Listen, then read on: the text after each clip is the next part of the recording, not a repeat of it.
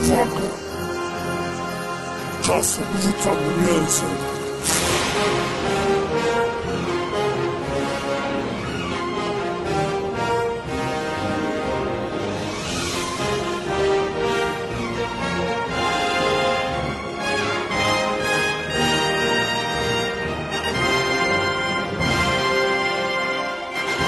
Witam na rozgrywce numer 287, czyli cyklicznym podcaście społeczności grupy Dyskusa Forum bloga Rozgrywka Online. Jak zawsze, od zawsze w tym samym składzie. Jest ze mną współzałożyciel rozgrywki, czyli Simplex. Dzięki, siema, bardzo mi miło. I zaprosiliśmy dzisiaj specjalnego gościa, którym w tym odcinku jest Pres Perez. Pierwszy raz, debiut. Witam wszystkich, dziękuję bardzo za zaproszenie i za możliwość sprawdzenia się i dania mi szansy. Poznaliśmy Preza na Discordzie rozgrywki, tam się udzielał, na remont, czatach. Na tej grupie był remont, tak? Tak, na różnych tam, na podróżach też się udzielał ostatnio i wyraził chęć nagrywania, tak kozaczył tam, wiecie, kozak w sieci, więc postanowiliśmy go zaprosić, zobaczymy, co będzie miał do powiedzenia. Zobaczymy, jaki z niego kozak na mikrofonie. Jeszcze raz dziękuję bardzo wszystkim za możliwość wystąpienia w podcaście Rozgrywka, najdłuższym podcaście w Polsce. To jest dowód na to, że jesteśmy otwarci i nawet jak taki Pres Perez może dostać zaproszenie do nagrywania, to każdy może dostać zaproszenie do nagrywania. Także aplikujcie. Śmiało. To jest bardzo tania sprawa. 3-cyfrowe kwoty też. Wystarczy wspierać na najwyższym progu na Patronite i już. Tak. Właśnie, jak jesteśmy przy tych tanich sprawach, to ja sobie pozwolę podziękować patronom podcastu Rozgrywka, a więc Antkowi, Kaskowi, Wojciechowi, Adamowi i wielu, wielu innym. Pamiętajcie, kochani, o tym. Ja sam wspieram najwyższy próg, ale już tak nie będę tutaj sam siebie reklamował, natomiast pamiętajcie, kochani, o tym, żeby wspierać podcast Rozgrywka. Ja jako wielki fan, korzystając z okazji, że mogę dzisiaj nagrywać, chciałem tylko powiedzieć, że 13 listopada, czyli 2 dni temu, podcast Rozgrywka obchodził swoje 13 już urodziny, moi drodzy, w związku z czym warto wspierać, warto wbić na patronite.pl/rozgrywka i dorzucić nawet te symboliczne 6 zł, dlatego, że za mało dajecie, przez co Amadeusz musi sam remontować swoją własną chatę, no a Kaz nie może tak często sprowadzać tych wszystkich perełek na Saturna z Chin i Japonii, musi brać które pieluchy. Sprowadza. No właśnie, jeszcze zamiast wynająć gosposie, sam musi te pieluchy prać, więc wbijajcie na patronite.pl, wspierajcie podcast Rozgrywka, najdłuższy, jak zawsze, od zawsze w tym samym składzie,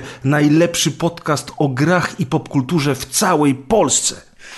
Lepiej bym tego nie ujął.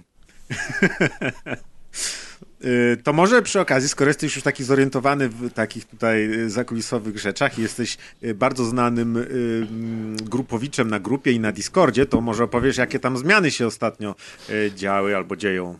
Otóż tak, ponieważ jestem zarówno na grupie na Facebooku, czyli facebook.pl/rozgrywka bodajże, a może coś mylę, wybaczcie, jestem podekscytowany i lekko zestresowany całym tym moim debiutem na rozgrywce, w związku z czym na grupie admini, których nie będziemy wymieniali teraz z imienia i nazwiska, może wprowadzili pewne zasadnicze zmiany. Otóż od tej pory posty użytkowników muszą być przez adminów i również przez moderatorów zatwierdzane. Naszymi nowymi moderatorami są Random z internetu oraz Kaskad. Kaskad tak naprawdę w tej roli już powraca na grupę, bo wcześniej był w tej roli już obecny, więc tak, od tej pory na rozgrywce będziemy musieli poczekać chwilę, zanim nasz post zostanie zatwierdzony lub też odrzucony.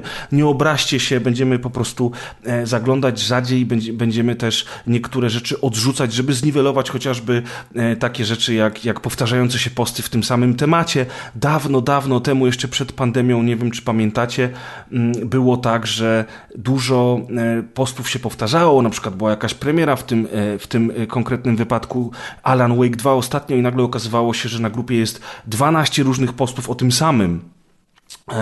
I świętej pamięci Kuldan wtedy wprowadził taką zasadę, że robimy sobie różne wątki, hashtagujemy i tam trzymamy się kupy, tak, żeby nie robić po prostu zbyt dużego rozgardiaszu na grupie. Ten temat w nieco innej formie powrócił właśnie na rozgrywkę, więc wszystkich przeciwników orwellowskiej rozgrywki bardzo serdecznie pozdrawiamy. Od dzisiaj kontrola jest pełna, moi drodzy. Jestem pewien, że Kaskad sobie świetnie poradzi z utemperowaniem tam niektórych ludzi. I spodziewajcie się większej ilości tekstów, postów o Earth Defense Force. I innych japońskich dziwactw. Japońskich dziwactw, także bawcie się dobrze. Ja mam wreszcie, kurwa, spokój. Co tam się będzie działo. I tak, to jeżeli chodzi o grupę rozgrywki, oczywiście dalej tam jesteśmy i dalej będziemy się udzielać, natomiast jeżeli chodzi o Discord, to zmiany są nieco mniej drastyczne, a mianowicie dodałem na prośbę naszych użytkowników, kochanych, bardzo aktywnych i bardzo prężnie rozwijających tego Discorda, dodałem kanały hardware, gdzie będziecie mogli sobie porozmawiać o różnych sprzętach, których używacie, których szukacie, macie problemy z jakimiś sprzętami albo szukacie, nie wiem, atrakcyjnej ceny, bo chcecie dostać Questa 3 czy też inny sprzęcik, to właśnie na kanale hardware na Discordzie na pewno znajdą się ludzie, którzy wam pomogą. Plus dodałem jeszcze jeden kanał ustawki, chodzi oczywiście o wspólne umawianie się na różne gry i multiplayer. Zakładam, że ten kanał będzie aktywny przez jakieś 2 tygodnie, zanim zdechnie śmiercią naturalną, jak większość ustawek, ponieważ wiemy wszyscy z doświadczenia, że ludzie po 30 mają mniej czasu na granie i większe trudności, żeby się poumawiać, a jednak zdecydowana większość słuchaczy podcastu Rozgrywka to są dorośli ludzie po 30 i hen dalej. Coraz bliżej świętego jebanego końca nareszcie. Także... Także wiecie, jak to jest. No, to, tak. No i to wszystko, jeżeli chodzi o te newsy nasze socjalowe. Okej. Okay. Adres na Facebooku to jest facebook.com/rozgrywkapodcast. Bądź blisko. Natomiast adres Diskusa, nie wiem, jak się dostać na Diskusa, bo to trzeba mieć te zaproszenia. Nie, tak? Nie, wystarczy wejść w Diskusie. Właśnie Diskusa czy Discorda? Diskus to co innego. Boże. Bo tak. Maciek, wymieniłeś też na początku Diskusa. Diskusa rzeczywiście mamy, jest to narzędzie do komentowania na stronie, więc komentarz. Pod odcinkami. Zresztą swoją drogą jest ogromna ilość komentarzy właśnie na stronie pod odcinkami, dużo komentarzy na Spotify, natomiast na grupie tej dyskusji pod odcinkami jest coraz mniej. Przeniosła się ona na Discorda, więc jeżeli brakuje wam dyskusji na temat odcinków, które właśnie odsłuchaliście, to spróbujcie wbić na Discorda, tam więcej albo tych Facebooka. Tematów się porusza. Jak się na Discorda, jaki jest adres? No ale właśnie na grupie już, mój drogi, się tego tak dużo nie komentuje z tego, co zauważyłem. W tej chwili na grupie... A jak mamy nowych adminów, to już w ogóle nic się nie będzie komentować. Nie, bo ja dalej będę wrzucał nowe odcinki i dalej wszyscy mogą komentować. Pod ostatnim odcinkiem 286 jest... 5 komentarzy na Diskusie, to nie jest tak źle. Ale mówimy... Dobrze, bo teraz wprowadziliśmy pewien zamęt. Ja cały czas mówię o grupie... Okay. Rozgrywki na Facebooku. Okay. Tam te komentarze podchodzą. Tak. Natomiast na Diskusie, czyli tak naprawdę na naszej stronie rozgrywka.online, pod odcinkami jest bardzo obszerna dyskusja za każdym razem, za co zresztą dziękujemy, bo o to prosiliśmy.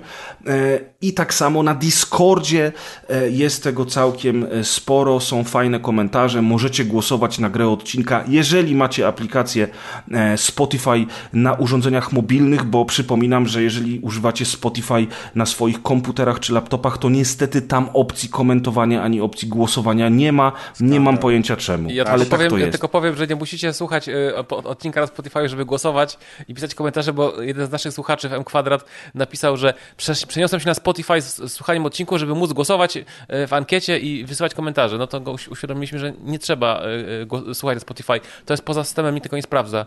Tak można jest. Można sobie słuchać gdzie się chce, a komentować na Spotify. Bo nie słuchać i dalej słuchać. Komentować. Dokładnie, i głosować. Ich nie sprawdza. I głosować tak naprawdę na grę odcinka możecie absolutnie bez słuchania, ponieważ i tak wszyscy wiemy, że zawsze głosujecie na tę grę, którą wy lubicie i na której wam zależy, a nie wcale na tą, którą najlepiej omówiliśmy. U nas ostatnio wygrał Starfield.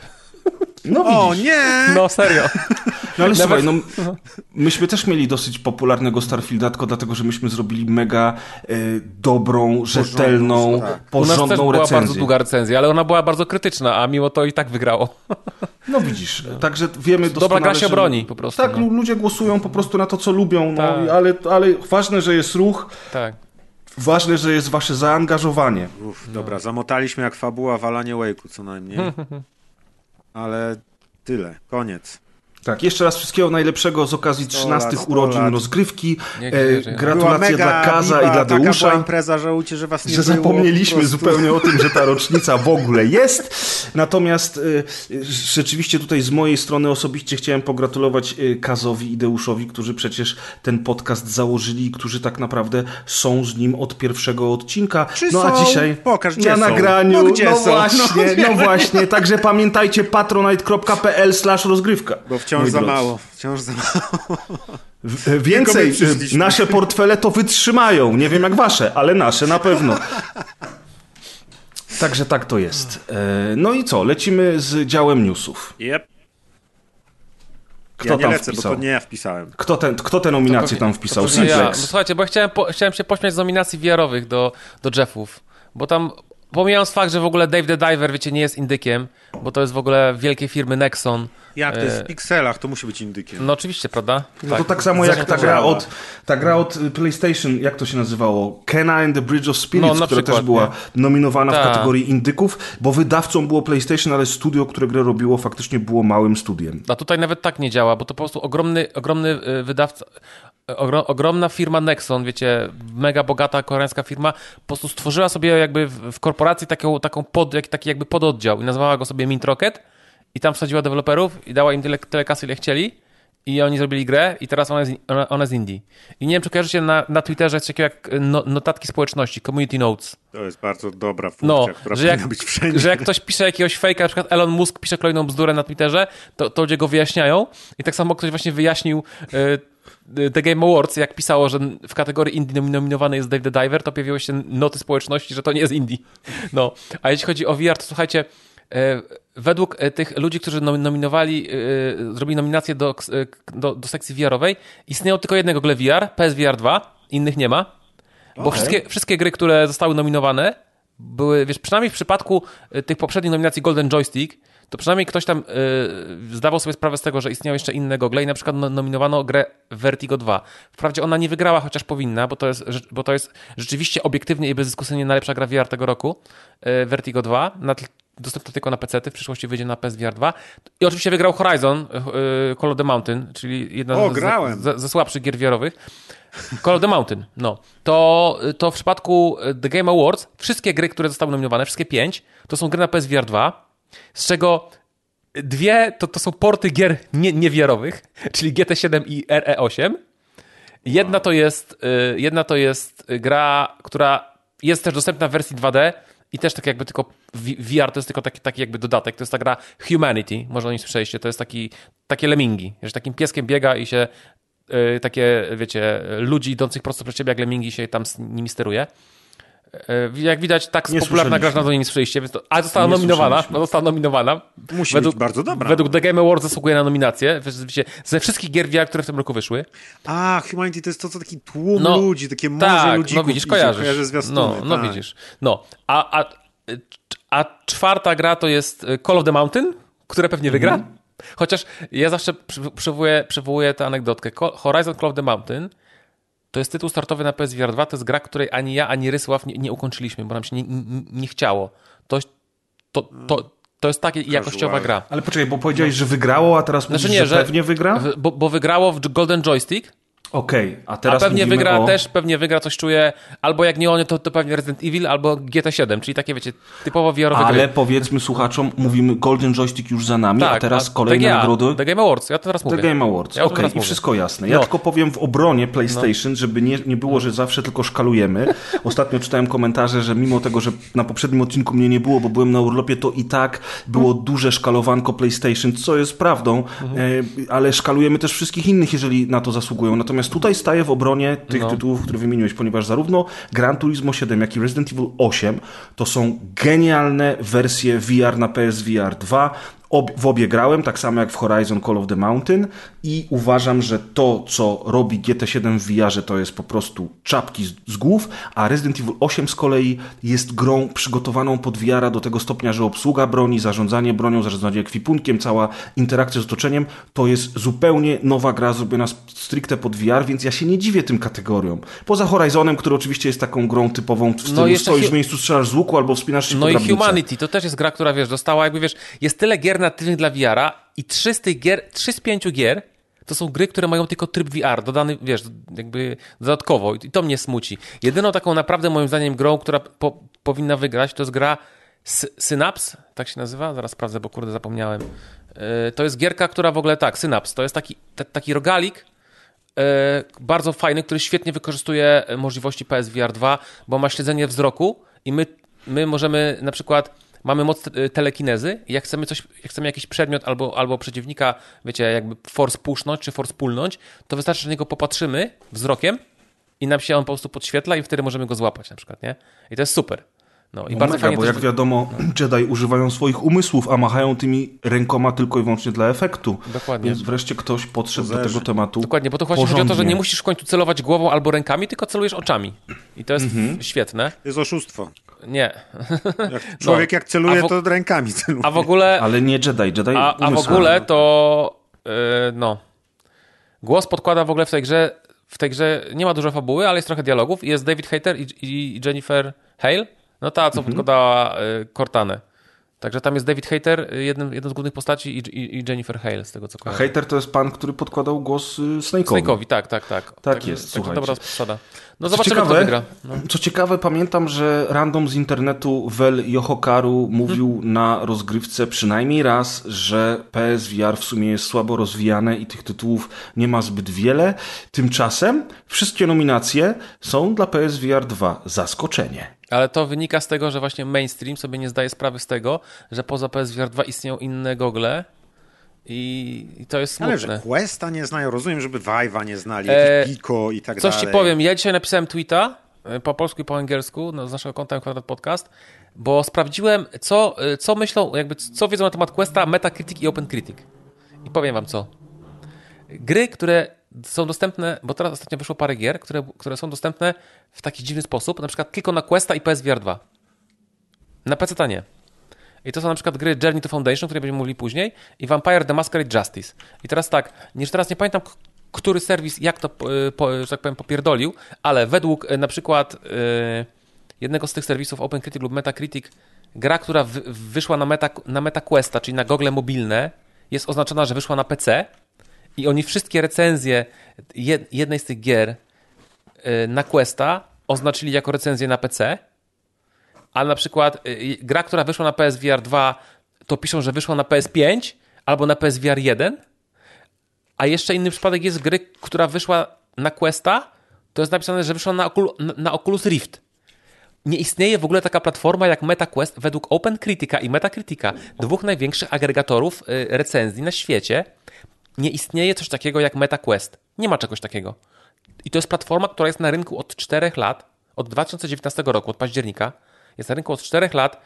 Najwięcej gogli Quest, tego sprzedało się więcej gogli niż PSVR 1, bo ponad 10 milionów. I słuchajcie, i dwa największe serwisy agregujące recenzje nie wiedzą o tej platformie, że ona istnieje. No i dlatego nie ma ich w nominacjach, bo tam ci ludzie też sprawdzili na Metacriticu. Dokładnie. Takie gry są VR, wybierzmy coś z tego po prostu. No. Albo ktoś złośliwy mógłby powiedzieć, że PlayStation znowu opłaciło tymczasem nie recenzentów, a krytyków przyznających nagrody. Oni nie musieli być opłacani, oni po prostu faktycznie, tak jak mówi Razer, popatrzyli sobie na OpenCritic, Metacritic i tam w ogóle nie było Questa, nie? No. Może tak być. Dla mnie to jest troszkę takie trochę splunięcie w twarz VR-a, że gry, które zostały nominowane, to są tak naprawdę porty gier płaskich, nie? I to nawet nie z tego roku. Wiesz co, ja patrzę na te nominacje w tym roku, zresztą w poprzednich latach też zawsze spoglądałem na nie z przymrużeniem oka. No, to trzeba uważam, to zabawę.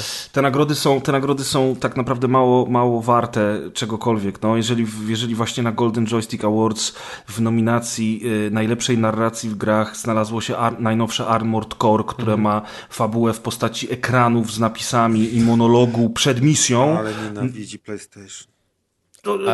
Co to ma do PlayStation? W każdym razie, no to na Xboxa też. W każdym razie chodzi o to, właśnie, że wiesz, albo na przykład w Golden Joystick Awards przecież jeszcze nie wzięto pod uwagę chociażby Alana Wake'a 2 i paru innych tytułów, które się ukazują pod koniec roku. I to jest też trochę jak z Oscarami, wiecie.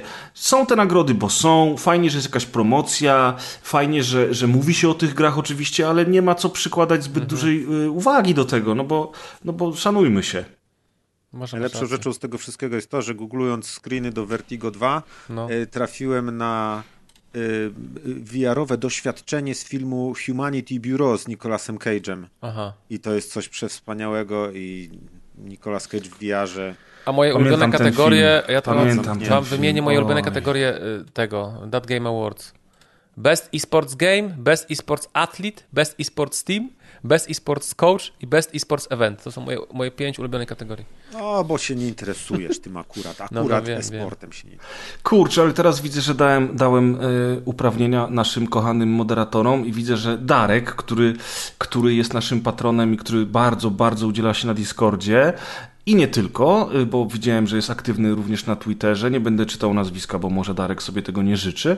Poprosił o dołączenie do grupy Rozgrywka. Ja tutaj właśnie w trakcie nagrania chciałem go do tej grupy dodać. Tymczasem okazuje się, że prośby już nie ma. Ja teraz nie wiem, czy któryś z naszych moderatorów go odrzucił, tak, czy przyjął. Ja myślę, że przyjął. Wiesz, na pewno go wywalili. No właśnie, nie? Żegnaj, Darek. Mam do was jeszcze jedną... Słuchajcie. Nowe zasady są. Słuchajcie, ostatnia zagadka z That Game Awards nominacji. Czy znacie któregokolwiek z tych content kreatorów, bo to jest content kreatura roku i to jest tak, Iron Mouse, People Make Games, Quackity, Quack jak od kwakania, Sprin, jak Bruce Springsteen i Sypherbk.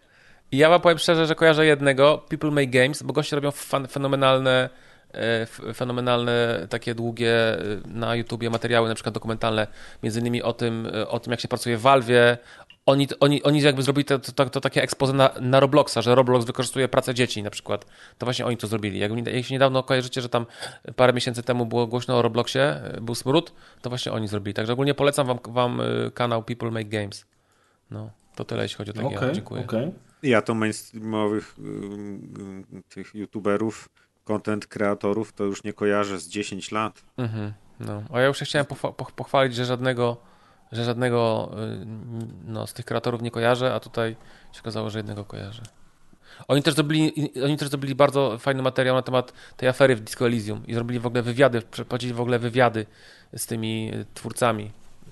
To w ogóle a propos Disco Elysium, nie wiem czy wiecie, że jak wejdziecie na Metacritic, o którym już dzisiaj wspomniałeś, i wybierzecie najlepiej oceniane gry na PC, to na pierwszym miejscu z punktacją 97/100 jest Disco Elysium The Final Cut. Proszę. To jest najlepiej oceniana gra na PC. Bardzo ciekawe. No, myślę, że w dużej mierze zasłużenie. Oczywiście, że tak. Jeżeli jesteśmy przy PC, to chciałem wam... podrzucić 2 demka godne uwagi, które dzisiaj w wolnej chwili przetestowałem.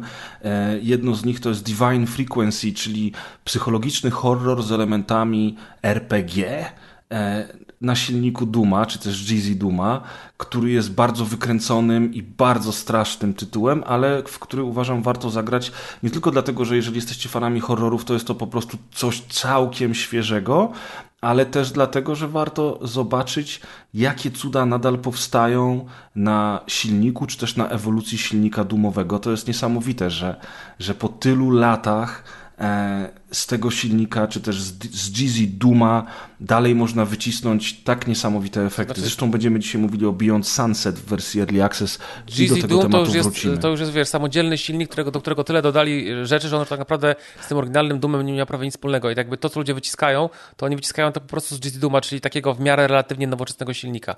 Ale fakt, że to, co przy jego ograniczeniach, które nadal istnieją, to jakie gry wychodzą i jak wyglądają, to jest faktycznie fenomenalne. Na przykład właśnie Beyond Sunset to jest tak fenomenalne cyberpunkowe miasto, że naprawdę szok. No. Tak, do tego przejdziemy. Natomiast Divine Frequency sprawdźcie sobie na Steamie, a również sprawdźcie, polecam wam bardzo grę Fumes, czyli taką mieszankę Mad Maxa z Interstate 76, w której postapokaliptycznymi maluchami i nie tylko będziemy walczyć na pustyni, w pyle, w nocy, przy rozbłysku piorunów gdzieś tam w tle z innymi pojazdami, które będą chciały nas zniszczyć. Możemy sobie te autka jakoś tam uzbrajać. Walka jest bardzo przyjemna, grafika jest bardzo mocno stylizowana na pierwszego PSX-a, więc wygląda to całkiem ciekawie i nawet możemy sobie napisać własny napis na rejestracji, w związku z czym ja dzisiaj grałem z rejestracją RZGR 287. Gra nazywa się Fumes, polecam. Tak, to są oba demka, obie te gry jeszcze nie wyszły, można je dodać do wishlisty, ale już mają dostępne wersje demo, więc sprawdźcie. To Fumes robi 4 Polaków. O, proszę. I to jest najlepsza rzecz, jaką ja widziałem od nie wiem kiedy. Ale widziałeś czy grałeś? Grałem. Okay. Dzisiaj imprezy mi wysłał, żebym to sprawdził. Okay. I grałem ponad pół godziny. Okay. I jest to coś tak wspaniałego. Po prostu... Tak, bo to jest taka gra, którą ja... To jest jakby... Znowu taka gra, że ty pamiętasz jak grałeś kiedyś w te gry, tylko że jak teraz te stare tytuły odpalisz, to one są, wiesz, koślawe i tak dalej, a ta gra te całe wizualia i tę całą magię przenosi, bo na przykład model jazdy jest strasznie taki gumowaty, sprężynowaty, ale też te samochody, one jakby zawsze lądują na kołach, znaczy on czasem może się wybić na jakiejś wydmie, przekoziołkować, ale ostatecznie stanie na kołach, więc jakby to jest taki car combat, w którym ty się nawet nie sam bardzo musisz przejmować sterowaniem tym samochodem, bo on gdzieś jedzie. On nawet jak się gdzieś odbije, to wyląduje na tych kołach i pojedzie dalej. Ty się tylko skupiasz na celowaniu, na strzelaniu. Można sobie te właśnie bronie kustomizować i tak dalej. Gra jest w ogóle w proceduralnym świecie, na proceduralnej mapie, która mi przypomina tą grę Fuel. Była kiedyś taka gra z takim gigantycznym światem. To nie wiem, czy to nawet od Codemastersów nie było w erze 360. I tutaj też po prostu jest mapa proceduralnie generowana, przez którą możesz jechać i ona się nie kończy, więc też nie musisz się patrzeć tak naprawdę, gdzie jedziesz. Walczysz... No ale Fuel chyba nie był proceduralnie generowany, czy znaczy, był? On nie był proceduralnie generowany, ale tam były takie triki proceduralne, żeby stworzyć w ogóle tak gigantyczny świat, bo on by się nie mieścił na płycie DVD w ogóle, ale chodzi mi o taką wielkość, że we Fuel też ja tą mapę przejechałem, tam się chyba, nie wiem, z godzinę jechało, żeby z jednego końca do drugiego dojechać. Więc taka ogromna, otwarta przestrzeń, to mi się z Fuel skojarzyło. A tutaj jest, ta rozgrywka jest taka, trochę może to niby wyglądać na jakiegoś rogalika, bo tylko nie jest rogalikiem, ale chodzi mi o to, że jakby jeździmy po tej mapie, musimy pokonać falę przeciwników, jak sobie 3 takie fale, znaczy 3 grupy, po tam kilka fal pokonamy, to jest boss, z bossa wypadają jakieś tam lepsze przedmioty i możemy potem wjechać do ciężarówki, która nam upgrade'uje, możemy sobie zmieniać, to jest właśnie mnóstwo wzięte z Mad Maxa, tam teksty, które ci ludzie, te kolesie takie teksty, w sensie piszą, tekst nie? Jest napisany nad głową, jak kogoś rozwalimy, to tam jest na przykład właśnie jakieś takie inspirowane Mad Maxem. Samochody są rzeczywiście polskie, bo jest i Maluch, i Polonez, Żuk potem jest, one mają fajne nazwy. Jest to po prostu, to jest taka gra, którą wiecie, ja jak sobie czasem myślę, że jaką ja bym grę zrobił, jakbym miał zespół i bym zrobić jakieś retro, które będzie nawiązywać do jakichś moich najlepszych wspomnień z dzieciństwa, to jest mniej więcej to, co bym myślał ja o takim właśnie Car Combacie, ara Interstate, ara Carmageddon, Twisted Metal, czy tam Vigilant 8 i tak dalej. No po prostu niesamowite, jak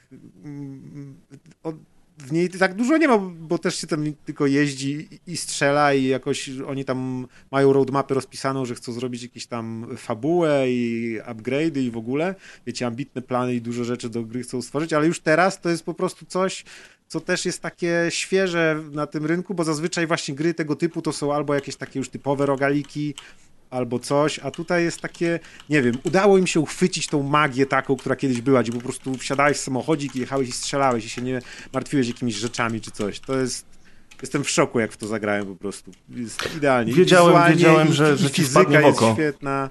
Super. Że docenisz, no. Bardzo w ogóle taki simple gaming, ale takie sedno, o co chodzi w takim po prostu graniu oldschoolowym. Swoją drogą dziękuję, że mimo tego, że nie znamy się dobrze i dopiero pierwszy raz dzisiaj nagrywam, to że posłuchałeś moich polecajek i postanowiłeś wypróbować Fumes, bo właśnie uznałem, że ty jako doświadczony podcaster i fan gier docenisz ten tytuł. Także dziękuję ci, Maćku, bardzo wiele to dla mnie znaczy. Proszę bardzo, rewelacja, polecam wszystkim sprawdzić demo, jest genialne. Tak, i pamiętajcie, jak wam się te gry spodobają, dodajcie je do wishlisty, dlatego że wishlisty pomagają twórcom. Ja już dodałem. No, oczywiście, ja też. Simplex doda po nagraniu. No dobra, kto wpisał o babach, które zgubiły torbę w kosmosie? Ja, bo baby zgubiły torbę w kosmosie. W ogóle jak ja usłyszałem proszę coś takiego. Kontekst jest taki, że astronautki na bazie orbitalnej wyszły zrobić jakieś tam naprawy i niestety zgubiły torbę z narzędziami, która jest warta chyba około $150,000. Wiesz, w kosmosie ją zgubiły. Znaczy odleciała i tyle, nie? Odleciała i tyle. To nie jest pierwsza rzecz zgubiona, bo już przez lata mnóstwo rzeczy ludzie gubili, ale po prostu jest to bardzo śmieszne jako seksistowski żart, że wiesz, babę wyślesz w kosmos, to nawet w kosmosie torbę zgubi, nie? Z narzędziami i ten. Więc bardzo śmieszne. Ale nie trzeba gubić rzeczy w kosmosie, można nigdzie nie wychodzić i zgubić sens życia na przykład, więc... A, no tak. To łatwiej znaleźć, niż jak zgubisz narzędzia w kosmosie, dokładnie. Wolałbym torbę zgubić w kosmosie, wiesz, to jeszcze Simplex, jest szansa, że znajdzie. Tak, że Simplex jakby, wiesz, no, my wiemy, że ona po prostu odleciała, dziękujemy, że nam wyjaśniłeś, ale jakby dwie baby miały torbę i zgubiły w kosmosie. No. To one mogły, myślę, że pokonały tego Polaka z żartu, co miał kulkę. Dwie kulki. Dwie miał kulki. No, jedną zepsuł, drugą zgubił. Tak jest. To się zgadza, kochani. Słuchajcie, zanim przejdziemy do działu hardware, to przed działem hardware, ale troszeczkę jako wprowadzenie do działu hardware mamy dzisiaj informacje o pierwszych recenzjach i wrażeniach z nowej zabawki od Steama, czyli Steam Deck OLED, który został niedawno ogłoszony, a Simplex mówi mi, że już są jego recenzje, także Simplex, podziel się z nami tym, co przeczytałeś. Tak, oglądałem wręcz nawet, bo większość recenzji jest wideo. No na przykład bardzo fajny materiał zrobiło Digital Foundry oczywiście, takie różne kanały typu Ita Prime, Taki Udon, Retro Game Core, 2D Dave i Tested oczywiście, ten taki dość znany kanał Tested. No to generalnie Valve praktycznie poza specyfikacją taką stricte GPU, CPU, pamięć to i wygląd i kształt robili praktycznie wszystko. Raz, że dostał dodany ekran OLED, ten ekran OLED ma też HDR, ma maksymalną częstotliwość odświeżania 90 Hz. Deck jest troszkę lżejszy, jest na niższym procesie produkcyjnym, ma większy, cichszy wentylator, lepsze chłodzenie, czyli mniej się grzeje i jednocześnie jest cichszy. Dłużej trzyma na baterii, bo udało się baterię powiększyć, a dzięki jakimś magicznym zmianom komponentów chemicznych baterii się szybciej ładuje. Po prostu same super rzeczy. Spora jest różnica w tej baterii. Słyszałem tam gdzieś, że Cyberpunka ktoś testował, to z 1,5 godziny skoczyło na 2,5. No. To jest duży skok. Bo oni tutaj jakby zrobili dwie rzeczy jednocześnie. Raz, że Dex żre mniej prądu i ma większą baterię. Mhm. I to się razem sumowało. Na dwóch frontach. Taka synergia. I w ogóle podobno w ogóle wiecie, poprawili kurczę te trackpady, poprawili ekran dotykowy. Ekran dotykowy teraz na przykład odświeża się, ma częstotliwość tego jakby próbkowania polling rate 180 Hz nie? Na sekundę. Czyli jest bardzo responsywny. Poprawili analogi, trochę zmienili kształt i wygląd. Już teraz nie ma takich białych spodów, tylko wszystko jest czarne. Poprawili trackpady, no po prostu poprawili Wi-Fi. Teraz jest Wi-Fi 6E, czyli ten najnowszy standard, czyli będziesz wszystko szybciej ściągać. Poprawili też Bluetooth. Jest najnowszy Bluetooth 5.3, który obsługuje te takie aptX low latency, HD audio. Dodali możliwość wzbudzania, jakby budzenia padem bluetoothowym konsoli. Konsola się podobno 30% szybciej uruchamia. W sensie, no i naprawdę no jest kupa zmian, a mało tego jeszcze, wiecie co zrobili? Bo wiecie co zrobiło na przykład Sony z tym swoim bieda slimem, nie? Nie dość, że ta konsola nie jest, w ogóle hejtuje Sony, teraz ja. Jako wiecie, jako założyciel rozgrywki wolno mi. Ja się nie odzywam. Sony, wiecie, ten Sony Slim, oczywiście on w ogóle nie jest Slim, tak go oczywiście nazywa prasa, a on de facto jest tylko troszeczkę mniejszy. Nie wiem jak oni to zrobili, ale udało im się zrobić jeszcze brzydszą konsolę niż ta oryginalna. Po prostu to jest naprawdę jakieś wyjątkowe osiągnięcie.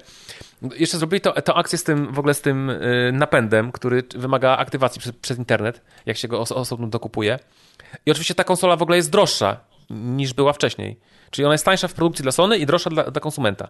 A Gaben, wiecie co zrobi? Nie da się poprawił wszystko, to można by pomyśleć, że na przykład, że ten OLED ekran, wiecie, kosztuje to OLED, to musi kosztować wszystko tam, tu tego, nie? Niższy proces, szybsze pamięci. Nie dość, że dek nie podrożał, to tak naprawdę on jeszcze potaniał. Dlatego, że zostały jakby przesunięte wszystkie te tiery pamięci. Bo tak jak kiedyś że w cenie modelu 256 LCD teraz dostajemy model 512 OLED. W cenie modelu 512 LCD dostajemy model 1 TB OLED. Czyli dek kosztuje tyle samo, ale ma dwa razy więcej pamięci w tej samej cenie.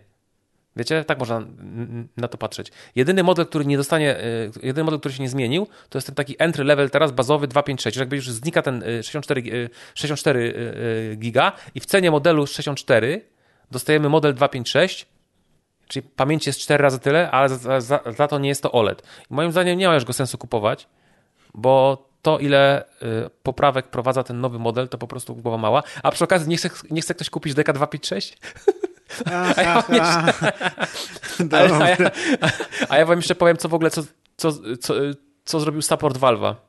Słuchajcie, byłem na takich targach branżowych AWE, AW23 w Wiedniu i tam zabrałem ze sobą deka i zabrałem ze sobą ładowarkę deka i zostawiłem tę ładowarkę podpiętą do jakiegoś gniazdka w jakimś tam pokoiku dla prasy. No i oczywiście, ponieważ to Austria, no to mi ukradli, nie?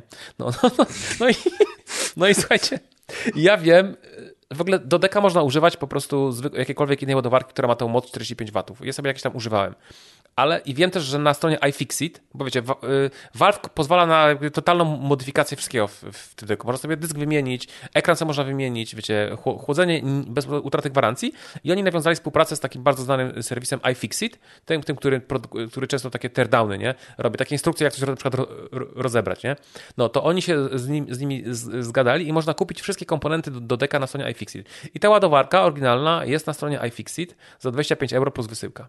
A ja udałem takiego, wiecie, niekumatego, wiecie, nieogara normika i napisałem do supportów Valve'a. Dzień dobry, panie Gaben, ja zgubiłem moją ładowarkę. Gdzie mogę kupić nową ładowarkę? I wiecie, co mi odpisał support? Właśnie wysłałeś mi się nową ładowarkę. To jest numer śledzenia. I ta ładowarka dzisiaj mi przyszła. Rozumiecie? Nie mogłeś powiedzieć, że Steam Decka zgubiłeś? Nie, no tak to chyba nie działa. Została mi tylko ładowarka. Oni mu odpisali, tu Gaben, tak. Zgubiłem swoją kartę kredytową, tak. Podeślij mi $500. Ale to moje zdjęcie na wypadek, żebyś mi, wiesz, gdybyś mi nie ufał, ale nie? Autentycznie support Steama działa tak, że jak do nich napisałem, że zgubiłem ładowarkę, ja nawet o nią nie prosiłem. Ja tylko napisałem, że zgubiłem, bo ja tak podejrzewałem, że oni mi ją wyślą. Ja napiszę do Steama, że zgubiłem Steam Decka. Którego nie kupiłeś. Zgubiłem konto z grami. Tak. Kurde, to ja muszę napisać, że zgubiłem sens życia. Tak. O, stary. Wysłaliśmy ci tu numer śledzenia. Tak. I wysłali mi w ogóle, wiecie, nie musiałem płacić ani za ładowarkę, ani nawet za dostawę. I wysłali mi ją po prostu kurierem, który przyszło to w ogóle, wiecie, w 3 dni. Także musimy się z tymi astronautkami skontaktować, żeby napisały do Steama, że zgubiły torbę. Właśnie, że zgubiły torbę. Wysłaliśmy już te narzędzia, tu numer śledzenia. Wiecie, jakby i Gaben w tym samochodzie z Fast and Furious 9, wiesz, leci w takim kombinezonie na orbitę, ściąga to, wiesz, jakąś tam, nie wiem, chwytaczką. Jedyną kroplą dziegdziu w beczce miodu, jeśli chodzi o tego Steam Decka, jest tylko to, że oni zapowiedzieli tego Steam Decka jakby na tydzień przed premierą, bo 16 listopada, czyli jak to nagrywamy to jutro, o 19 jest premiera, ja już mam alarm ustawiony. Chodzi o to, że oni zapowiedzieli, bo wcześniej w ogóle były takie różne wywiady z ludźmi z Valve, tymi, co pracują nad Steam Deckiem, oni powiedzieli, że oni nie planują takiej nowej, dużej rewizji Decka, takiego, wiecie, Decka 2 w ciągu najbliższych 2-3 lat. Ale jakby to nie wykluczyło tego, że pracowali nad OLED-em, który można powiedzieć takim deckiem 1.5, jeszcze 1.5, bo jakby procesor jest ten sam, to samo GPU i tak dalej. No i wiecie, na zwrot deka jest 2 tygodnie, więc na przykład ludzie, którzy w momencie ogłoszenia Steam Decka OLED kupili 15 dni wcześniej nowego deka, to im już kasy nie zwróci support, nie? Oni jakby wtopili, a najbardziej wtopili ci ludzie, którzy kupili wersję 512, bo to była najdroższa wersja i teraz w cenie wersji 512 jest wersja 1 TB OLED, a cena 512 LCD po prostu ta konsola straciła w ciągu jednego dnia połowę swojej wartości, w sensie używka, nie? Autentycznie. bo jeszcze, żeby jakby, że tak mówią, po angielsku mówią add insult to injury, czyli można powiedzieć, żeby jeszcze posypać sól na ranę, to Valve w tym momencie sprzedaje tak zwane refurby, czyli takie, wiecie, recertyfikowane, ale wiecie, z pełną gwarancją jakby od Valve, że są w pełni sprawdzone, przetestowane, modele takie, które ktoś na przykład oddał, nie? Bo mu się na przykład coś tam nie podobało i oni je potem naprawiają, tam recertyfikują i na przykład taki 512 model kosztuje 1700 zł, nie? Recertyfikowany.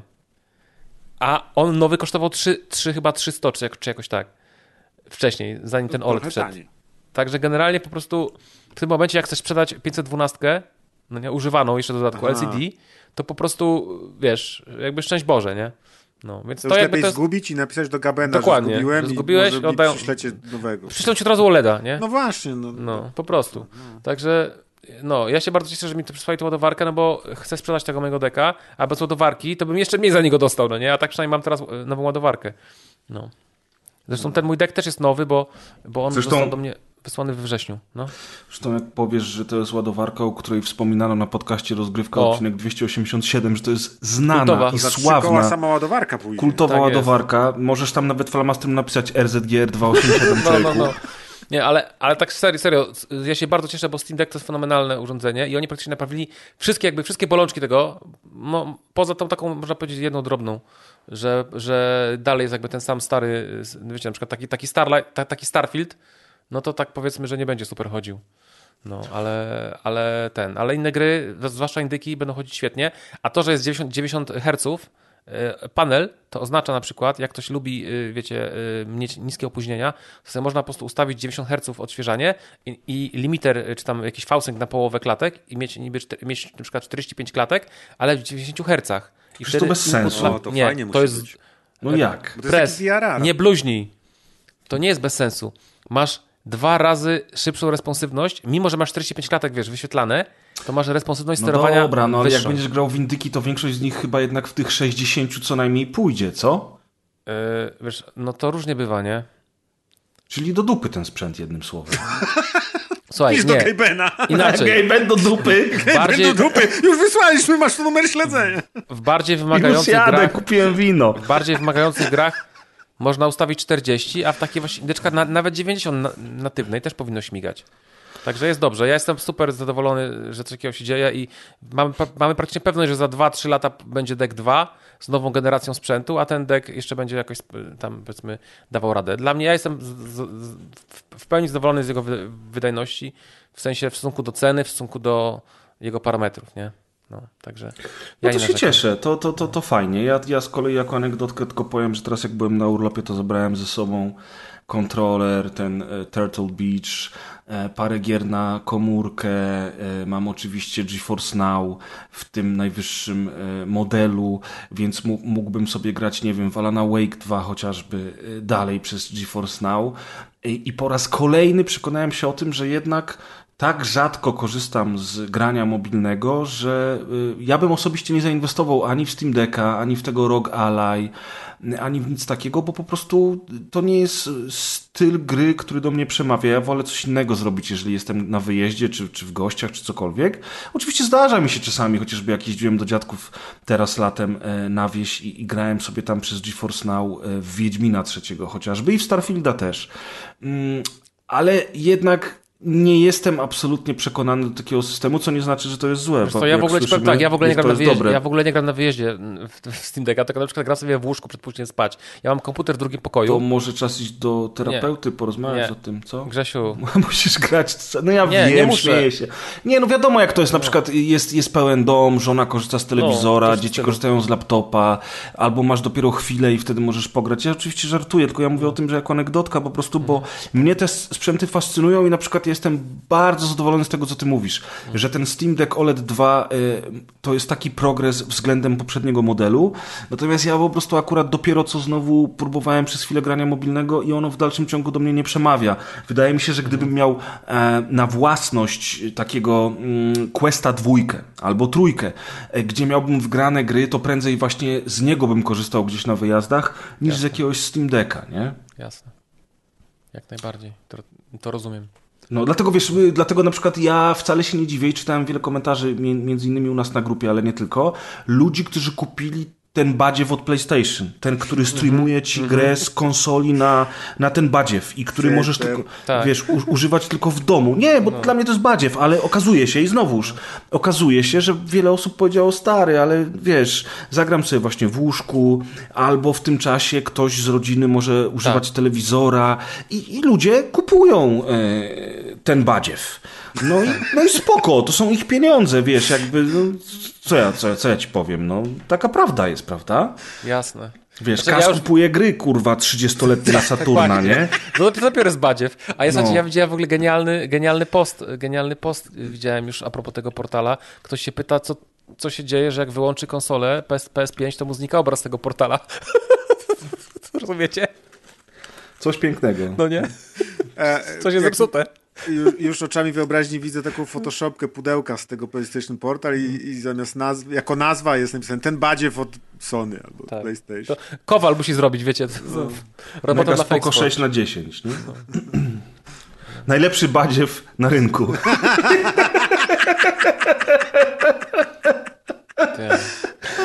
O jeny. To mi się udało, kurde, ale ten debiut mi dobrze idzie na tej rozgrywce. No, może jeszcze kiedyś zaprosimy zraz. To praktycznie jakbym nie wiedział, że debiutujesz, to bym pomyślał, że od lat to nagrywasz. Oj, to naprawdę wiele dla mnie znaczy. Dziękuję. Poczekamy jeszcze na komentarze słuchaczy. Zobaczymy. To już się pożegnajmy. Dobra, co my tam jeszcze mamy na tej rozpisce? Nie mamy już newsów. Mamy natomiast hardware. I akurat... To taki mały spoiler, Simplex dzisiaj opowie nam o Questie Trójce. Ja, korzystając z okazji, że będziemy rozmawiali o jednym sprzęcie VR, to chciałem wreszcie przez chwilę porozmawiać o PlayStation VR 2, które wszyscy tak naprawdę w redakcji testowaliśmy, bo i ja, i Maciek, i Kaz, i Deusz, wiecie, Kaz, i Deusz, których z nami nie ma niestety. Ale żeśmy wspominali o tym graniu w PSVR 2, natomiast chyba nigdy, Maćku, nie mieliśmy okazji tak trochę przysiąść do tego, prawda? Co to znaczy przysiąść? No porozmawiać sobie o tym sprzęcie, o tym jak się go montuje, jak on wisi na głowie. To było w kwietniu, no bez przesady, to nie było tak dawno temu. Ponad. No Maciek jest stary, musicie mu wybaczyć. Ja wam w ogóle chciałem polecić bardzo materiał na M2, nagraliśmy z Rysławem, z Rysława. To sobie nie, ale poważnie, mamy taki materiał właśnie 7 miesięcy po premierze PlayStation VR, co poszło nie tak, także taki spoiler. Generalnie jesteśmy trochę zawiedzeni tym, co się dzieje z PlayStation i tym, jak Sony to jakby wszystko pcha. Ale może pogadajmy właśnie lepiej o Questie 3, bo to jest taki bardziej... Nie. Na razie to jeszcze jako świeża krew w tym podcaście chciałbym mieć jakieś zdanie tutaj. No i słuchamy cię. No słuchaj, bo ja akurat chciałem pochwalić trochę ten sprzęt. Zachęcam oczywiście wszystkich do odsłuchania, czy też do obejrzenia tego materiału, o którym wspomniałeś, natomiast... Ja jestem bardzo zadowolony z grubsza z tego sprzętu, poza tym kablem nieszczęsnym, który trzeba podpiąć do konsoli i który musi być podpięty do tego nocnika na głowie. Ale przeszkadzał ci ten kabel tak bardzo tak naprawdę, jak grałeś? Właśnie nie. Ja też jednak staram się, preferuję grać w VR-ze w gry raczej siedząc, prawda? No I ten kabel dlatego mi nie przeszkadzał, natomiast zaimponowało mi przede wszystkim jakość obrazu. 120 Hz, HDR-y, które są w VR-ze. Wiesz, jak ja odpaliłem to Gran Turismo 7, o którym już dzisiaj wspominaliśmy, to byłem rozwalony. Ja się zgadzam. To jak ta gra wygląda w VR-ze w 120 Hz z HDR-em... Tylko, że ona gra się działa w 60 klatkach, tylko jest reprojektowana do 120. I co ty na to? No nie wiem, nie odczułem tego w ogóle. Tylko dlatego nie odczułeś, że w tej grze się jedzie do przodu i wtedy tego nie czuć, ale jakbyś popatrzył 90 stopni, byś obrócił głowę w bok i widział, wiesz, jak ci przelatuje obraz lewa na prawo, to byś zobaczył, jak obraz się rozdwaja. I serio, i akurat Gran Turismo to jest jedyna gra chyba, w której tej reprojekcji nie widać. I jakby moim zdaniem zastosowanie tej reprojekcji w tej grze miało sens, ale jest na przykład cała masa gier takich FFP typowych, gdzie ty się musisz na przykład poruszać, wiesz, na boki, albo gdzie obiekty przelatują jakby, wiesz, z twojego lewa na prawo i tam jak w końcu to zauważysz, no nie? Jak już będziesz wiedział, to już co tam jest, zawsze będziesz to widział. I ja na przykład nie mogę grać w te gry, znaczy nie mogę, no przesadzam trochę, nie? Ale po prostu, nie, najbardziej boli mnie to, że bardzo dużo tych gier, które na Questie, czyli wiecie, urządzeniu, nie wiem, 10 razy wolniejszym albo 5 razy wolniejszym, na mobilnym sprzęcie sprzed 3 lat, Questie 2, te gry działają w 72 albo 90 Hz, dlatego, że po prostu meta stoi z pałą wielką i po prostu jak ktoś nie zoptymalizuje gry, wiecie, nie wypruje sobie żył i nie zoptymalizuje gry tak, żeby ona chodziła dobrze, to oni po prostu tej gry nie wpuszczą do sklepu. A Sony ma to w dupie i wychodzą gry, które mają prościutką, mobilną grafikę. Na przykład jest taka gra Synth Riders. To jest gra rytmiczna, gdzie stoisz na takiej arenie, jakby takie, wiecie, arenka synthwave'owa, lecą na ciebie kulki. Tak jak Beat Saber mniej więcej. To jest mniej więcej taki poziom grafiki. I ta gra działa na Questie 2 w 72 lub 90 klatkach, a na PS5, wiecie, super potężnej konsoli next-genowej, działa w 60 klatkach reprojektowanych do 120. No dla mnie to jest porażka. Tak samo było na przykład, z grą polską Green Hell VR i wieloma innymi grami, niestety. Są to rzeczywiście gry, które zasługują na pochwałę i działają w 90 lub 120 klatkach i to naprawdę czuć. Jest na przykład ta gra Red Matter. To jest fenomenalna gra taka w stylu trochę The Invincible. To właściwie nawet można powiedzieć, że to The Invincible jest w stylu Red Matter, bo to jest gra taka retrofuturystyczna, taka przygodówka z zagadkami logicznymi, gdzie chodzimy po takiej bazie kosmicznej. Są takie tak jakby dwie frakcje a la Zimna Wojna. Naprawdę super gra i ta gra wygląda... To jest jedna z wielu gier na PSVR 2, która działa w natywnej rozdzielczości tych gogli w 120 klatkach i po prostu ja miałem wrażenie, że po prostu gram, że jakieś inne gogle założyłem.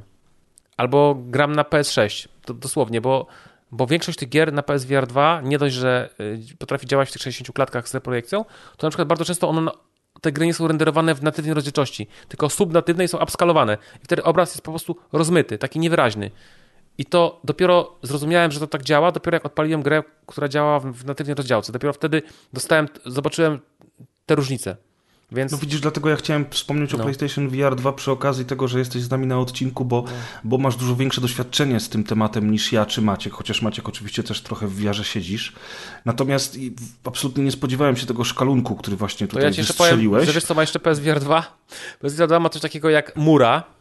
To jest mianowicie wada ekranów OLED, która powoduje, że w ciemnych scenach widzisz na ekranie taką dziwną siateczkę, taką jakby Rysław to nazywa efektem muślinu. Po prostu ekran OLED nie jest równomiernie podświetlony. Nie jest idealnie, jakby każdy piksel nie ma tej samej jasności i to właśnie powoduje się, że masz taki jakby szum, taki jakby takie ziarno. Nawet ciężko to w ogóle po prostu opisać albo do czegoś porównać. Nazywa się to mura. No i po prostu to też niestety występuje i to występowało też na PSVR 1 i wszyscy myśleli, że Sony to poprawi, no a niestety dalej to występuje i też moim zdaniem największą wadą PSVR 2 jest mały tak zwany sweet spot. Sweet spot to jest takie miejsce na soczewce, na której obraz jest najbardziej wyraźny i na PSVR 2... O tak, to zauważyłem. No, to w takim questie masz sweet spot prawie na całym obszarze soczewki praktycznie. W PSVR 2 on jest komicznie mały. On jest tak mały, że musisz co do milimetra ustawić te gogle na głowie i potem jakby wiesz, musisz jak tylko się zaczniesz ruszać i te gogle się trochę przesuną, no to stracisz ten sweet spot, obraz będzie niewyraźny i musisz co chwileczkę sobie poprawiać te gogle na głowie. Znaczy też w co grasz, bo jak grasz na przykład w Gran Turismo, to oczywiście tak nie będzie, no nie? Bo ty sobie siedzisz na spokojnie i patrzysz przed siebie. Ale w gry bardziej dynamiczne, wymagające jakiegoś ruchu głową, to po prostu to momentalnie tracisz ten sweet spot. No i to jest niestety bardzo duża wada tego. No to ja ci powiem, że przy Questie 2 ja też zauważyłem to, że ten obraz dookoła jest niewyraźny i mi to w wielu produkcjach przeszkadzało. I ja się z tym zgadzam, bo Quest 2 ma takie same soczewki jak PSVR 2, czyli soczewki Fresnela. To się pisze Fresnela, ale czyta się Fresnela.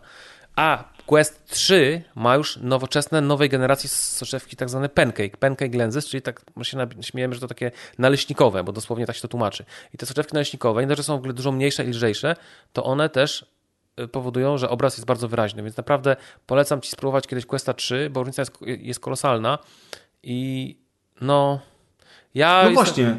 dlatego opowiadaj nam o Questie 3, czyli o sprzęcie, który Meta wydała dopiero co niedawno i który jest podobno dużo bardziej zaawansowanym sprzętem niż był Quest 2. Tak. Maćku, ty masz Questa 2 na co dzień, prawda? Używasz, nie. Ale Questa 3 jeszcze nie widziałeś. No nie używasz, nie wiadomo. No. Quest 3, ale nie, używał u mnie przecież. Raz. Używałem, bo Razer był niedawno u mnie. To super. Był u mnie Dachman, właśnie z Fantasmagiery, bo akurat... Było spotkanie na szczycie. Tak. Pozdrawiamy Dachmana. No. Reprezentanci 3 podcastów się spotkali. No i jak, Razer, twoje wrażenia były z Questa 3? Mniejszy, lżejszy, fajniejsze kontrolery, bo nie mają tego pałąka. No. No grałem w ping-ponga tylko, więc wiele nie powiem. No fajne, że ma ten pastru kolorowy i trójwymiarowy. Pastru to jest ta opcja taka, że widzimy obraz z kamerek, więc tak jakby widzimy to, co się dookoła nas dzieje, nie? A na to są nałożone obiekty wirtualne i to naprawdę nieźle działa. No w sumie tak, bo tak właśnie w tego ping-ponga graliśmy, że po prostu stół się pojawił i paletka, ale dalej widziałem cały pokój Simplexa i w tym pokoju grałem w ping-ponga. Czyli jak ktoś przyszedł na przykład, no to się go nie walnęło po prostu na ślepo kontrolerem, bo się go widziało. Akurat. Nie można to pobić i potem się usprawiedliwić, tak. Że nie. Bo ja nic nie widziałem, nie? A czy w sumie dalej to można zrobić, bo tak. Trafisz, a potem powiesz, że nie widziałeś. Czyli jeszcze nie? Większa celność, czy są plusy, zalety. Możesz go bić i nie widzę. I niby, że się od niego odsuwasz w samym kierunku co on, nie? On się odsuwa. No, ale tak już bez żartów. Te gogle są ogólnie dużo droższe niestety. To znowu ten przypadek co PSVR 2, znaczy PS5, że wiecie, elektronika drożeje, no i 550 euro kosztują te gogle, z tego co kojarzę. Albo 500 euro, cholera już nie pamiętam, no co za wstyd. Ale w każdym razie są dużo droższe niż ten Quest 2. Ale dużo ulepszeń, naprawdę. Jeśli ktoś rozważa, myślę, że to jest taki obraz jest bardzo wyraźny dzięki tym soczewkom. Kontrolery są bardzo fajne.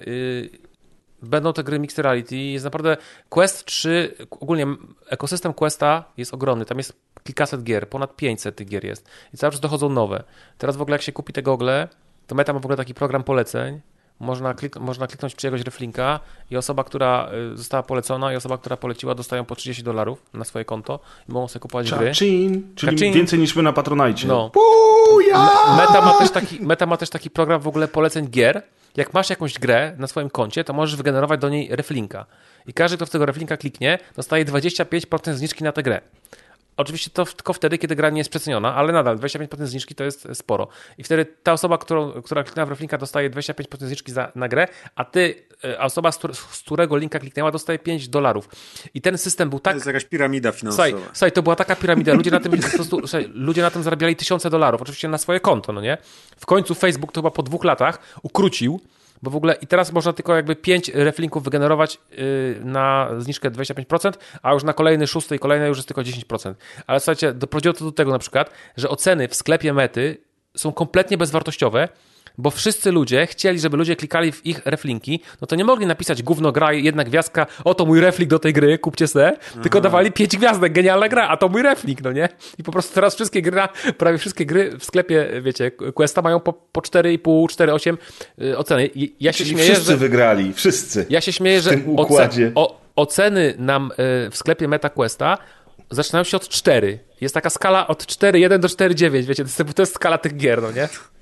Każda gra ma 4 gwiazdki i teraz te lepsze gry mają 4,8, 4,9, 4,7, a te gorsze 4,1, 4,2, 4,3 i tak dalej. Tak się troszkę śmieję, ale to naprawdę trochę tak jest. No i w końcu to trochę ukrócili, może jakoś to trochę tą sytuację naprawi, ale nadal te stare recenzje tam będą, więc jakby totalnie się nie sugerujcie recenzjami w sklepie, ale w internecie jest cała masa miejsc, gdzie można sobie sprawdzić no właśnie te... Oczywiście nie na Metacritic i nie na tym drugim, o którym bo tam w ogóle nie wiedzą, na Metacritic właśnie, Metacritic nawet nie wiedzą, że taka platforma istnieje. Ale jest cała masa dobrych serwisów, takie na przykład 6DOF Reviews albo VR Grid i inne takie różne. Dobra, ogóle... Łukasz, no. To teraz ja mam pytanie. Dawaj. Ja ostatnio miałem przez jakiś czas Questa 2, bawiłem się nim trochę, ale jednak jakość obrazów w większości tytułów mi nie odpowiada, zwłaszcza tych gier, które nie są pod VR stricte dedykowane, tak jak chociażby Alyx, który wygląda genialnie, ale już na przykład Star Wars Squadrons, czy też Dirt Rally 2.0 to są takie gry, które ja bardzo chcę grać, ale niestety jakość tego obrazu mi tam dosyć przeszkadza. Do tego jest ten sweet spot, o którym już wspominaliśmy, to, że ten obraz dookoła jest dosyć rozmazany i to wszystko powoduje, że gdybym ja miał kupić Questa 2, to bym tego nie zrobił, bo ja z niego nie korzystam na tyle, na ile bym chciał. Natomiast mówimy o tym, że Quest 3 to jest krok do przodu i teraz jak tam jest z tym obrazem, jak jest z tym jak to się nazywa, bitrate? Framerate. Tak, że...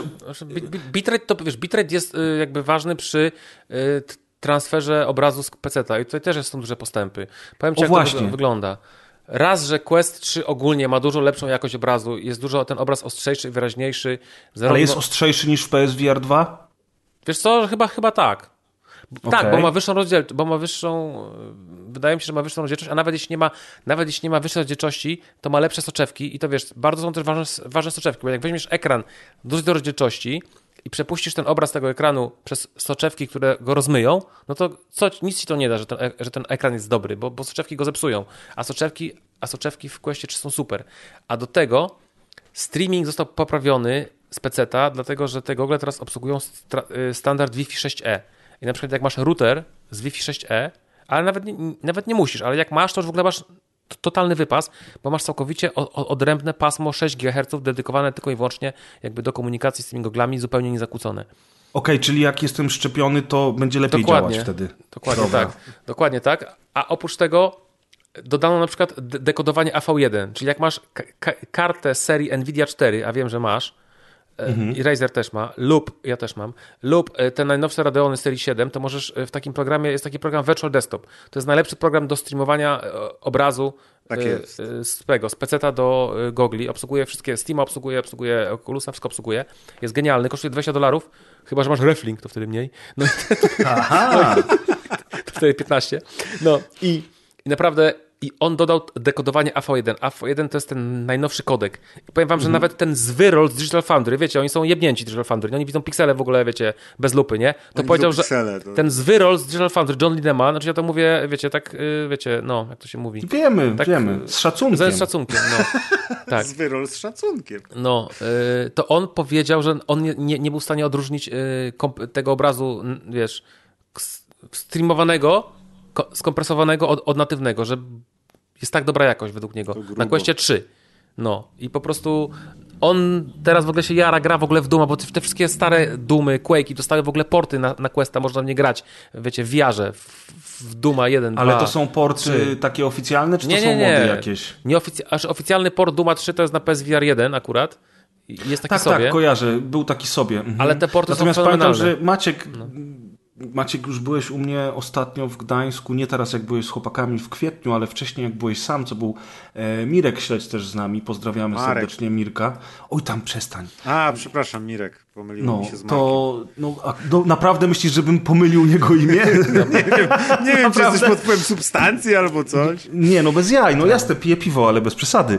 W każdym razie chciałem powiedzieć, że jak wtedy byłeś z tym swoim questem drugim, to pokazywałeś mi właśnie... Nie mów ludziom na głos, co ci pokazywałem!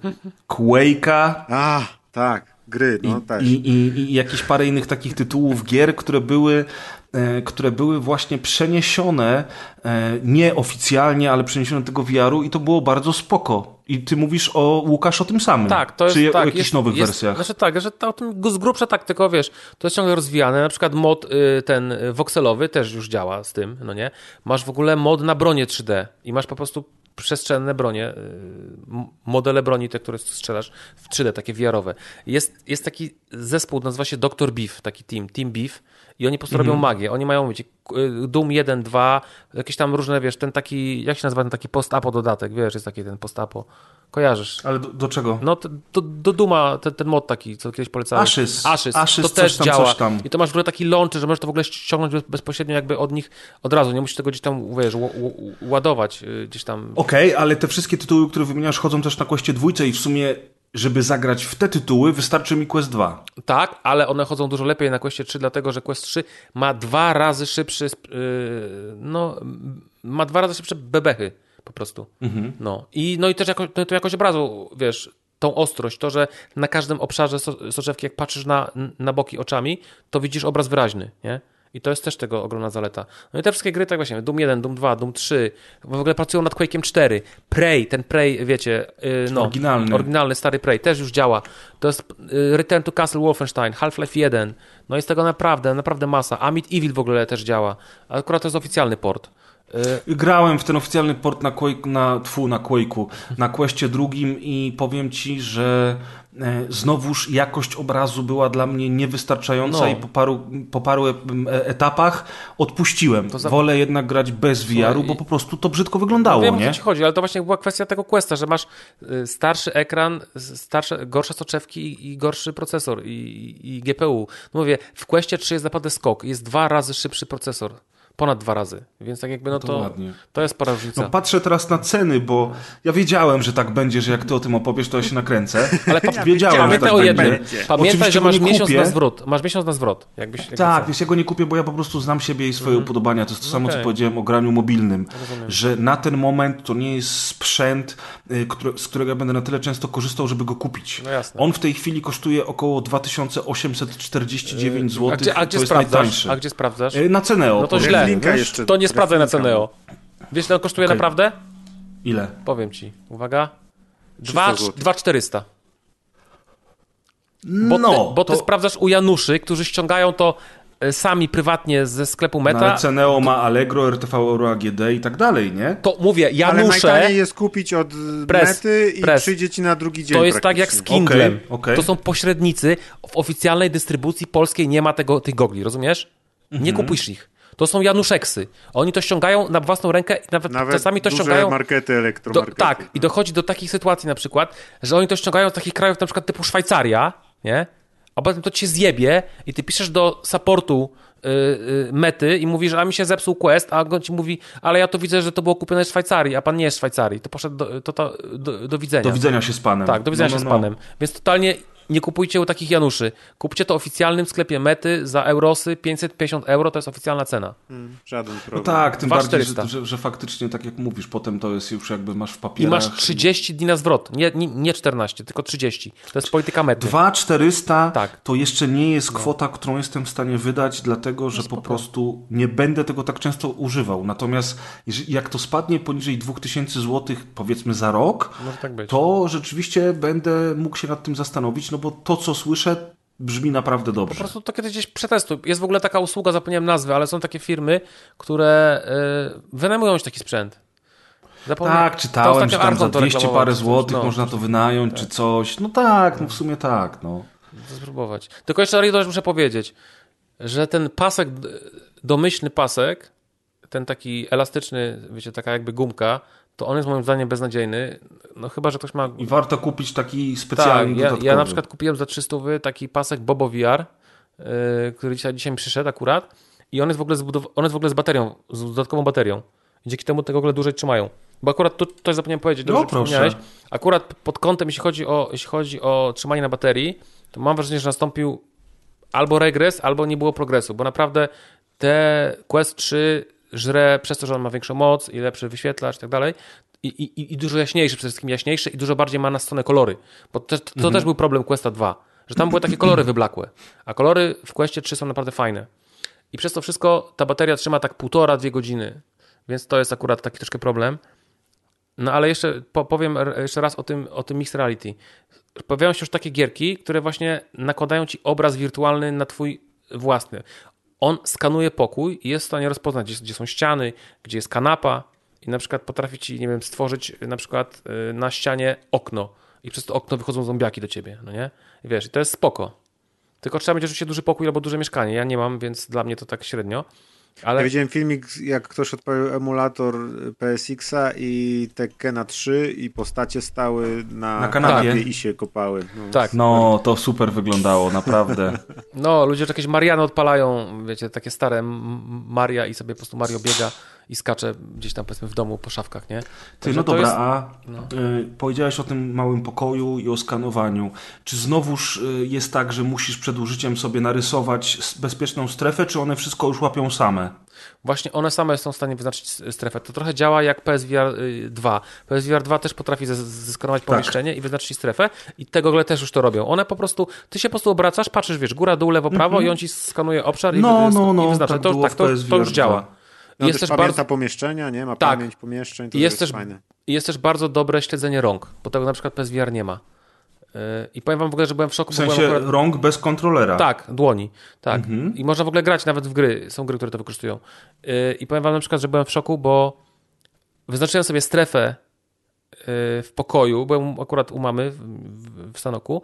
Wyznaczyłem sobie w jednym pokoju strefę, po czym poszedłem do kuchni i były zamknięte drzwi w ogóle. I założyłem te gogle i on mi pokazał tam daleko tą moją strefę. Wiecie, że ona tam jest. To byłem w szoku. Czyli wiedział, jak daleko się przesunąłeś i w którym kierunku i wiedział, dalej trzymał koordynaty tej strefy.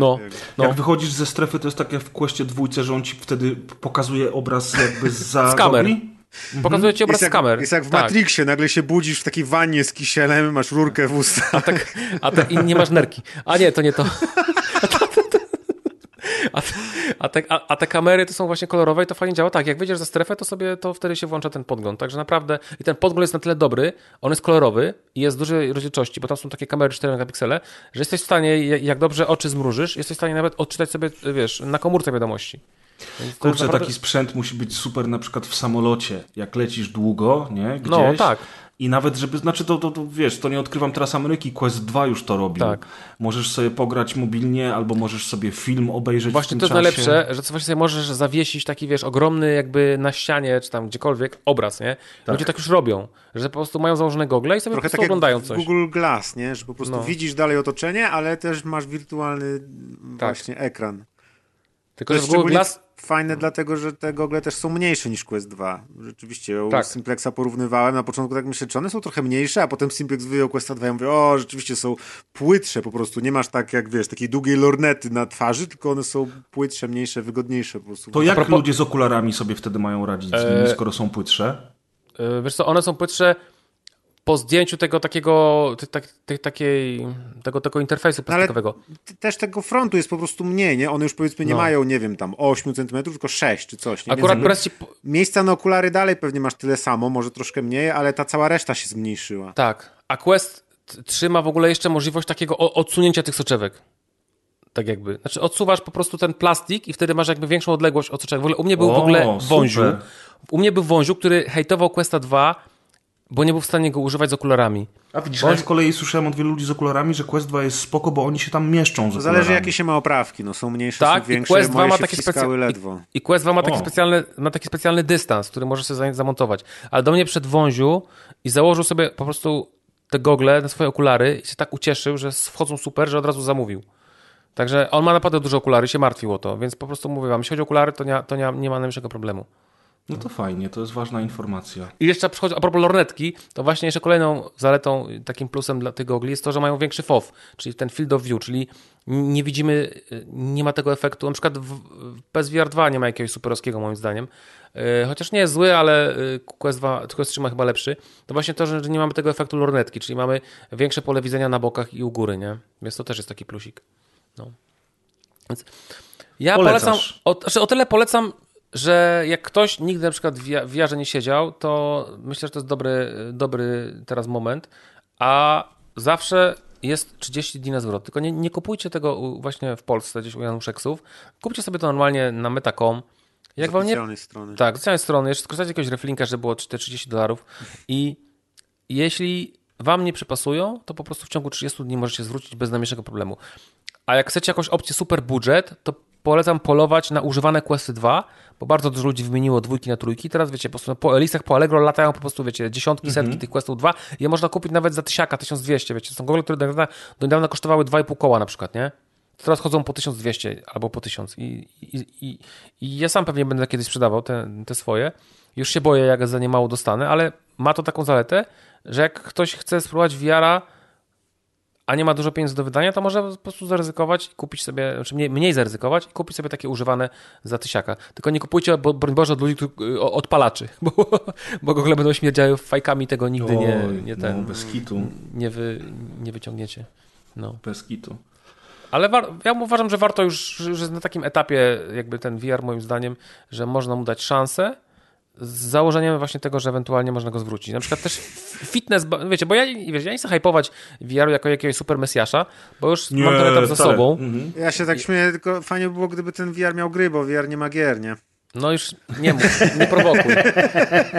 Jest fenomenalna gierka. Ale jakie ma porno. Też. Tak, to prawda. Jest fenomenalna gierka, a teraz w ogóle idą teraz w pastru, czyli że nagrywają to na green screenie i sobie po prostu usuwasz ten green screen i widzisz swój własny pokój. No. Co? O mój Boże, dopiero teraz zrozumiałem, o czym mówisz. Pozostawiam to waszej wyobraźni. No właśnie, chyba już tam nie ma nic, co można pozostawić wyobraźni w tym momencie tak naprawdę. Odpalasz i co tam już w moim pokoju? Dziwko! Bitches leave.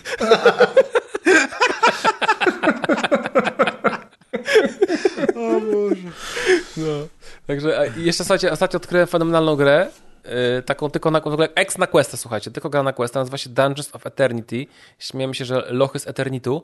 I to jest taki dungeon crawler z elementami RPG, taki co-op na max 3 osoby, gdzie wchodzimy do lochu, mamy tarczę albo łuk, miecz, jakiś tam toporek, który można rzucać i można go tak fajnie przyciągać do siebie z powrotem, nie? Takim, wiecie, force pullem. I bijemy szkielety, jakieś tam potwory, wchodzimy sobie po lochach, otwieramy kluczami skrzynki i gra ma bardzo fajną fizykę. Właśnie taką, że jak uderzymy mieczem takiego szkieleta, na przykład w jego pancerz, to się po prostu odbije się ten miecz. I musimy na przykład celować w jego kości. Nie?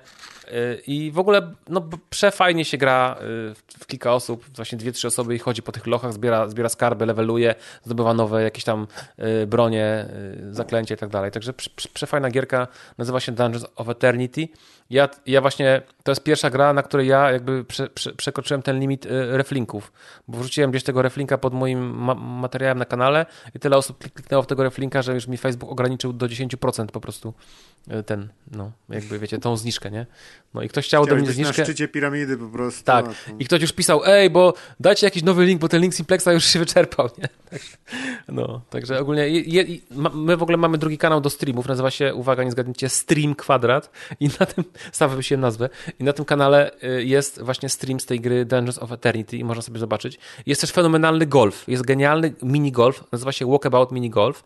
On jest w ogóle na wszystko, na PC-ta, na Questa, na PSVR 2, jest crossplay i można grać, wiecie, w wiele osób, ile się chce, no nie, bo to jest kolejka, po kolejka, że strzela i też jest kupa zabawy z tym golfem, przefajna gra, więc naprawdę jest dużo fajnych gier, jest Thrill of the Fight, taka gra bokserska i ona też dostała właśnie ten tryb pastru, czyli można się we własnym pokoju bić. Lać, tak, i przynajmniej wiesz, nie walniesz pięścią w telewizor, nie? Bo... Albo walniesz, jak chcesz się kupić nowy, nie?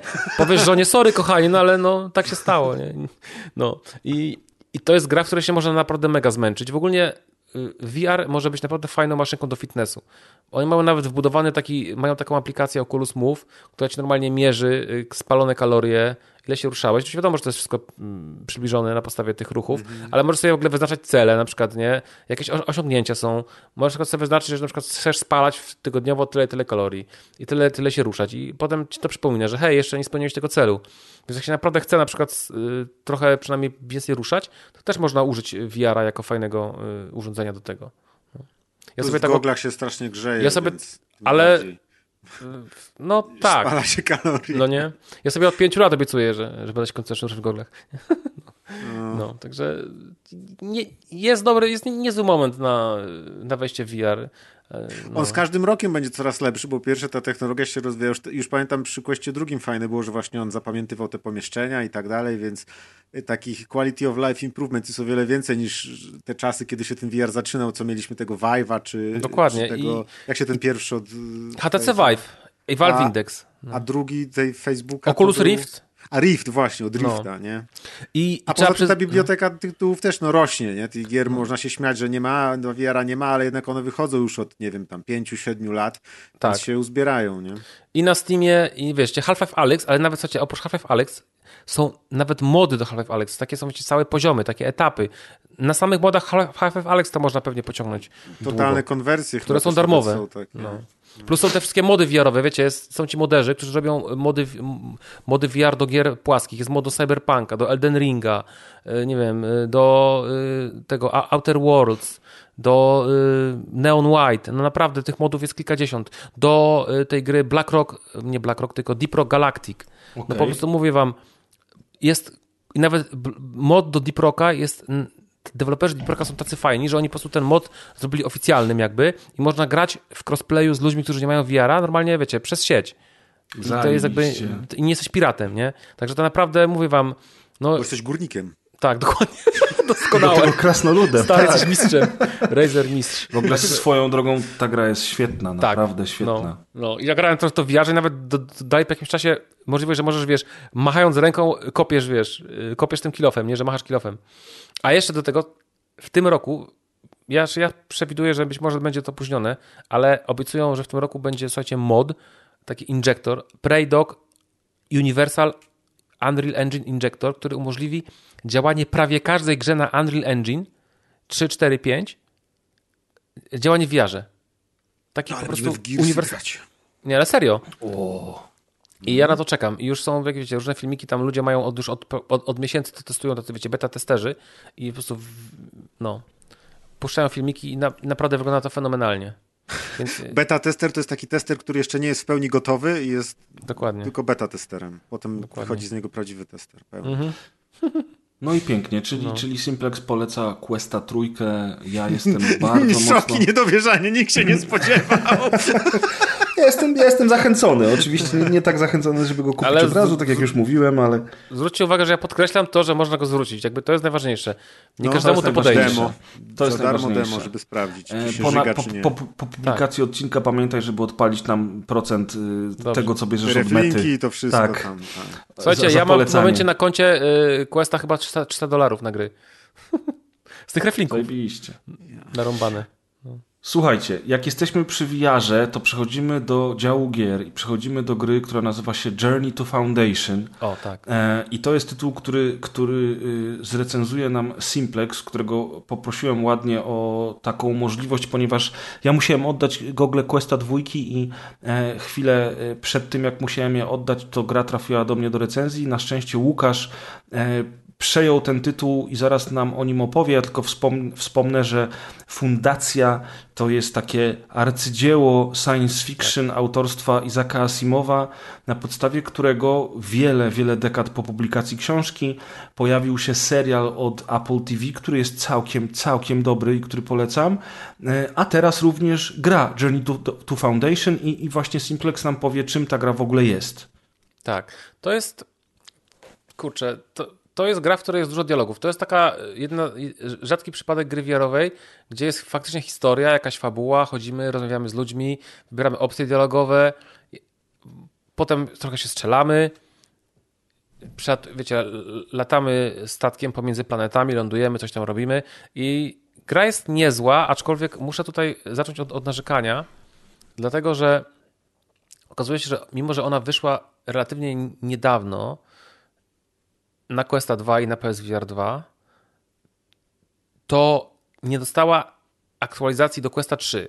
To znaczy, tak jakby ona w ogóle nie wykorzystuje możliwości Questa 3, nie ma na przykład lepszej rozdzielczości albo lepszych detali, a mało tego, jeszcze jest taki bug w tej grze, że przez to, że ona działała na Questie 2 i deweloperzy testowali ją tylko na Questie 2, a Quest 3 ma większy FOV, to w prawym jakby rogu pola widzenia, na prawej krawędzi, pojawia się jakiś taki dziwny kawałek obrazu z innej części gry, taki po prostu zamrożony, tak jakby screen.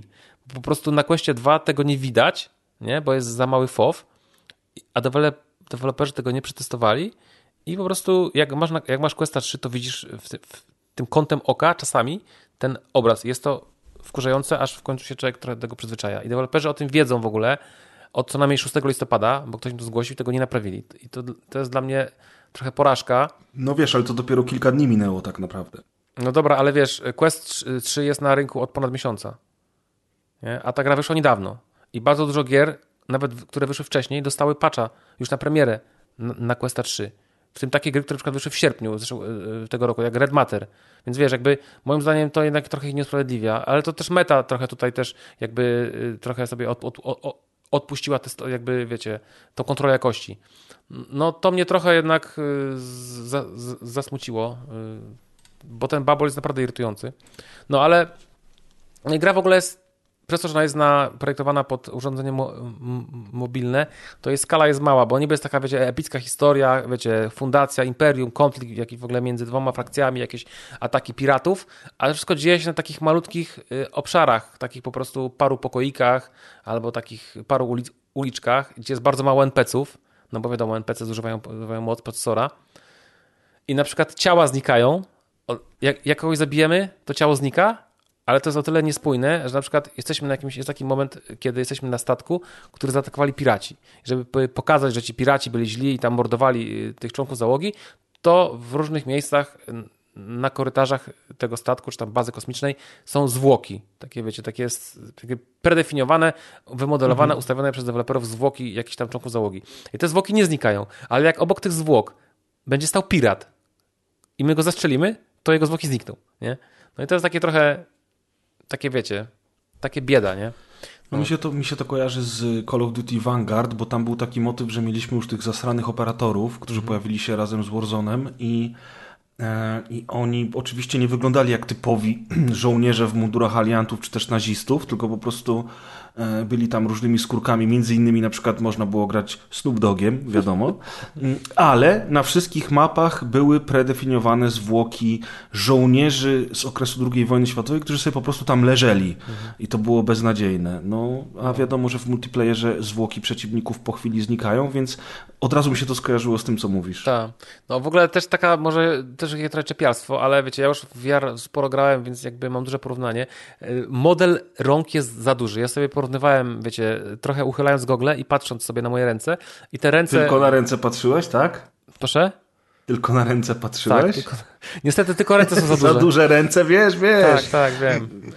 No i model rąk, coś mi nie pasowało i te trochę ręce są troszkę za duże, ale generalnie to można powiedzieć, że taki drobiazg. W grze jest w ogóle kodeks i tutaj on ma wady i zalety, bo kodeks... wiecie, zawiera informacje na temat postaci, frakcji, planet, historii, jakieś tam, nie wiem, przedmioty technologiczne, no wszystko. No i to się ładnie spina w ogóle z całym sensem fundacji Asimowa. Oczywiście, oczywiście. Tylko, że właśnie, i to się chyba nawet nazywa Encyklopedia Galactica, czy jakoś tak.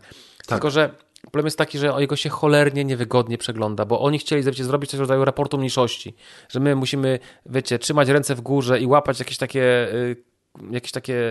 nie wiem, jak to nazwać, takie okręgi i te okręgi łapiemy je do rąk, one wtedy się tak rozwijają w takie większe okręgi. To jest wszystko tak cholernie niewygodne, niepraktyczne. Jakby to była taka zwykła lista, taka wiecie, zwykła lista menu, jedna po drugim, w rzędzie, by się to 100 razy wygodniej czytało. A tutaj po prostu musimy przechodzić po prostu ciągle do nowych opcji. Na przykład przez to, że są takie fajne kółeczka, to na przykład na takim jednym kółeczku się mieści tylko na przykład 5 pozycji. Powiedzmy z jakiejś tam sekcji. I żeby przejść, żeby widzieć szóstą i kolejne, to musimy kliknąć more. Ale jak wrócimy, jakby z tego już, przeczytamy tę rzecz, którą kliknęliśmy, to my nie wracamy do tego samego poziomu, na którym byliśmy, tylko wracamy do tego pierwszego. I znowu jak chcemy przeczytać kolejną rzecz, to musimy znowu more kliknąć. Wiecie, ja to może źle opisuję, ale to jest wszystko tak cholernie niewygodne, takie wiecie, takie po prostu toporne i takie niepraktyczne, że naprawdę... Czyli user interface po prostu. Aż płaczę, bo ja chcę to czytać, bo ja wiecie, tam naprawdę jest kupa ciekawych informacji o Harim Seldonie, o jakichś tam Yuga Amarylu, o tych planetach Terminus, gdzie ta fundacja powstała, o tym imperium, jak się rozpadało i takie tam różne historie. I naprawdę aż mnie to boli. Tu pozwól, że ci przerwę, bo nie wiem jak bardzo jesteś zaznajomiony z lore czy z książką, natomiast mówisz o tym, jak się Imperium rozpadało i tak dalej, czyli zakładam, że gra się dzieje dużo później niż pierwsza książka. Tak, gra się dzieje, powiem szczerze, nie wiem dokładnie kiedy, ale generalnie Imperium jeszcze nadal istnieje, ale właśnie już są te takie pierwsze jakby ostrzeżenia, że się zaczyna coraz bardziej źle dziać. I Harry Seldon generalnie jest na Terminusie i się ukrywa. No to się na pewno dzieje... jeżeli Harry Seldon jest na Terminusie, to znaczy, że to się dzieje jeszcze za jego żywotu, bo książka to taka ciekawostka, może, przepraszam, że ci przerwę, ale książka tak naprawdę Asimowa bazuje na tym traktacie o upadku Imperium Rzymskiego i jest takim przeniesieniem upadku Imperium Rzymskiego do science fiction i tak naprawdę dzieje się na przestrzeni dekad albo i dłużej. To jest w ogóle 7 albo i 10 tomów tak naprawdę, które się rozrosły w pewnym momencie. Ja czytałem tylko tą podstawową fundację, która już sama w sobie dzieje się na przestrzeni wielu, wielu dekad i pokazuje historię z perspektywy różnych osób, różnych lat i różnych planet. Jest to fantastyczne i polecam każdemu, kto lubi science fiction. Fundacja jest super. No. W ogóle my gramy... Jeśli tak powiem, a propos tej babą, tak, i ona w ogóle ma swój głos. Zgadłem. No. Tak, gramy babą. I na przykład właśnie na czym polega mała skala tej gry? Polega na przykład to na tym, że otwieramy szafkę i w szafce jest kod do skrzynki, która się mieści, a ta skrzynka jest 5 metrów dalej, nie? Dosłownie. I to takie właśnie trochę jest, trochę takie słabe. Ale gramy babą, gramy w ogóle takim agentem. W ogóle to, co jest bardzo ciekawe w tej grze, że my gramy agentem takiej jakiejś tam Komisji Bezpieczeństwa Publicznego, czy taki można powiedzieć służb specjalny, takiego wywiadu, imperium właśnie. I naszym celem jest infiltracja jakby właśnie fundacji. Tylko, że możemy jakby zmienić swoją lojalność. Możemy jednak uznać, że my wierzymy, że fundacja ma sens, no bo według tej komisji, tego naszego, powiedzmy, handlera, nie? To ta fundacja to są w ogóle źli ludzie, którzy kłamią, że imperium upadnie, a imperium wcale nie upadnie. Ale na przykład ja czytając te książki, ja wiem, że ono upadnie. Jakby ja od razu z góry założyłem, że ja zdradzę, wiecie, tych moich mocodawców z imperium i po prostu przyłączę się do fundacji. No i mamy taki w sumie fajny motyw, bo możemy na przykład udawać cały czas przed tym kolesiem, że my dalej z nim współpracujemy, a jednocześnie go zdradzać, nie? Znaczy w pewnym momencie już trzeba podjąć takie decyzje, że już jakby wiadomo, że go zdradzimy. Ale to jest spoko i widzę, że tutaj potencjał do tego, że część ludzi może grać, na przykład chcieć grać i pozostać lojalnym jemu i wtedy jest inna trochę historia i się inne wydarzenia dzieją, a część może chcieć zdradzić. Na przykład jest taki motyw, że jak nie posłuchamy tego gościa i uratujemy życie takiej jednej postaci, to ma to bardzo duże konsekwencje i potem przez całą grę inne postaci wspominają o tym, tak jakby widać, że to wydarzenie jakby odcisnęło się piętnem na tym świecie, nie? I wszyscy do niego wracają. Ja przyznaję, że nie sprawdziłem, co by się stało, gdybym go zabił, bo istnieje możliwość, że i tak, wiecie, jak to w tych grach Telltale, nie? Że tak, niby tak, jest tak. Rozdzielenie, a potem i tak się to wszystko wraca do kupy, ale dopóki tego nie sprawdzę, no nie? To jest ten dym i lustra i ja mam wrażenie, że moje nieposłuszeństwo wobec tego handlera odbiło się rzeczywiście, odcisnęło piętno duże na tym świecie, bo doszło do takiego, można powiedzieć, bardzo poważnego, nie wiem, jakiegoś wypadku, gdzie zginęło bardzo dużo ludzi przez to, nie? No i, i to jest spoko i to mi się podoba, nie? Czyli fabularnie jest naprawdę dobrze. Fabularnie jest dobrze, tak. Tutaj jestem zaskoczony i przede wszystkim mówię, w Jarze nie ma dużo gier, w których są dialogi. Jest bardzo dobry voice acting moim zdaniem i postaci mają fajne modele. Może te animacje twarzy nie są jakieś super, no bo to zawsze trudno zrobić, ale modele postaci są fajne, zróżnicowane, można z nimi fajnie pogadać, tylko że w grze jest dużo junku, no, bo na przykład mamy taką opcję, że możemy pogadać o jakichś tematach, ale mamy też taki jakby do wyboru taką opcję, która nam sugeruje, że jak się rozejrzymy po otoczeniu, to możemy popatrzeć na jakiś obiekt i jak się na nim skupimy przez kilka sekund, to postać zapyta o niego. Takie, wiecie, kontekstowe coś, no nie? Może to być inna postać, albo jakiś obraz na ścianie, albo nie wiem, jakaś budowla. Tylko że czasami zwróciłem uwagę na to, że czasami mamy taką, mamy tę ikonkę, która nam sugeruje, że możemy się rozejrzeć po świecie i zapytać o coś, co jest w tym świecie. A ja na przykład się rozglądałem i machałem głową na lewo i prawo i nie mogłem tego znaleźć. Moim zdaniem w takim wypadku to powinna być jakaś strzałka, która po prostu nas do tego skieruje. Te obiekty powinny być jakby zaznaczone w jakiś sposób, wiecie, tak jakby jakąś obwódką. Bo tutaj musimy, dopóki na ten obiekt nie popatrzymy głową, to on się jakby nie zaznaczy. I to jest takie szukanie w ciemno, takie, wiecie, jakby taki pixel hunting. No i to jest akurat słabe. Możemy też w ogóle część czasami rozwiązywać pewne rzeczy przemocą. Możemy na przykład, nie wiem, negocjować albo kogoś zabić. I wtedy też jest taka opcja, pojawia się taka ikonka pistoletu, że możemy kogoś zabić, więc to też jest fajne, że czasami możemy dosłownie wybrać między opcją pokojową, a całkowicie, wiecie, niepokojową. Czyli to jest po prostu Telltale w VR-ze, tak naprawdę. Trochę tak, z tego, co mówisz. Szczerze.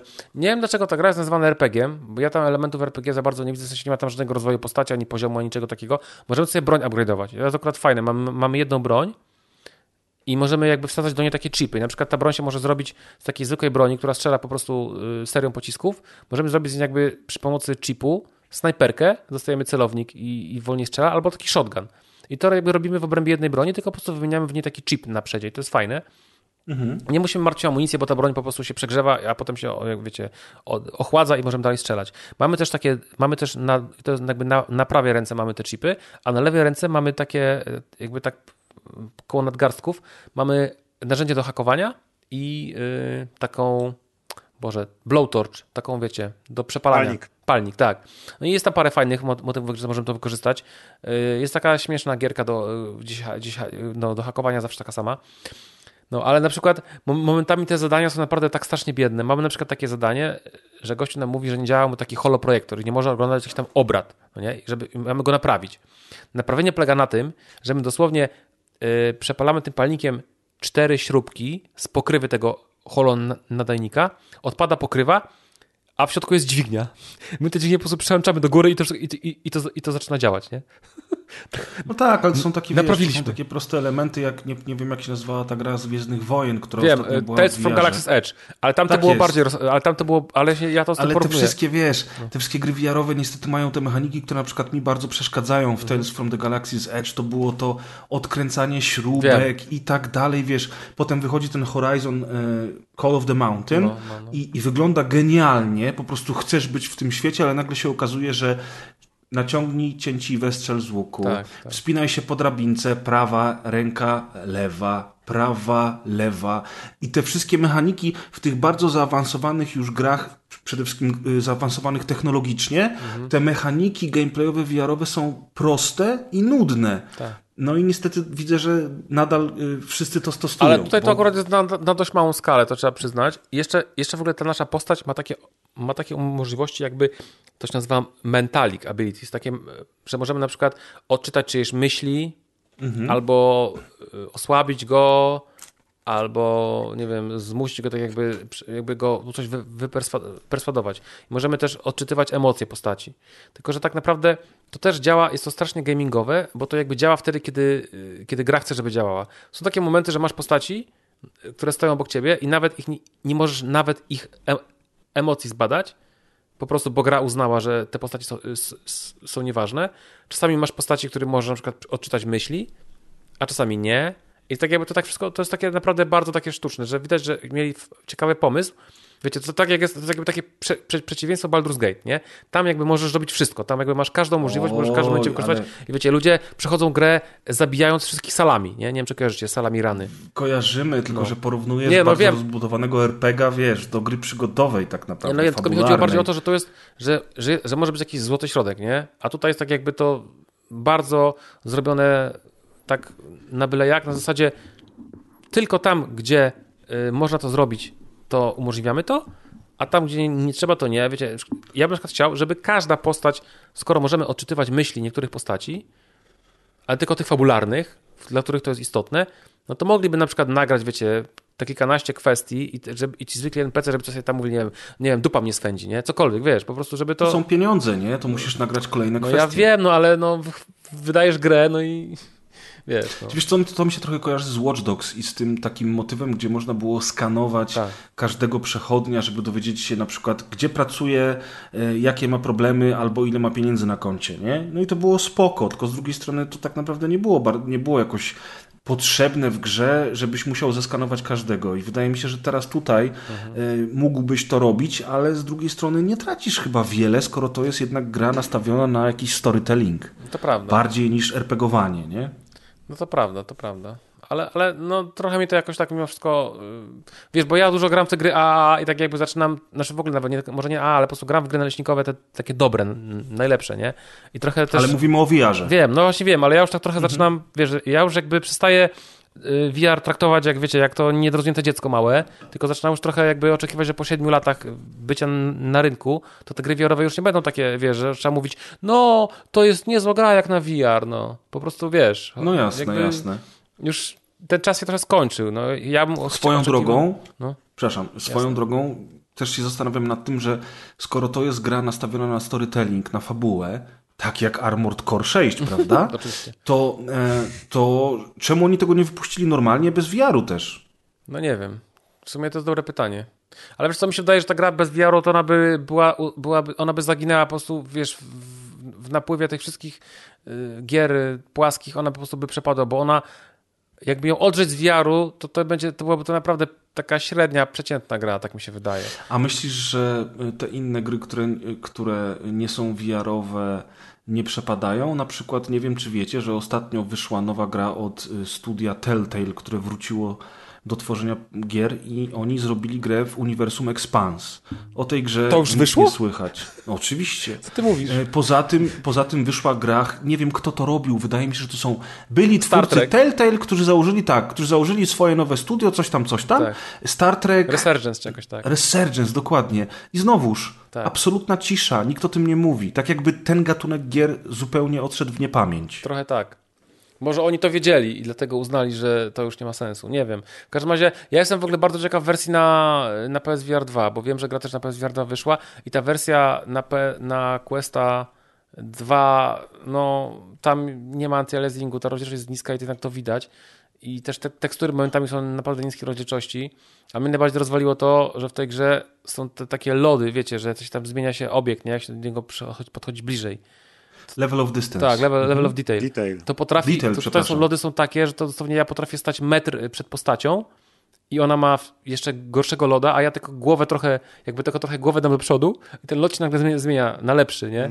I to jest metr, i to w jarze strasznie widać, jakby wiecie, w zwykłej grze może aż tak bardzo nie, ale w lodzie, w grze VR, to uważam, że naprawdę, jak już się robi grę VR, to się powinno, już bym nawet wolał, żeby ten lot był gorszy, ale żeby on się nie zmieniał metr No tak, mnie, bo stoisz tak naprawdę twarzą w twarz tak, z tą osobą. Wiesz co, ja w ogóle, jeśli masz aplikację Oculus na swoim telefonie, to jeśli jeszcze ją masz, to ja tam właśnie nagrałem takie filmiki i wrzuciłem do tej aplikacji, także teoretycznie mógłbyś to sobie odczytać i zobaczyć, jakby ściągnąć. Chętnie obejrzę. To możesz zobaczyć takie wszystkie. Ale nie, ogólnie nie jest ta gra zła. Jak ktoś w ogóle lubi takie fajne klimaty science fiction, to myślę, że może się dobrze bawić. No mnie zaskoczyło, przyznaję, że tego nie skończyłem, bo jest dość długa, ale zaskoczyło mnie właśnie to, że jest tyle dialogów, tyle tej historii. Wygląda na to, że są wybory, które mają konsekwencje i naprawdę jest dużo postaci, NPC-ów.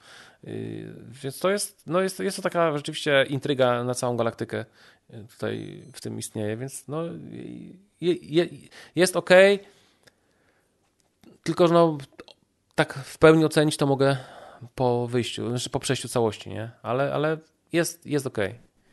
Czy z tego, co mówisz, to poza tymi wszystkimi bolączkami i tym, że gra niekoniecznie musiała być grą VR-ową, to ten nacisk na fabułę, na intrygę i na dylematy, czy też wybory, które podejmujemy w trakcie grania, jest dosyć wierny pierwowzorowi, tak? Więc brzmi to naprawdę ciekawie. No, mam nadzieję, że będę miał jakieś okazję zagrać, a może w międzyczasie Journey to Foundation wyjdzie też jako gra nie VR-owa i więcej osób będzie mogło po nią sięgnąć. Jest to wykluczone, bo już były takie przypadki.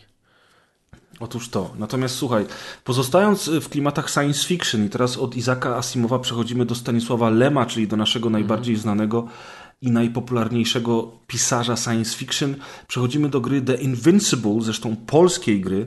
Jest to pierwsza z 3 polskich gier, o których będziemy mówili, a tak naprawdę z 4, bo Fumes z działu też z polską produkcją.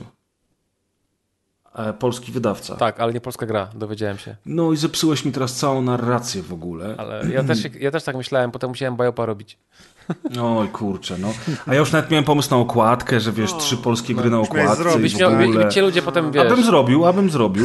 Ty byś tylko musiał dorzucić czcionkę i w ogóle. No, ale kontynuuj. Nie, ale faktycznie, no to widzisz, to dobrze, że mówisz, no. czyli dobra. Ale Beyond Sunset później, na razie The Invincible, tak. Świeża premiera i Simplex opowie nam o tej grze, bo przeszedł. Tak, przeszedłem tę grę i w ogóle, słuchajcie, przede wszystkim tak.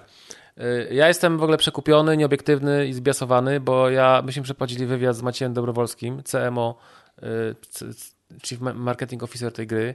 Ja w ogóle uwielbiam Lema, uwielbiam hard science fiction, lubię też walking simulatory. Czyli tak zwana recenzja, jak to się sprzedana, mówi? Nie, ale to... Nie, to normalnie artykuł sponsorowany, tak, to jest recenzja sponsorowana. Materiał partnera. A tak naprawdę to nie ale mimo wszystko. Ale chcę to powiedzieć, żeby ktoś mi tego nie zarzucał potem, no nie? Bo jakby ja się bardzo zaangażowałem trochę w taką, można powiedzieć, obronę tej gry. Tam na różnych, też u was na grupie, tam dyskutowałem na ten temat i tam na grupie Secret Level i na forum Steama są moje posty. Bo ja uważam, że ta gra trochę, no może nie została skrzywdzona, ale generalnie na przykład IGN dał jej 5/10 i między innymi wynikało to z tego, że narzekał na grafikę, a okazało się, że miał jakiegoś buga albo miał, nie wiem, coś źle ustawione, miał bardzo słabą jakość tekstur. I doszło do tego, że IGN usunął w ogóle tę recenzję wideo ze swojej strony. No to bardzo nieładnie z ich strony. Ale oceny już nie zmienili. No właśnie, mogliby teraz coś z tym zrobić, prawda? Mało tego, wiecie, oni usunęli tę recenzję ze strony, czyli jakby nie nagrali nowej, tylko usunęli tę recenzję i już jakby jest jedno miejsce mniej, gdzie o tej grze się można dowiedzieć. Może akurat, że ocena była 5/10, to może lepiej, a w ogóle gość, oni to w ogóle dali do recenzowania kolesiowi, jakiemuś świeżemu pracownikowi IGN-u, który wcześniej pracował do jakichś innych serwisów i on na przykład dał Grzesiu, twojej ulubionej grze Saints Row Reboot 4/5, a grze Tales from Borderlands, ten New Tales from Borderlands dał 4,5/5, no a tej grze dał 5/10. Czyli to lepsza gra od tamtych. Tak, no właśnie nie. Granie problem z tą grą polega na tym, że to jest naprawdę bardzo klasyczny walking simulator, czyli symulator chodzenia. Tam jest bardzo mało interakcji i po prostu no, nie ma jakichś zaawansowanych mechanik. Mnie to osobiście nie przeszkadza, ale są ludzie, którzy mają straszną alergię na walking simy i po prostu uważają, że to nawet nie są gry. Nie można tego grami nazywać. No i tacy ludzie też tę grę często recenzowali i po prostu dali jej niskie oceny. Ona ma teraz średnią na Metacriticu 7 na 10, nie? Taką mniej więcej. A na przykład jest bardzo fajna ocena Ufała, czyli Krystiana Smoszny, kiedyś naczelnego gry online na CD Action. Polecam. On w ogóle pisał, że on nawet nie przepada za walking simami, nie lubi ich, a wystawił 8 chyba i pół na 10 tej grze i był bardzo zaskoczony. Proszę, to wysoko. Tak. W ogóle z naszego takiego, wiecie, takiego naszego małego świadka podcastów zaprzyjaźnionych z naszym M2, to na przykład Mateusz Kadukowski z kanału Kodukowo też recenzował tę grę, też ją bardzo wysoko ocenił. Ja ją wysoko oceniam.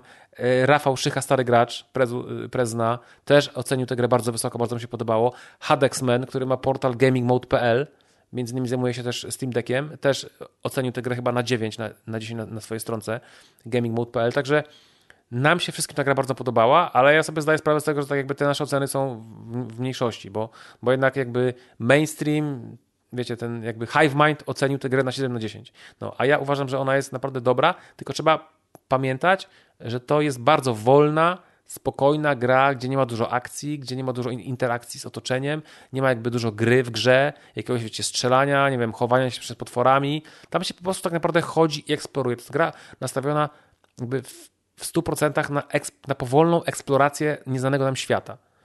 I my po prostu jesteśmy, w ogóle tak, gramy babą, już w ogóle minus. Znowu. I co jest w ogóle najlepsze, muszę to powiedzieć. Wiecie, gra jest na podstawie powieści Lema, The Invincible, czyli Niezwyciężony, ale ona się jakby dzieje chronologicznie przed akcją książki. I jest w ogóle twórcy gry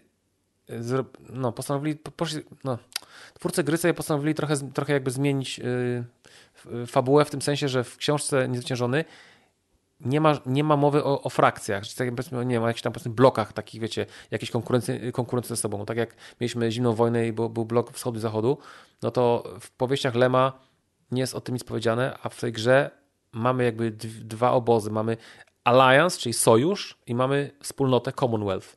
I my należymy do wspólnoty, a ten sojusz, Alliance to są jakby tacy rywale. I fabuła jest taka, że nasza załoga Commonwealth, czyli wspólnoty, dowiaduje się, że na planecie Regis 3 wylądował statek sojuszu Alliance i chcą sprawdzić, co oni tam odkryli.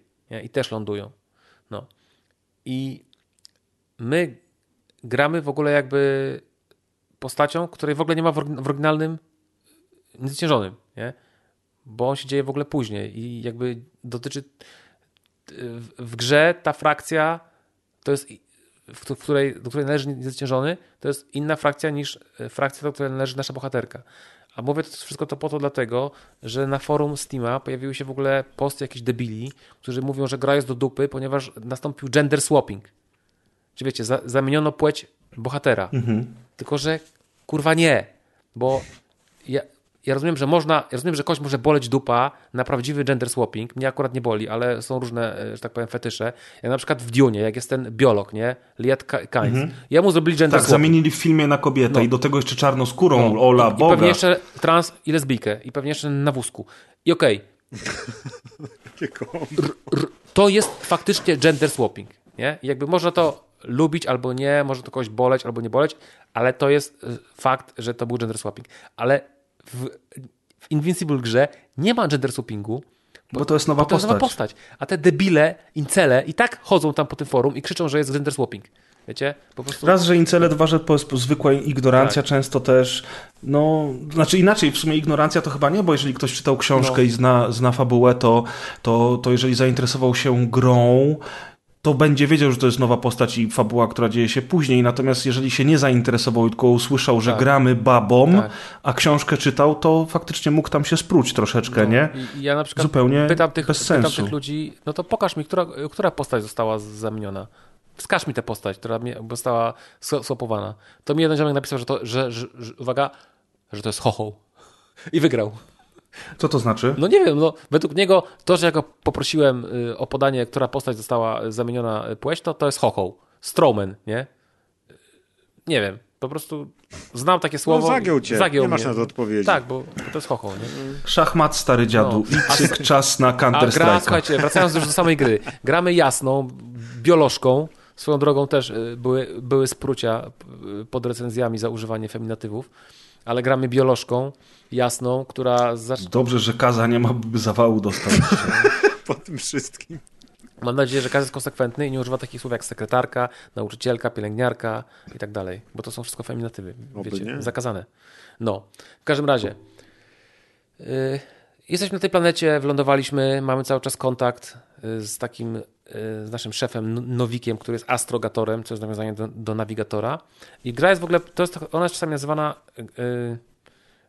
Firewatchem w kosmosie, bo faktycznie my eksplorujemy, przez radio raportujemy o pewnych rzeczach, które widzimy lub doświadczamy. W grze jest kilkanaście tysięcy linii dialogowych, jest bardzo fajny voice acting, jest bardzo ładna grafika, gra jest na Unreal Engine 4, dzięki czemu bardzo dobrze chodzi na deku. Fakt, że tam na premierę było trochę bugów, między innymi były nawet bugi w zakończeniu, co jest trochę słabe, no ale tak to bywa.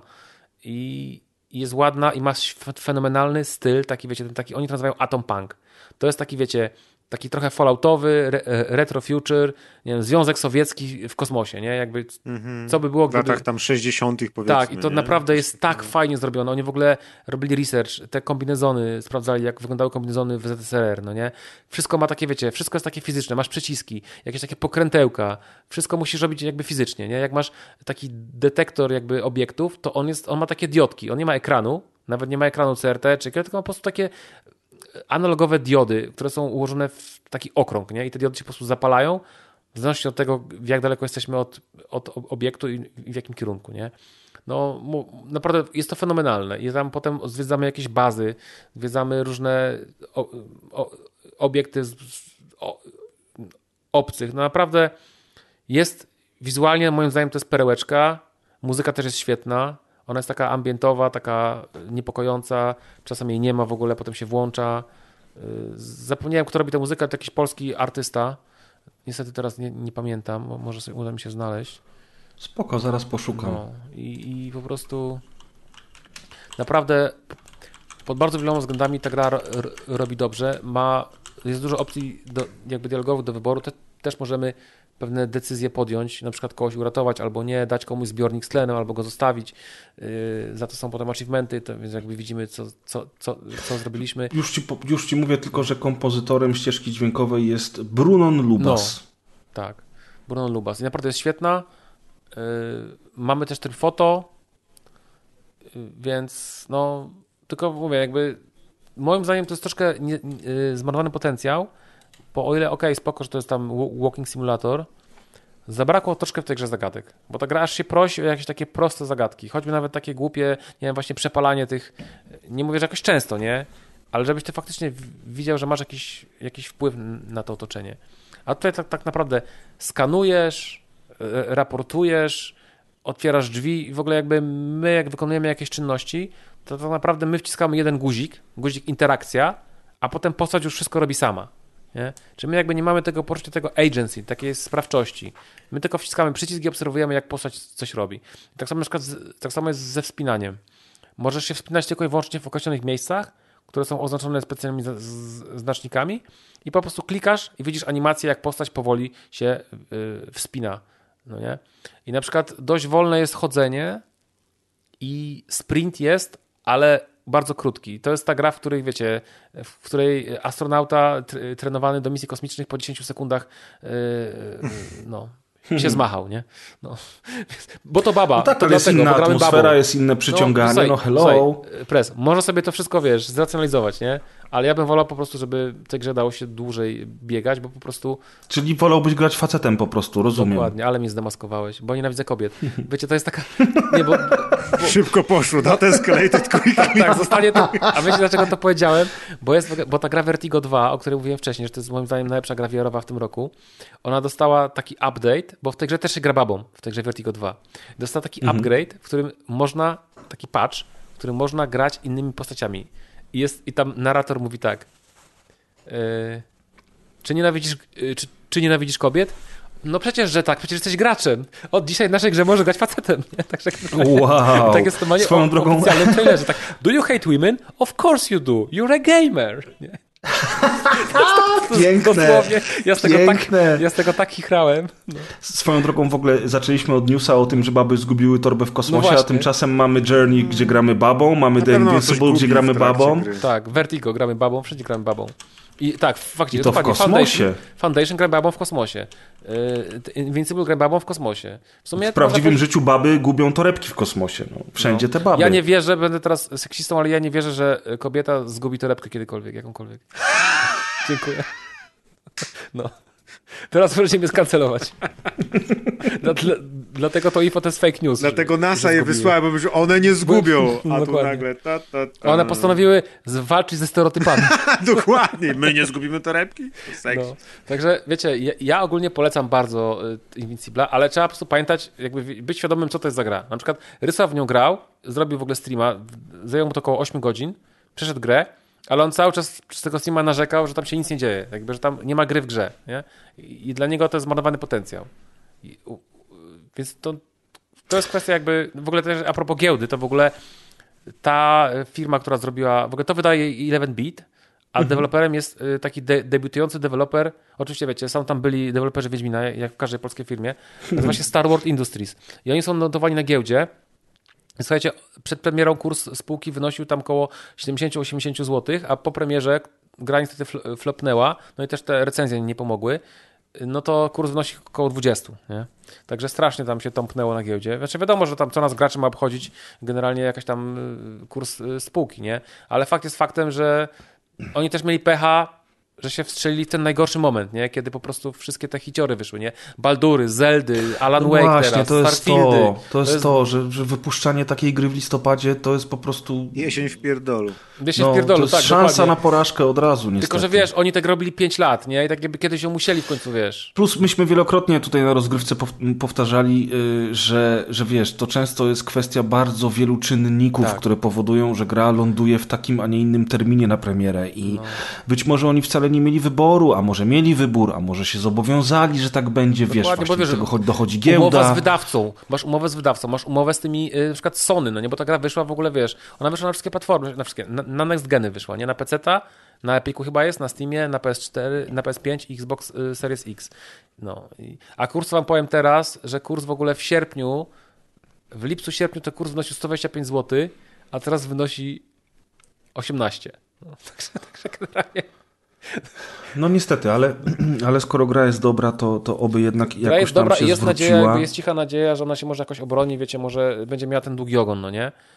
No, plus, że sami twórcy zostaną docenieni za swoją pracę i będą mieli szansę zrobić kolejne dzieło, wiesz, to jest ważne. Gra ma też, no na przykład tak, w grze na przykład nie można skipować dialogów, co ja uważam, że wiecie, przy drugim przejściu to jest mus.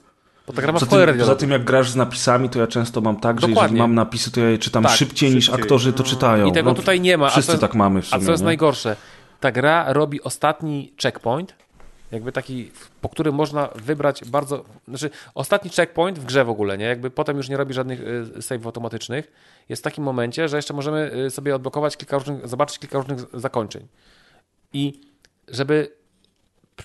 Wtedy jest bardzo dużo dialogów, bo to jest jakby taka ostatnia, wiecie, taka kulminacja tej gry. I tam się wszystko jakby trochę wyjaśnia, i są takie wielkie dyskusje, co myśmy w ogóle spotkali, co z tym zrobić, bo tam wiadomo, że chodzi o spotkanie jakby z obcą formą życia.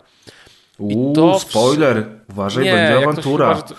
Ostatnio Szymon powiedział na podcaście, że można chwilę grać Venomem i prawie go ukrzyżowali. Powiedziałem, że można grać Venomem, a nie powiedziałem w czym. W Spider-Man 2. Sorry. Wiesz co, ja akurat tego nie wiedziałem, ale no... To już wiesz. Już wiem od Szymona, bo słuchałem tej rozgrywki. No, ale do czego, ale kończąc moją myśl. I ten ostatni checkpoint, po nim, jak chcesz odblokować jakiekolwiek zakończenie, to jest około 10 do 15 minut dialogów niepomijalnych, nie? I po prostu musisz siedzieć i je odklikiwać, znaczy właśnie odsłuchiwać, a co jest jeszcze najgorsze, twórcy na premierę tam w grze jest tylko jeden slot na save'a, który się automatycznie napisuje. Nie znoszę tego. To jest bez sensu. Ja napisałem tam, bo ja w ogóle mam jakby pośredni kontakt z tym Maciejem Dobrowolskim, pozdrawiam. No wiadomo, daje ci pieniądze za to, że mówisz o grze. Dokładnie, on mi płaci. Pomijam, że sobie kupiłem za własne pieniądze kolekcjonerkę tej gry. A akurat o tym teraz powiem, jaki jest fail, bo ta kolekcjonerka dalej do mnie nie dotarła. Premiera gry była 6 listopada, ale to zaraz o tym powiem. W każdym razie ja im napisałem, że koniecznie muszą mieć sloty. Po prostu nie ma opcji, żeby gra... Tym bardziej, że gra ma bugi. Po prostu były takie przypadki, że ludzie się po prostu blokowali. Gra im się zapisała. I musieli grać od nowa. No tak, od nowa. Nie? Wow, no to słabo. No i dodali. Tylko wiesz, przełączanie dialogów, slot na save'a i tego typu problemy to są rzeczy, które można jednak naprawić w łatkach. Tak, tylko że wiesz, ta gra tak długo powstawała i kurczę, że naprawdę... Znaczy tak, i taki jest stan techniczny w porównaniu z wieloma innymi grami w tym roku WRC... Nie szkaluj WRC, wcale nie jest tak źle, jak chłopaki mówili. Jest źle. Ja wierzę mojemu ziomowi.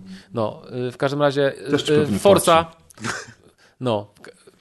Co ta Forza znowu? Jak ja słyszę o tej Forza na PC. No wiem, ale już też wyszło mnóstwo łatek. Ale na premierze była zjebana, o to mi chodzi. Zdanie na premierę. Słaba Forza, tak czy siak. No. A tam pierdolą farmazony. Dobrze, Grzesiu, ty masz rację. No raczej, zawsze. No kurczę. Wiadomo, a kto inny? A kto może mieć? Nazywasz się Prez, jesteś wojewodą. No, w każdym razie... Dziękuję, do widzenia. Grzesiu, gra była na premierze i tak w dobrym stanie technicznym, bardzo dobrze zoptymalizowana. Zwłaszcza, że demo chodziło kiepsko i demo było słabe i oni usunęli. No, ale niestety takie drobne bugi, na przykład nasz kolega Dapit, z Dapit Podcast, dostał też kurz do recenzji i mówi, że... zrobił jedno zakończenie i ona po prostu mu się blokuje, jakby skrypcie nie odpala. I jakby postać czeka na pewne wydarzenie, które ma się wydarzyć i ono się nigdy nie wydarza. I on kilka razy próbował wczytać tego ostatniego save'a, wiecie, sprzed 15 minut. Przechodził te dialogi niepomijalne 3 razy i za każdym razem mu się to blokowało. Ja mam tak samo na Tinderze, A jeśli chodzi o kolekcjonerkę, to tak. Jest bardzo fajna wersja, nazywa się Signature Edition. Taka wiecie, bo to jest w ogóle tam jakiś Signature Publishing.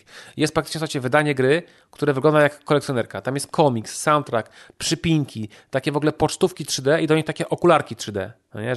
Żeby było widać, wiecie, taką przestrzenność. I to kosztuje w ogóle 60 euro, nie? Czy około 300 zł kosztuje taka wersja. Tylko co się okazuje, ona była wysyłana z Anglii. I moi koledzy, na przykład, którzy w Anglii mieszkają, to dostali ją w ciągu 2 dni, a ja czekam dalej, bo jest na cle. I co, trzeba było głosować na Brexit? No właśnie, to był błąd, teraz żałuję. No. Nikt mi nie powiedział, że potem to tak się skończy. No i po prostu wiecie, no to jest słabe, że w ogóle ludzie pytali, wiecie, w Polsce, gdzie można kupić pudełko tej gry, bo w ogóle jakby ta gra nie była dostępna, ona jest dostępna na jakiejś angielskiej stronie, jakby wiecie, nie każdy, ja to wiem od dewelopera, no nie, że tam można kupić, jakby nie każdy konsument Polak musi wiedzieć, że ta gra po prostu jest tam dostępna, nie, także był też problem właśnie, znaczy nie mówię, że nie dało się kupić w Polsce, bo się dało, ale te wersje Signature to chyba tylko w Anglii, no i też na przykład nie ma polskiego dubbingu i to na przykład też na to ludzie narzekają, ale to wynika z tego, że po prostu ta gra ma kilkanaście tysięcy linii dialogowych. No właśnie, i chciałem od razu powiedzieć, że to jest bardzo częsty przykład tego, że jeżeli gra jest tworzona przez Polaków i nie ma polskiej wersji językowej, to ludzie się wściekają. Tylko że ludzie nie zdają sobie sprawy z tego, ile kosztuje dubbing, tak. Ile kosztuje tłumaczenie gry. I to wszystko są ogromne pieniądze. Oczywiście. I wiesz, ja jeszcze jestem w stanie jeszcze trochę zrozumieć wściekłość ludzi, jak wychodzi polska gra i nie ma w ogóle polskiej wersji, nie? No nawet napisów. Ale ta gra ma napisy.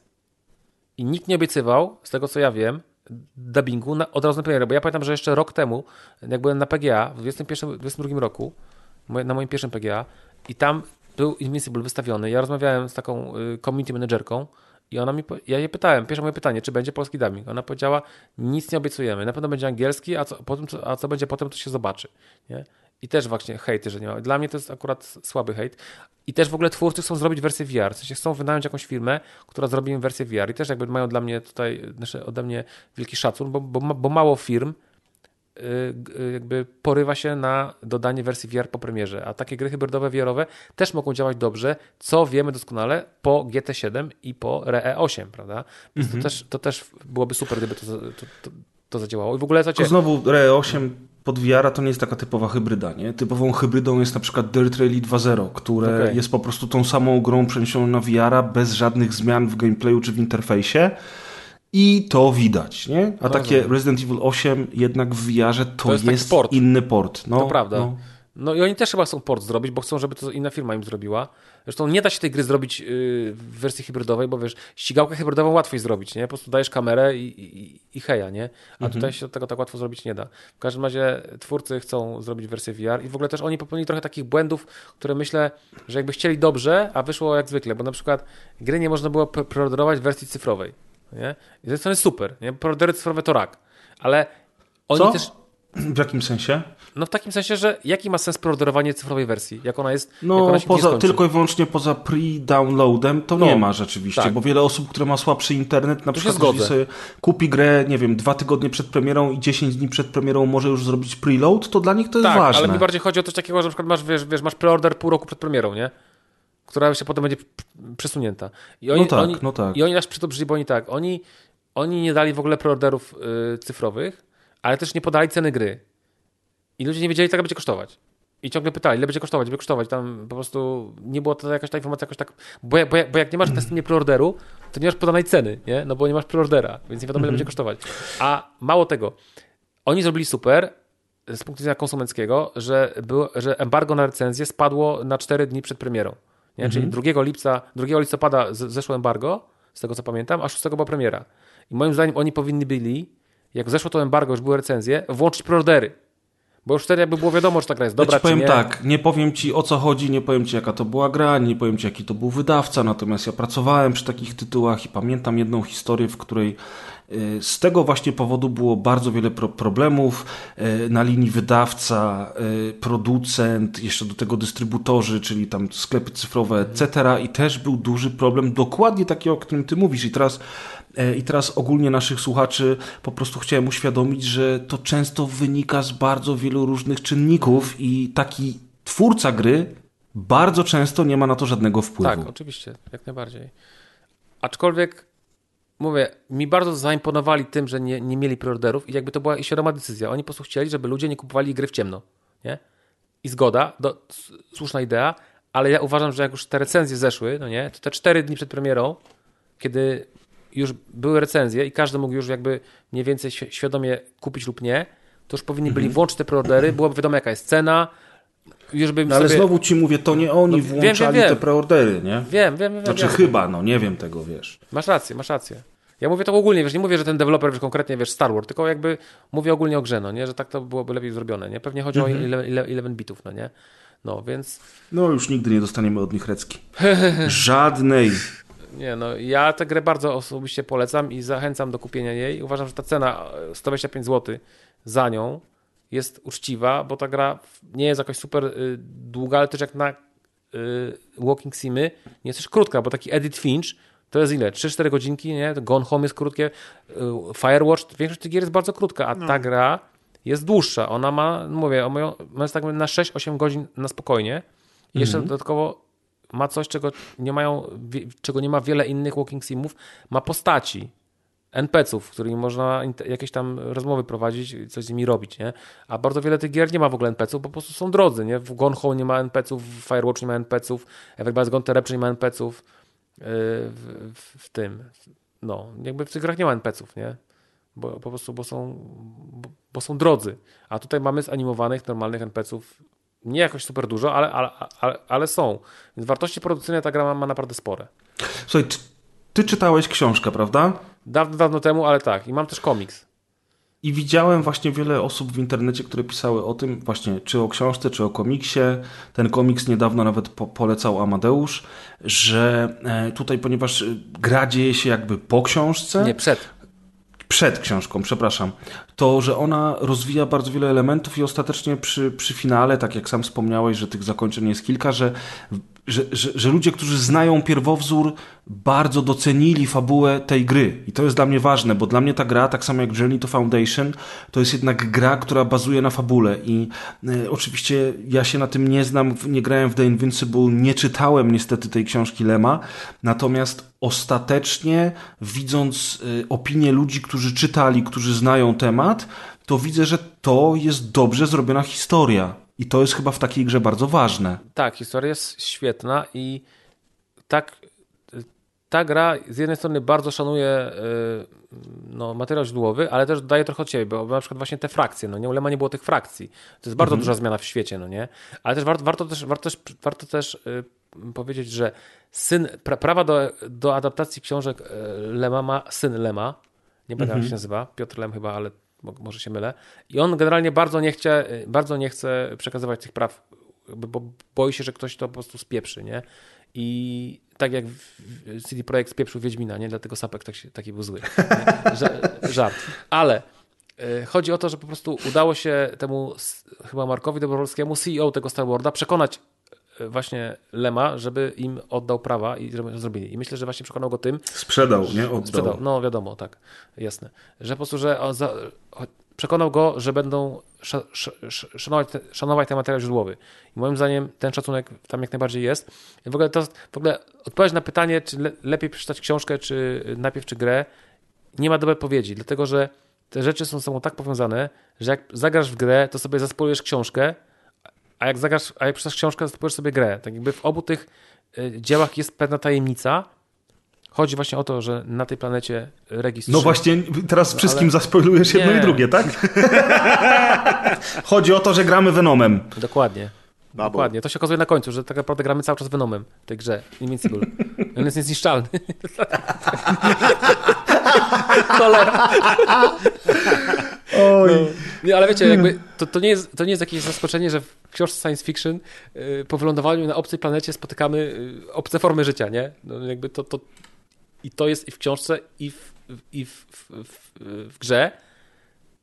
I tak jakby to chodzi o to, że jak zagramy w grę, no to już pewne rzeczy w książce dla nas nie będą zaskoczeniem, bo ta załoga tam po prostu nie wie, co się wydarzyło i szuka i bada. No tak, ale to, a my już wiemy, jakby... że to, tamto. No ale to siłą rzeczy, no to nie da się tego zrobić inaczej. To jest tak samo jak była gra The Thing, która swoją drogą jest kanoniczna i była bezpośrednią kontynuacją filmu, to ciężko byłoby, żebyś, nie wiem, nie miał spoilerów w tej grze, jeżeli nie widziałeś filmu. Dokładnie. Czy potem powstał prequel The Thing przecież sprzed 10 lat bodajże, który był taki sobie, ale jakoś tę fabułę rozwijał.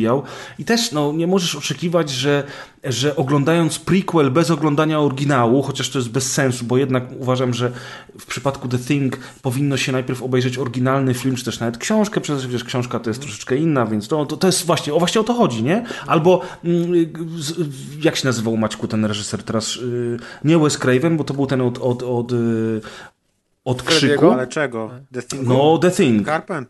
Carpenter, właśnie, że wiesz, oczekiwać od Carpentera, że jego film nie zaspoiluje książki, na podstawie której powstał. No, to już są takie fabularne połączenia, których nie jesteś w stanie uniknąć w żaden sposób. No, znaczy ja myślę, że można w sumie tak naprawdę cokolwiek się zrobi, to nie będzie źle. Myślę, że nie głupi pomysłem jest najpierw zagranie, bo tak jakby chronologicznie jakby...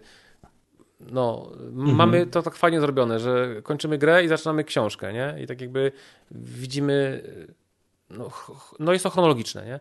No. A oprócz tego słyszałem, że jest bardzo dobry audiobook, podobno jest fenomenalny audiobook, chyba jest w ogóle, Krystyna Czubówna jest narratorem chyba, jest w ogóle główną postać tego faceta, co go z gender swapowali, to gra Daniel Olbryski, tam są w ogóle, wiecie, efekty dźwiękowe, jest taki naprawdę dojebany audiobook. Taki, czyli wiecie, takie słuchowisko bardziej tak, niż słuchowisko. A to nie jest taka strasznie długa książka, ta powieść, to nie jest taka jakaś mega, to nie jest taka jakaś kolubryna. Jakieś 180 stron. No, to jest maluszek, nie? Więc to myślę, że można spokojnie też spróbować sobie na przykład posłuchać tego, nie? Dlatego bardzo bym chciał zagrać kiedyś w przyszłości z polskim dubbingiem, może wyjdzie i wersję VR-ową, tylko no niestety to wszystko zależy od sprzedaży. Jak ona będzie słaba, to i ta gra, jeśli ta gra się nie zwróci, tylko będzie flopem i jakby przyniesie straty, no to nie zrobią ani wersji polskiej, ani nie zrobią VR-a, no bo z czego? Nie? No tak. No, na razie niestety nie zapowiada się to dobrze, więc o ile ta gra nagle się nie okaże, wiecie, że nagle jakiś streamer, wiecie, na jakiś kurde PewDiePie czy tam inny jakiś tam sraj zrobi z niej jakiś super stream i nagle, wiecie, po prostu miliony ludzi się rzucą, no to ja, znaczy wiecie, ja bardzo dobrze, że tej grze życzę, nie? Jest mi ogólnie smutno, że tak to się skończyło, no ale też wygląda na to, że po prostu troszkę boom na walking simulatory się skończył, no i jakby oni nie wstrzeli się swój czas, nie? I No niestety, no ale zobaczymy, tak jak powiedziałeś, to jest gra, która może mieć długi ogon. Może.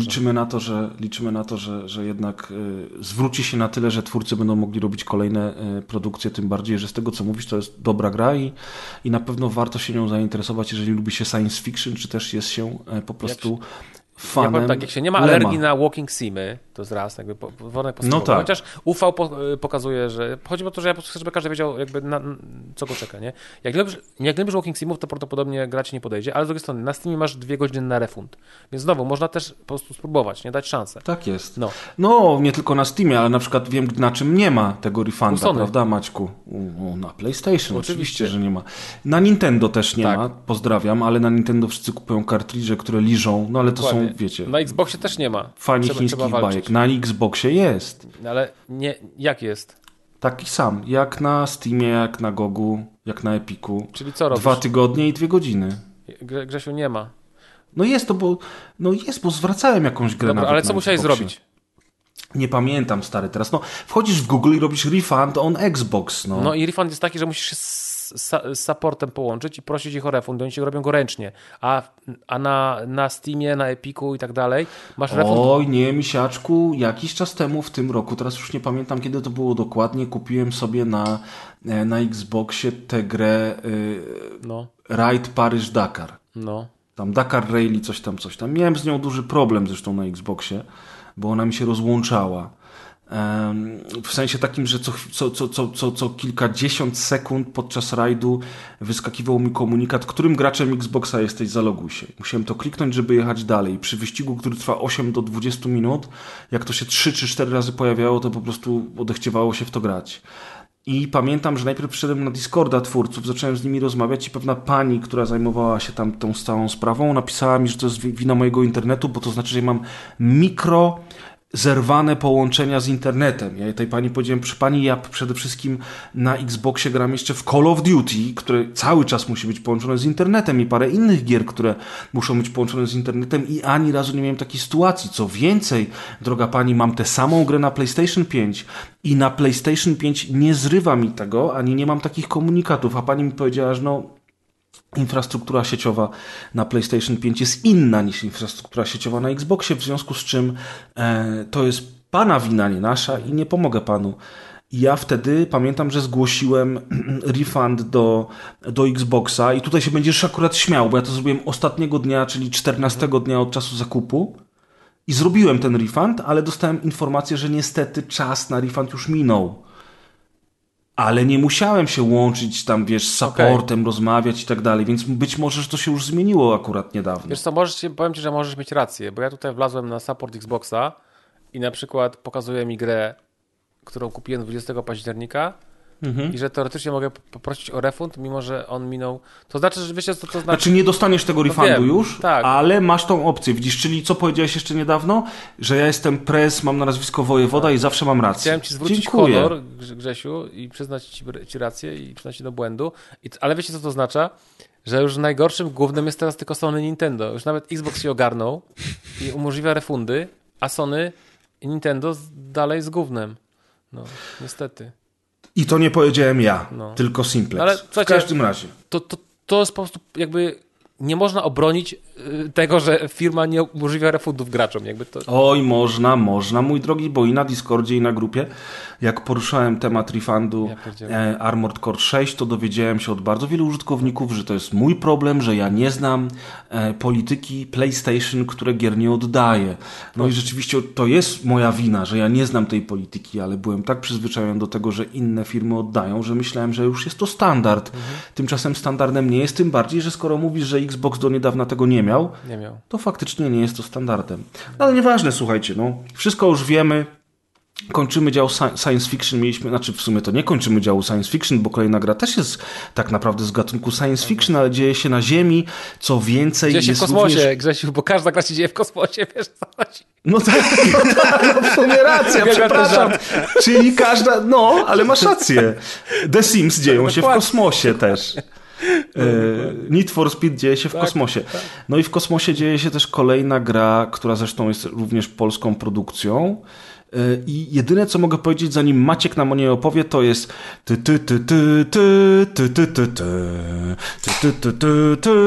i dalej już nie umiem tego zanucić. Maćku, a ja poznałem, że chodzi o Robocop. O, pięknie, widzisz, poznał Simple. Robocop od polskiego studia. Ja niedawno oglądałem film, jest wspaniały. No raczej. Ja właśnie zastanawiałem się, czy sobie przypomnieć, ale w sumie gra mi wystarcza, bo ta gra jest najlepszą grą o Robocopie, jaką można sobie było wymarzyć. Listem miłosnym do Robocopa, tak? Listem miłosnym, absolutnie. I ja jeszcze nie skończyłem, liżę w niej ściany, grałem jakieś 10 godzin, chociaż przy moim trybie grania ostatnio to mam wrażenie, że z 20 co najmniej, ale właśnie postanowiłem nawet porzucić Alana Wake'a 2, bo już mnie tak wymęczył psychicznie. Zrył mi psychę i już doszedłem też do takiego momentu fabularnego, gdzie już nie wiedziałem, co się dzieje i ile tam rzeczywistości na siebie nakłada się i przenika i o co w ogóle chodzi, więc miałem już taki mętlik, że stwierdziłem, że nie, potrzebuję jakiegoś comfort food, gry, przy której nie będę się męczyć psychicznie i stresować, tylko będzie to coś przyjemnego i wiedziałem, że po tym jak grałem w demo Robocopa, to wiedziałem, że ta gra taka będzie i rzeczywiście taka jest. I teraz to aż nawet nie wiem, co wam powiedzieć właśnie poza tym, że to jest gra o Robocopie, na którą nie zasługiwaliśmy, ale ją dostaliśmy. Mhm. Nawet dzisiaj prez wysłał mi filmik z Digital Foundry, czyli zjebów od grafiki. Z wyroli. Z wyroli od grafiki, tak, którzy stwierdzili, że to jest jedna z najładniejszych gier wykorzystująca Unreal Engine 5, tak, jakie póki co powstały. I studio takie mniejszej wielkości zawstydza wszystkie wielkie inne studia tym, jak potrafi tą technologię wykorzystać, bo właśnie jakby wizualnie reprezentacja tego Detroit z lat 80. jest po prostu niesamowita. Z przyszłości lat 80. Wiecie, z przyszłości, tak. Taka retro przyszłość z CRT-kami. Alternatywna. A w ogóle jak tak jeśli ktoś oglądał albo słuchał recenzji Energika i uwierzył mu, że ta gra wygląda jak z PS3, to niech obejrzy materiał Digital Foundry. To po prostu... Czy z PS3 wygląda animacja twarzy? Tak. Wszyscy na to zwracają uwagę i rzeczywiście tak, to jest prawda. Te twarze, nawet shader skóry jest całkiem fajny, ale... Modele są już trochę słabsze, a animacja jest już kompletnie drewniana i przypomina rzeczywiście erę. To jest starą. Najtrudniej zrobić, jakby to jest na to są największe pieniądze. Tak, no. Chociaż Unreal Engine przecież ma tych MetaHumans i tak dalej, więc trochę dziwne, że wiesz, no wiem, jakby mogli, na pewno jakieś są asety, systemy i tak dalej, no ale słuchajcie, to kompletnie nie przeszkadza, jakby to nie jest tak, że gra mi się krzywie zawsze patrząc na te twarze, tylko zaakceptowałem to bardzo szybko, ponieważ jest to, tak jak Robocop jest filmem już starym i chociaż dalej, tak jak Simplex mówił, że jest świetny i rzeczywiście te efekty i tak dalej, to nie jest tak, że stary film, więc ma stare efekty i trzeba się przyzwyczaić, ale jakby ten feeling, wiecie, tego takiego retrofuturyzmu lat 80. kina akcji i tak dalej sprawia, że to, że ta gra nie wygląda jak topowe produkcje AAA w ogóle nie przeszkadza, bo właśnie nadrabia całą resztą i tym, z jaką miłością właśnie został odwzorowany ten świat i jest to po prostu przeniesienie się do filmu praktycznie w 100% od tego, jak właśnie wyglądają te brudne ulice miasta, po to, jak cały ten klimat tego, wiecie, tego świata Robocopa, który jest taki charakterystyczny, bo tam są te wszystkie chociażby reklamy absurdalne i one tutaj też są, pojawiają się takie radia, do których można podejść i je włączyć i tam lecą jakieś reklamy w stylu, że zawsze są tam, wiecie, jakieś czy reklamy, czy wiadomości, w których jest zawsze jakiś super tragiczny, tragikomiczny finał tych historii. I'll buy that for $1. Tak, I'll buy that for $1. A ja pamiętam reklamę, mnie najbardziej odkryła reklama z dema, reklama na zasadzie jesteś ciągle zalatany w pracy, nie masz czasu na opiekę nad dziećmi, daj im tabletkę usypiającą. Dokładnie. Sama gra się otwiera w ogóle takimi wiadomościami telewizyjnymi. I to jest od razu też totalnie... Pamiętam, że... To jest sam początek filmu. Dokładnie. I tak samo jak właśnie byłem w kinie na Top Gun Maverick i Top Gun Maverick zaczynał się Danger Zone i ja praktycznie w pierwszych sekundach krzyczałem tak, Top Gun! To tutaj to samo. Odpalasz Robocopa i zaczyna się sceną z wiadomości. Give us a minute, I will give you the world. Tak. I od razu mówisz, tak, to jest Robocop, właśnie o to chodzi, nie? I tam... po prostu wiadomości w stylu, że nasza zaginiona łódź podwodna się odnalazła, bo zgubili się na morzu, ale wynurzyli się, ostrzelali ostatni jakiś rezerwat fok, ale na szczęście już wrócili do domu i jest wszystko dobrze, nie? Czy coś. Ten poziom absurdalnego humoru i takiego podejścia jest tu absolutnie zachowany. Postacie są odwzorowane, mimo tego, że są trochę drewniane, to są moim zdaniem bardzo fajnie odwzorowane. I partnerka naszego Brokopa, i szef komisariatu i tak dalej, The Old Man, kierownik OCP. Jest bardzo fajny, aż nie chcę zdradzać, ale jest trochę różnych takich smaczków i główny tutaj zły, czyli tak jakby nowy boss mafijny, który się pojawia w mieście i naszym zadaniem głównym fabularnym jest się z nim rozprawić, jest podejrzanie podobny do pewnego bardzo znanego czarnego charakteru z bardzo znanej serii filmów akcji z lat 80. Nie chcę nic więcej mówić, bo wszystko byłoby spoilerem, ale to jest od razu rzuciło mi się w oczy i mi się to nie może być przypadkowe podobieństwo, więc jest takich rzeczy całkiem dużo. Gra robi wrażenie tym, że im się naprawdę udało, tak jak pamiętacie, gadaliśmy o tym, jak można zrobić grę o Robocopie fajną, przecież on chodzi powoli, jak to ma wyglądać, on jest niby nieśmiertelny. Oni w ogóle tę grę reklamowali, jakby to był w ogóle celowniczek. Tak, i wyglądało trochę jak celowniczek. Była skopana reklama. Słuchajcie, ten feeling bycia Robocopem jest oddany idealnie moim zdaniem, bo on wcale tak wolno nie chodzi. Można biec szybciej, troszkę, co ani nie wygląda specjalnie komicznie, wiecie, w znaczeniu, że Robocop śmiesznie biega. No, porusza się trochę szybciej, ale etapy są tak zrobione, że dużo takiego chodzenia po długich, pustych korytarzach nie ma, a nawet jak jest, to dalej jest to bardzo klimatycznie zrobione. Są takie momenty bardzo często w grze, że najpierw sobie, powiedzmy, poziom możemy zwiedzić, na przykład dochodzimy do jakichś zrujnowanych fabryk i chodzimy po nich i się nic nie dzieje. Ale już wiadomo, że zaraz się będzie działo i te wszystkie pomieszczenia, przez które teraz przechodzimy i nic tu nie ma, to będzie, jak będziemy na przykład wracać z powrotem, to już będzie mnóstwo bandytów tam stało. I to się powtarza wiele razy w grze, ale też w tym czasie, kiedy chodzimy, to sobie możemy pooglądać, gadamy z kimś przez radio, zbieramy dalej jakieś poszlaki, tą naszą wizją Robocopa, dzięki której on podświetla różne obiekty i tam, wiecie, to jest takie trochę jak symulator chodzenia, ale jest mega klimatyczny, no to totalnie, idealnie oddaje klimat tego Robocopa. W ogóle to miasto, jak ono wygląda, takie neony, kałuże, to jest kurde fenomen. Tak, ten taki specyficzny styl, bo to nie jest taki zwykły cyberpunk, to nie jest taka dystopia typowa, właśnie... No oddane to jest idealnie. To jest po prostu bezbłędnie. To jest to, jak sobie wyobrażano, mam wrażenie, że to jest to, jak sobie wyobrażano niedaleką przyszłość w latach 80., nie? Tak, przy czym właśnie taką niezbyt pozytywną, no bo z tymi korporacjami i tak dalej, co jest dosyć cyberpunkowe, ale taka mniej futurystyczna, tylko właśnie retrofuturystyczna, ale... Cyberpunkowe jest to na przykład, że ta korporacja kupiła sobie policję, nie? Tak, tak, ale właśnie na siłę nawet jakbym wymyślał, to nie jestem w stanie powiedzieć, że to mogli zrobić lepiej. Nie, tu jest wszystko moim zdaniem zrobione idealnie robocopowo, tak jak powinno być. Rozpierducha, kiedy jest strzelanina, jest genialna po prostu. Destrukcja otoczenia, sypią się ściany, tynk przewraca, rozwalają się meble, można podnosić niektóre meble, rzucać, monitory i tak dalej. Sporo rzeczy można podnosić i rzucić z przeciwników, oczywiście jakieś karnistry z benzyną obowiązkowo i tak dalej.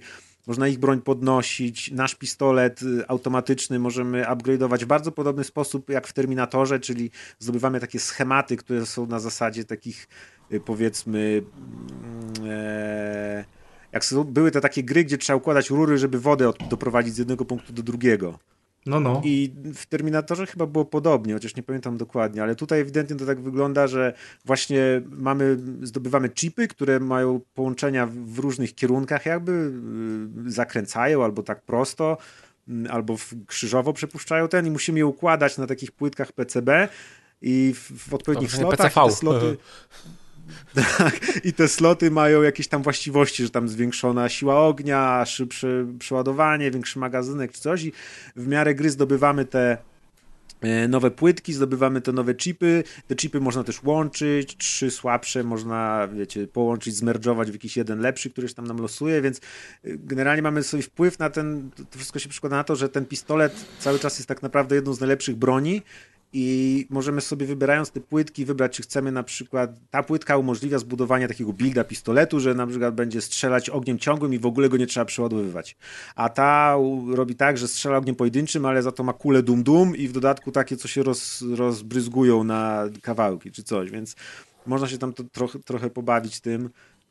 bronie można podnosić przy przeciwnikach, flaków jest mnóstwo, po prostu odstrzeliwanie rąk, nóg. Strzał w jaja. Strzał w jaja obowiązkowy, dokładnie. Jak wiecie, kogoś ostrzelamy przy ścianie, to na tej ścianie po prostu nie dość, że jest wielka plama krwi, to jeszcze ściekają jakieś takie ręka, flaki, noga, mózg na ścianie. Spadają.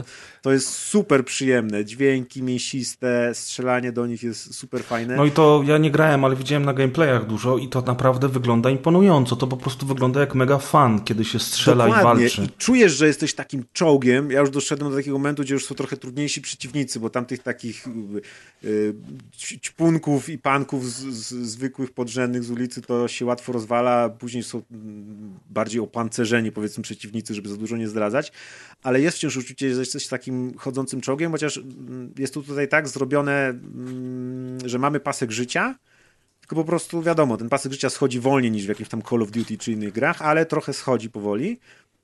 I możemy zbierać takiego swego rodzaju apteczki, które sobie pod przyciskiem używamy, kiedy tylko chcemy. Na początku możemy nosić je 3, ale potem dzięki skillom można trochę ilość ich zwiększyć. I po prostu co jakiś czas musimy się uleczyć, ale mamy też w drzewku umiejętności, które ma różne fajne umiejętności. Umiejętności też właśnie albo od większej ilości noszenia apteczek, albo od tego, że możemy się też znany motyw z filmów podłączyć do jakiejś skrzynki elektrycznej i tym prądem się jakby naładować jako energią życiową. Możemy też, są takie rzeczy, których w filmach nie było za bardzo, czyli takie tarcza na przykład, która nam na kilka sekund zwiększa odporność, to też się przydaje i wtedy, kiedy miałem taki moment, że nie mogłem tam przejść takich trudniejszych przeciwników, przypomniałem sobie, bo ja z tych skilli aktywnych to rzadko korzystam, jest też slow motion na przykład z tych aktywnych skilli i właśnie myślę, kurde, no zabijają mnie, za dużo ich tu jest, jak tu przejść, a potem myślę, przecież mam te skille i rzeczywiście odpaliłem tarczę, odpaliłem slow motion, wszedłem na środek, zacząłem ich wszystkich rozwalać headshotami, po prostu ich głowy wybuchały jak arbuzy i wiecie, to co wcześniej mnie zabili, teraz praktycznie bez szwanku przeszedłem ten etap, więc jest fajne. Są takie reżyserowane momenty, kiedy musimy zrobić ten bridge przez drzwi, czyli takie, wiecie, taktyczne wejście, jak komandosi robią albo coś i wtedy też się automatycznie slow motion uruchamia i my powoli widzimy to całe pomieszczenie przeciwników, którzy się w naszą stronę powoli odwracają. My tam mamy kilka sekund, żeby ich w slow motion rozwalić. Czasami też to jest ważne, żeby zdążyć ich zabić, zanim oni na przykład zabiją jakiegoś cywila, który tam jest, bo na koniec tych misji też to jest super, że ta gra jest właśnie, gdzieś widziałem w jakiejś recenzji ktoś opisał, że ona jest taka rozkosznie oldschoolowa, taka staroświecka i rzeczywiście taka jest, bo mamy tu niby, to nie jest otwarty świat, ale podróżujemy między poziomami, ale często wracamy na te same poziomy. Mamy taki charakterystyczny poziom tych ulic miasta, które często widać na screenach ludzie robią albo na zasłonach, bo to był też w demie dostępny poziom. I do tego miejsca, to jest kilka przecznic, po których chodzimy, tam są różne miejscówki, wiecie, sklepy, bary, mieszkania. I do tego miejsca wracamy co jakiś czas, często o różnej porze. Na początku tam jesteśmy w nocy, później tam jesteśmy w dzień. I cała ta fabuła tej gry jest taka, że jakby prowadzimy to śledztwo, przy okazji również jakieś tam pomniejsze sprawy nam wpadają do rozwiązania, ale jakby wracamy na komisariat, tam mamy briefing, dowiadujemy się co trzeba robić dalej i tak dalej, po tym komisariacie możemy chodzić. Później schodzimy do garażu, wsiadamy do samochodu, jedziemy na jakąś miejscówkę. Nie można jej wybrać, tylko po prostu fabularnie jedziemy na jakąś miejscówkę. Potem w tej miejscówce, która jest też taka, powiedzmy, zazwyczaj otwarta, to nie są takie korytarze, tylko takie otwarte przestrzenie. Gdzieś tam chodzimy, robimy głównego questa, możemy zboczyć na bok, zrobić jakieś poboczne questy, które znajdujemy, możemy znajdować znajdźki, za które też później dostajemy XP-ki. Jak tą misję całą wykonamy, wracamy się do samochodu, chociaż nie zawsze, czasami też po prostu jest cutscenka, że Robocop wraca na posterunek. No i na tym posterunku znowu są jakieś nowe newsy, coś się nowego wydarzyło, czasem są jakieś mini misje na posterunku, nagle ktoś nas poprosi o pomoc czy coś i jest to, wszystko jest takie super właśnie filmowo-serialowe, bo dzieje się na różnych płaszczyznach i to nie jest tylko taka strzelanka, że jak w Quake'u, że zaczynasz Robocop grę, odpalasz, chodzisz, strzelasz przez 8 godzin i się kończy. To jest dużo rzeczy, gdzie chodzisz, gadasz, są dialogi, gdzie jest wybór linii dialogowych i ewidentnie te nasze postacie zapamiętują te dialogi. Jest nawet powiedziane, że ta postać, na przykład wstawiłeś się za tą postacią, albo ta postać cię nie lubi, bo ją olałeś, czy coś. Możemy sobie zdobyć skill, który nam będzie podpowiadać preferowane te dialogi, które powinniśmy jakby wybrać, które będą dla nas lepszą opcją. I nie wiem dokładnie, jak to wpływa na fabułę, ale już też dotarłem do momentu, gdzie ktoś na przykład mi mówi, że pamiętasz, wtedy byliśmy i ty na przykład mnie poparłeś i dzięki temu coś tam zrobiłem, więc też masz wrażenie, że masz wpływ na to, co się dzieje i ten jest, przez to jest właśnie taka filmowo-serialowa, wciągająca i jeszcze bardziej tak ugruntowana w tym świecie Robocopa. Są glitche w ogóle, to jest super, chociaż moim zdaniem trochę za mało wykorzystane, ale są bardzo znane te, co też były w filmie glitche, gdzie nagle idziemy i nagle, wiecie, jakiś ekran się zamazuje, Robocop nagle słyszy jakieś dźwięki, jakieś dialogi, ktoś coś do niego mówi. Są motywy niczym z jakichś takich gier horrorowych, gdzie idziesz i nagle, wiesz, jest cięcie, jesteś w innym miejscu. I nagle idziesz trochę do przodu. Tak, urwać się film. I znowu idziesz do przodu, jesteś w innym miejscu i słyszysz jakiś głos. I potem, wiesz, już jest normalna gra, ale wyszło, że Robo, chyba miałeś jakąś usterkę, więc to też jest totalnie w klimacie filmu i idealnie. A możesz odebrać telefon? Telefon, no. Nie mogę teraz rozmawiać, bo jestem w robocie. Ale dzwoni się, korzysta się z budek telefonicznych, wykonuje się rozmowy analogowe i tak dalej. Więc naprawdę wydaje mi się, że to jest lepsza gra o Robocopie niż Terminator był grą o Terminatorze. Też przez to, że tutaj gramy Robocopem, a w Terminatorze graliśmy jakimiś tam innymi tymi z ruchu oporu żołnierzami po prostu, czyli nie bezpośrednio postacią z filmu. Ale jakby ten feeling tutaj jest idealnie odwzorowany i po prostu ja mam super zabawę, nawet mimo tego, że czasami jednak są takie etapy, gdzie rzeczywiście musisz gdzieś tam, powiedzmy, trochę pochodzić, czegoś poszukać i to tempo trochę opada, albo że na przykład trzeba przejść właśnie przez jakieś tam centrum handlowe, gdzie wiecie, przez 5 czy 7 minut się prawie nic nie dzieje. Ale też dzięki temu chłoniemy tą atmosferę, bo naprawdę to wszystko jest wykonane rewelacyjnie. Ta architektura, to wszystko, no po prostu rewelacja. Dla mnie to jest kandydat na grę roku.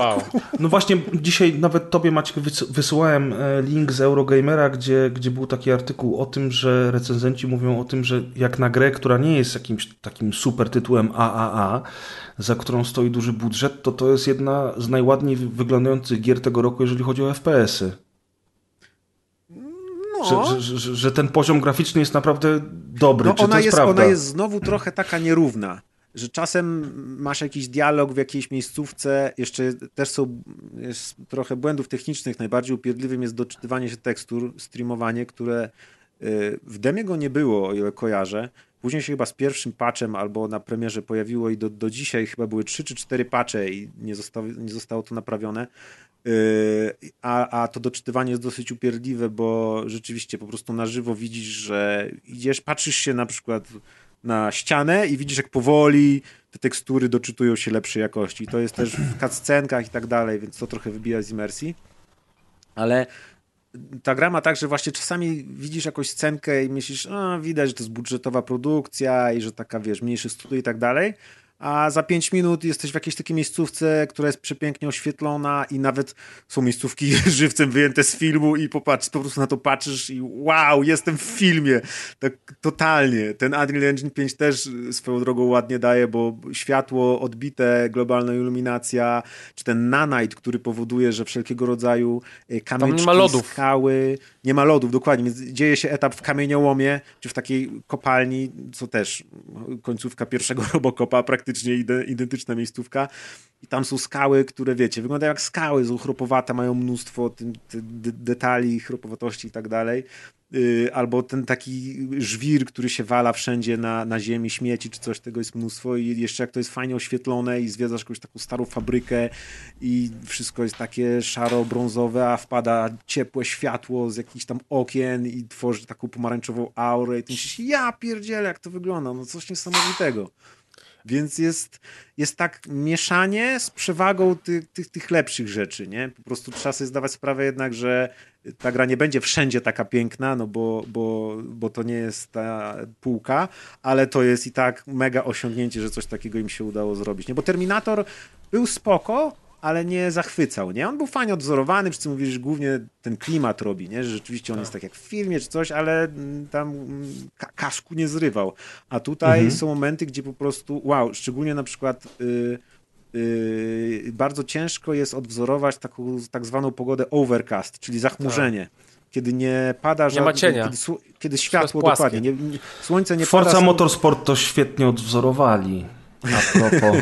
No ale właśnie takie oświetlenie, gdzie nie pada słońce z żadnego konkretnego miejsca, tylko tak po prostu całe niebo świeci, czyli nie ma właśnie cieni i wszystko jest jakby sprane. Wszystkie płaszczyzny są tak samo oświetlone, czyli nijako i ciężko połapać się w odległości. To wygląda ogólnie słabo zazwyczaj. I w życiu, i w grach wideo. W gry wideo bardzo ciężko, nie potrafię tego odzorować. Tutaj w życiu tym bardziej wiem, bo mieszkam w Gdańsku. My w Krakowie, to wiesz. My mamy smog, mamy jeszcze ciemniej w dodatku. Ale tutaj jest to odwzorowane po prostu genialnie. Idziesz tymi ulicami, jest mnóstwo kałuż, też czuć tą wilgoć w powietrzu, też. Mgłę. Pewnie też. Właśnie, walają się ci bezdomni. To wszystko jest po prostu rewelacja. A powiedz mi, nie masz takiego FOMO, że sobie nie odblokowałeś pewnych umiejętności, na przykład jakieś tam inwestygowania, czy tam spostrzegawczości i potem nie możesz tego, jakieś tam rzeczy są dla ciebie zamknięte? Bo to mnie trochę... Tak. Nie wiem, na ile tych punktów zdobędziemy. Z tego, co widzę, to jest szansa, że jakby możesz praktycznie wszystko odblokować, bo jest tak, że tam mamy, powiedzmy, nie wiem, chyba z 8 umiejętności i każda ma 10 poziomów. No i tam na 2., 5. i powiedzmy 8. odblokowujemy jakieś ważniejsze takie skille. I one są całkiem fajne. Ja sobie odblokowałem skille takie, które dają mi więcej punktów XP, no bo to się zawsze opłaca. Na początku tylko wpakuję, ale potem mam zysk.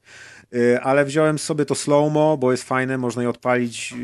Ono się bardzo szybko regeneruje i to spowolnienie sporo daje. Na przykład są umiejętności typu zwiększenie życia, takiego pancerza albo obrażeń, ale na przykład tego w ogóle nie używałem, bo jakoś daję sobie radę bez tego grać.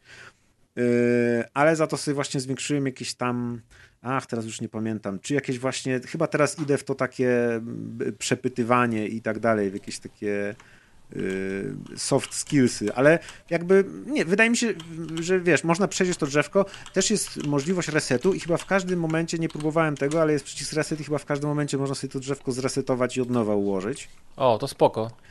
Ale też wystarczy, że przejrzysz, jak te skille wyglądają i sobie w którąś stronę pójdziesz. I na przykład jest jeden skill, myślałem, że będzie przydatny od otwierania sejfów, takiego siłowego, a tak naprawdę ja sejfy znalazłem tylko ze 3 na samym początku gry i w dodatku, wiecie, 3 pokoje obok była kartka, którą jak się zeskanowało, to podawało kod do tego sejfu, więc jakby to jest umiejętność, która jakoś tam się mniej przydaje. Za to na przykład wziąłem sobie umiejętność, która wyświetla wszystkie questy na mapie, że nie muszę ich jakby szukać. To jest przydatne, bo czasem jak się po tych ulicach chodzi albo coś, to widzisz, że na przykład właśnie jesteś na tej misji na ulicach, masz tam główną misję, jakieś tam poboczne, ale masz też takie ukryte jakby znajdźki albo coś i jeśli wrócisz jakby do samochodu i wrócisz na posterunek, to zakończysz jakby tą całą sekcję i już nie możesz kontynuować tych questów, czyli te, których nie dokończysz, to one są porzucone jako nieudane. I czasem trzeba się nachodzić, żeby znaleźć gdzieś jakiś quest, że nagle w uliczce patrzysz, że stoją jakieś typki, podchodzisz do nich, odpala się cutscenka i to jest jakaś tam krótka rozmowa, jakiś taki mini quest. Więc tutaj akurat umiejętność, która podświetla te questy, jest przydatna, jak ktoś chce wszystko zrobić i wykonać. Też a propos klimatu jest fajne to, że jak wrócimy na posterunek, to za każdym razem musimy iść do tego pomieszczenia, które było dla Robocopa z tym jego, wiecie, tronem takim przygotowane. Siadamy tam, z boku się pokazuje takie okienko, które nam pokazuje wszystkie rzeczy, które wykonaliśmy, obiektywy. Dostajemy ocenę na koniec, która jest tylko taką wizualną rzeczą, nie? Czy nam się tam bardzo powiodło, czy nie. I jeszcze mamy rozmowę z panią psycholog, która się jakby zajmuje naszą, bo tam technicy zajmują się częścią techniczną Robocopa, a pani psycholog tym psychiką.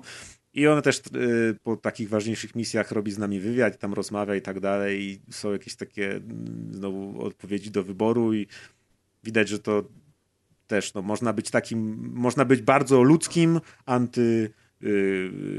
korporacyjnym, można być całkowicie, wiecie, odpowiedzi a la maszyna pozbawiona uczuć, która tylko sugeruje się tymi swoimi dyrektywami i tak dalej.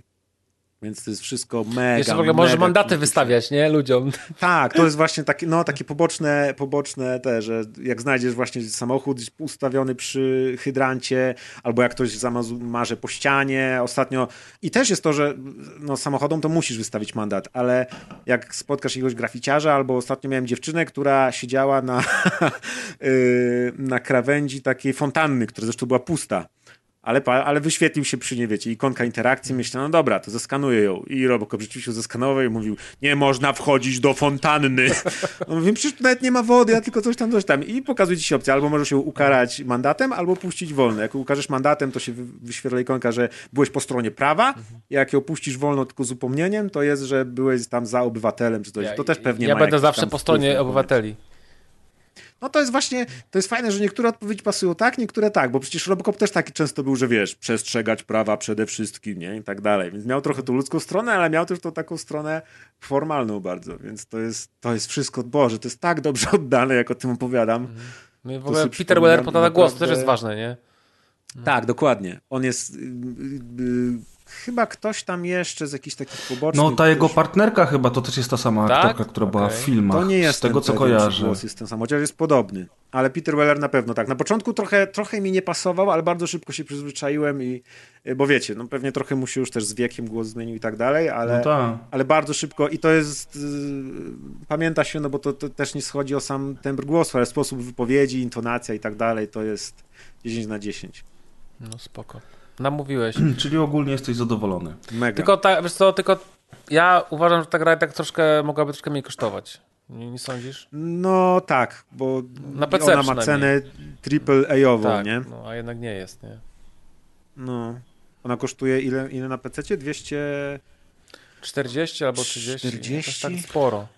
No, to jest... No, z tym sporo to znowu się wszystko zmienia. Ja pamiętam, jak jeszcze jakiś czas temu była awantura o to, że gry PC-towe wjechały na ten próg 220-240, a tymczasem gry konsolowe wjechały na 350. No ale gry konsolowe możesz kupić w pudełku używkę z O Jezus, przykro następny! O nie. Ale wiesz, co że mam z tego, rację. Stary? No dużo z tego. Nie, dystrybucja, produkcja, reklama, marketing, ale nie interesuje mnie to jako klienta. Bo możesz cyfrowo kupić też grę za 350 zł. Ale masz alternatywę. A na PC 350 zł kosztuje... Spider-Man 2 i Call of Duty Modern Warfare 3, a Robocop kosztuje 240, to jest prawie 100 zł różnicy, więc nie mówmy o tym, że ta gra kosztuje tyle co AAA, bo nie kosztuje. Ale też widzę, że nawet nie na podejrzanych kluczykarniach, tylko na oficjalnych sklepach można go kupić za 160 zł. I to już jest moim zdaniem super cena. No i czyli to tylko dowodzi, że cena na Steamie jest z dupy, no. Ja Spider-Mana kupiłem za chyba 299 na płycie. Na premierę. I co im pan zrobi? No dobrze, Nówkę, stary, no dobrze, ale wiadomo o tym, że można poszukać. No na pewno. Tak, ale jak Questa trójkę, to nie, tylko kupuj w mecie, bo w mecie mi płacą za to. Grzesiu, nie? Ja tutaj proszę jak chcesz kupić 5 stówek drożej w Polsce, to kupuj. Bądź moim gościem. Jezus, Łukasz, wiadomo o co chodzi, tylko po prostu wiesz, no zwracam uwagę na jedną rzecz, że 240 zł to niestety, ja nie mówię, że to jest spoko. Ej, Baldur's Gate kosztuje 250, okej? Okay? O Jezus, zwalcie mu wszyscy konia dobrze, temu Baldurowi. No tak. Ja już... No ale widzisz, stary, że się ustawi, że jak Baldur już 250, to jednak Robocop za 230, to jednak coś tutaj nie gra, nie? A poza tym, znaczy, gdzie nie jest Baldur, stary, a gdzie jest Robocop? Nie wiem. Tylko jedna gra będzie grą roku. Wiadomo, że Robocop. To nie będzie żaden Baldur. I będzie to WRC, no wiadomo. No. Forza. Nie, The Invincible. Albo. No. Czyli co? Czyli jeszcze coś dodajemy o tym Robocopie? Poza tym, że skandalicznie wysoka cena i w ogóle i tylko pudełka? Nie no, żartuję oczywiście, Łukasz, nie obrażaj się. Nie obrażam się, Grzesiu. Dla fanów to jest absolutnie obowiązkowa pozycja. Absolutnie. Okej. Okay. Ja jestem bardzo zachęcony, tym bardziej, że już Maciek chwalił demo i widziałem część recenzji. A ja wam tylko powiem ciekawostkę, bo ta gra ma, słuchajcie, o dziwo, bardzo podobną średnią na Metacriticu i OpenCriticu co Invincible, ale ma dużo lepsze oceny graczy i dużo lepszą sprzedaż przez to. Ona miała pik na Steamie tam chyba z 4 czy 5 tysięcy. I generalnie ma bardzo dużo pozytywnych recenzji i ogólnie on jest bardzo zadowolony ze sprzedaży, ta gra się po prostu dobrze sprzedaje. No jest to sukces. I mimo, że to jest znowu ten przypadek, że krytycy tej gry trochę nie docenili, to jest ten przypadek, co było z Days Gone, co było z Mad Maxem, wiecie o co chodzi. Mhm. I tutaj jakby to jest dobre przypomnienie, żeby nie ufać nigdy ślepo zupełnie temu hive-mindowi recenzenckiemu. Bo to też jest... No. Mhm. Nie, no sorry, skończ. No właśnie to, że po prostu oni czasami jakby mają inne, jakby nie wiem, no, kryteria oceny i dla graczy ta gra jest świetna. No bo to też jest, wiadomo, ogromną tutaj wagę w tej ocenie ma to, czy ktoś lubi tego Robocopa, czy nie. Tak. Jak ktoś lubi strzelanki i nie ma żadnego sentymentu do Robocopa, to on nie musi się koniecznie dobrze tutaj bawić. Być może. No. Bo wiesz, mnie cieszą pierdoły, na które ktoś inny w ogóle nie zwróci uwagi, nie? Znaczy dużo właśnie o to chciałem powiedzieć, że to też jest przypomnienie dla twórców gier, że mają jeszcze jakieś 10 do 20 lat, żeby robić gry bazujące na nostalgii lat 80. i 90. Dlatego, że... Potem się umrzemy. Tak, albo nie wiem, przestaną grać, albo nie będą mieli ochoty, albo będą mieli inne... Oczywiście, nie wiem, ktoś może... już my jesteśmy tym pokoleniem, które jak będzie miało lat 85, to dalej będzie grało w gry. Myśmy się na nich, wiesz, wychowali. Ale jak, no albo już tym bardziej, ale jak my będziemy mieli 85 lat, jeżeli dożyjemy w ogóle... W co wątpię. Jeśli świat się jeszcze, wiecie, nie spłonie w atomowej pożodze. To już inna sprawa. To wiesz co, to już nikomu nie będzie się opłacało robić Robocopa ani Predatora. Tak. Bo nikt o tym nie będzie pamiętał po prostu. No ja wiem. Wiesz, wiadomo, że my na przykład też nie jesteśmy hiperfanami filmów sprzed 80 lat, jakichś tam, nie wiem, Sokołów Maltańskich. A ile gier powstaje na podstawie tych filmów, Maćku? Ale nie, chodzi mi o to, że wiesz, no Robocop czy coś, myślę, że o ile na przykład ta marka, wiesz, nie zostanie zakopana, że przez najbliższe 40 lat nic nie będzie z Robocopa, nie? No to wiadomo, że to zostanie zapomniane, ale myślę, że wiesz, to takie najbardziej znane, do których jest jakiś tam sentyment i coś, to będą, wiesz, nie wiem, czy tak umrą razem z nami, nie? Tak, czy wiesz, no, Dracula albo King Kong, one zawsze zostaną w popkulturze, nie? No ale Robocop, już nie jestem taki pewien. Wiem. Terminator, Obcy... Ale no właśnie, fakty dawno nie było gry. Terminator i Obcy i Robocop to są dzieła z lat 80. i 90., nie? Ale fakt jest faktem, że gier z Robocopa nie było lat. Bardzo długo nie było gier żadnych z Robocopem. No tak. Ja tak naprawdę jak słyszę gry z Robocopem, to pamiętam te takie ze SNES-a, co się w prawo szło i strzelało, nie? No. Ale nawet gdzieś widziałem ostatnio screeny, ktoś oczywiście sobie robił jaja w internecie i wstawił, że na PS2 była jakaś gra z Robocopem.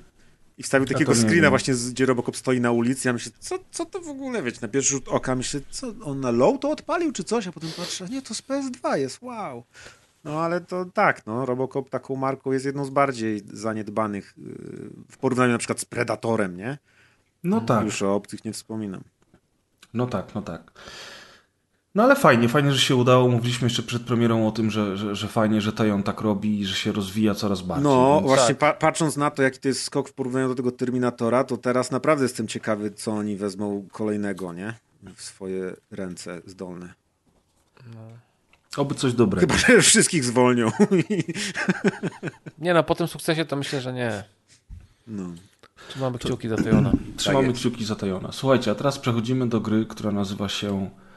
Call of Duty Modern Warfare 3. No i teraz już nie będziemy nawet wchodzić w te wszystkie niuanse, że tak naprawdę to jest reboot starej trylogii, która nazywała się wtedy Call of Duty Modern Warfare i było 2 i 3, a teraz znowu jest 1, 2 i 3 i tak dalej, i tak dalej. Przy okazji bety zresztą mówiłem o tym, że koniec końców każdy będzie głosował swoim portfelem, że to jest taka sama seria jak FIFA albo Need for Speed i po prostu ludzie grają albo nie grają. Że Call of Duty poszło też trochę w stronę Fortnite'a, żeby jednak zarobić jeszcze więcej niż do tej pory zarobiło. Ja już nawet nie będę przypominał o tym, że od samego początku miałem rację, mówiąc o tym, że Warzone to jest bardzo, bardzo duży problem dla serii i to się okazało prawdą. Natomiast jakby wiadomo, że beka, bo Prez gra w Boomer Shootery, Prez gra w Call of Duty, Zresztą fajny był tekst na ostatnim odcinku, na którym mnie nie było, bo ja go słuchałem, jak powiedzieliście, że na szczęście problemem recenzji Modern Warfare 3 zajmie się Prez, a nie wy. I to jest prawda. Na szczęście ktoś to zrobił za was, bo to nie jest dobra gra. Zresztą o tym świadczą recenzje, które są na Metacriticu na poziomie 55 na 100, jeżeli chodzi o recenzentów. I poniżej 2 punktów na 10, jeżeli chodzi o graczy. I bardzo kurwa dobrze. Ja oczywiście wielokrotnie mówiłem o tym, że na przykład uważam, że ze średnią recenzji to jest raz, że to nie do końca zawsze jest prawda, bo dużo recenzji jest przehypowanych. Chociażby w tym roku Jedi Survivor, Z drugiej strony recenzje graczy to jest coś takiego, że ludzie się coś obrażą albo wkurwią, bo nagle gramy babom i obniżamy ocenę. I ciężko, tak, i ciężko jest, wiecie, wyciągnąć jakiś taki złoty środek z tego wszystkiego. Natomiast mamy w tej chwili 20-lecie serii Call of Duty. I to jest, dla mnie osobiście to jest bardzo ważna rzecz, ponieważ ja gram w Call of Duty od pierwszej części. Właśnie ostatnio się nad tym zastanawiałem, że ja miałem 19 lat, kiedy wyszło pierwsze Call of Duty. W tej chwili mam 39 lat i grałem przez te 20 lat w każdą odsłonę co roku. Przechodziłem kampanię, ale też grałem w multiplayer. I to już grałem w multiplayer pierwszego Call of Duty. Wtedy jeszcze były piraty, grało się na pirackich serwerach, ale grałem. I teraz ja sobie zrobiłem z Call of Duty pewnego rodzaju takie święto, które zawsze się śmiałem, że co roku to jest najważniejsza premiera danego roku, bo na jesieni, czy to w październiku, czy w listopadzie wychodziło kolejne Call of Duty. Człowiek kupował, siadał, zazwyczaj to były piątki.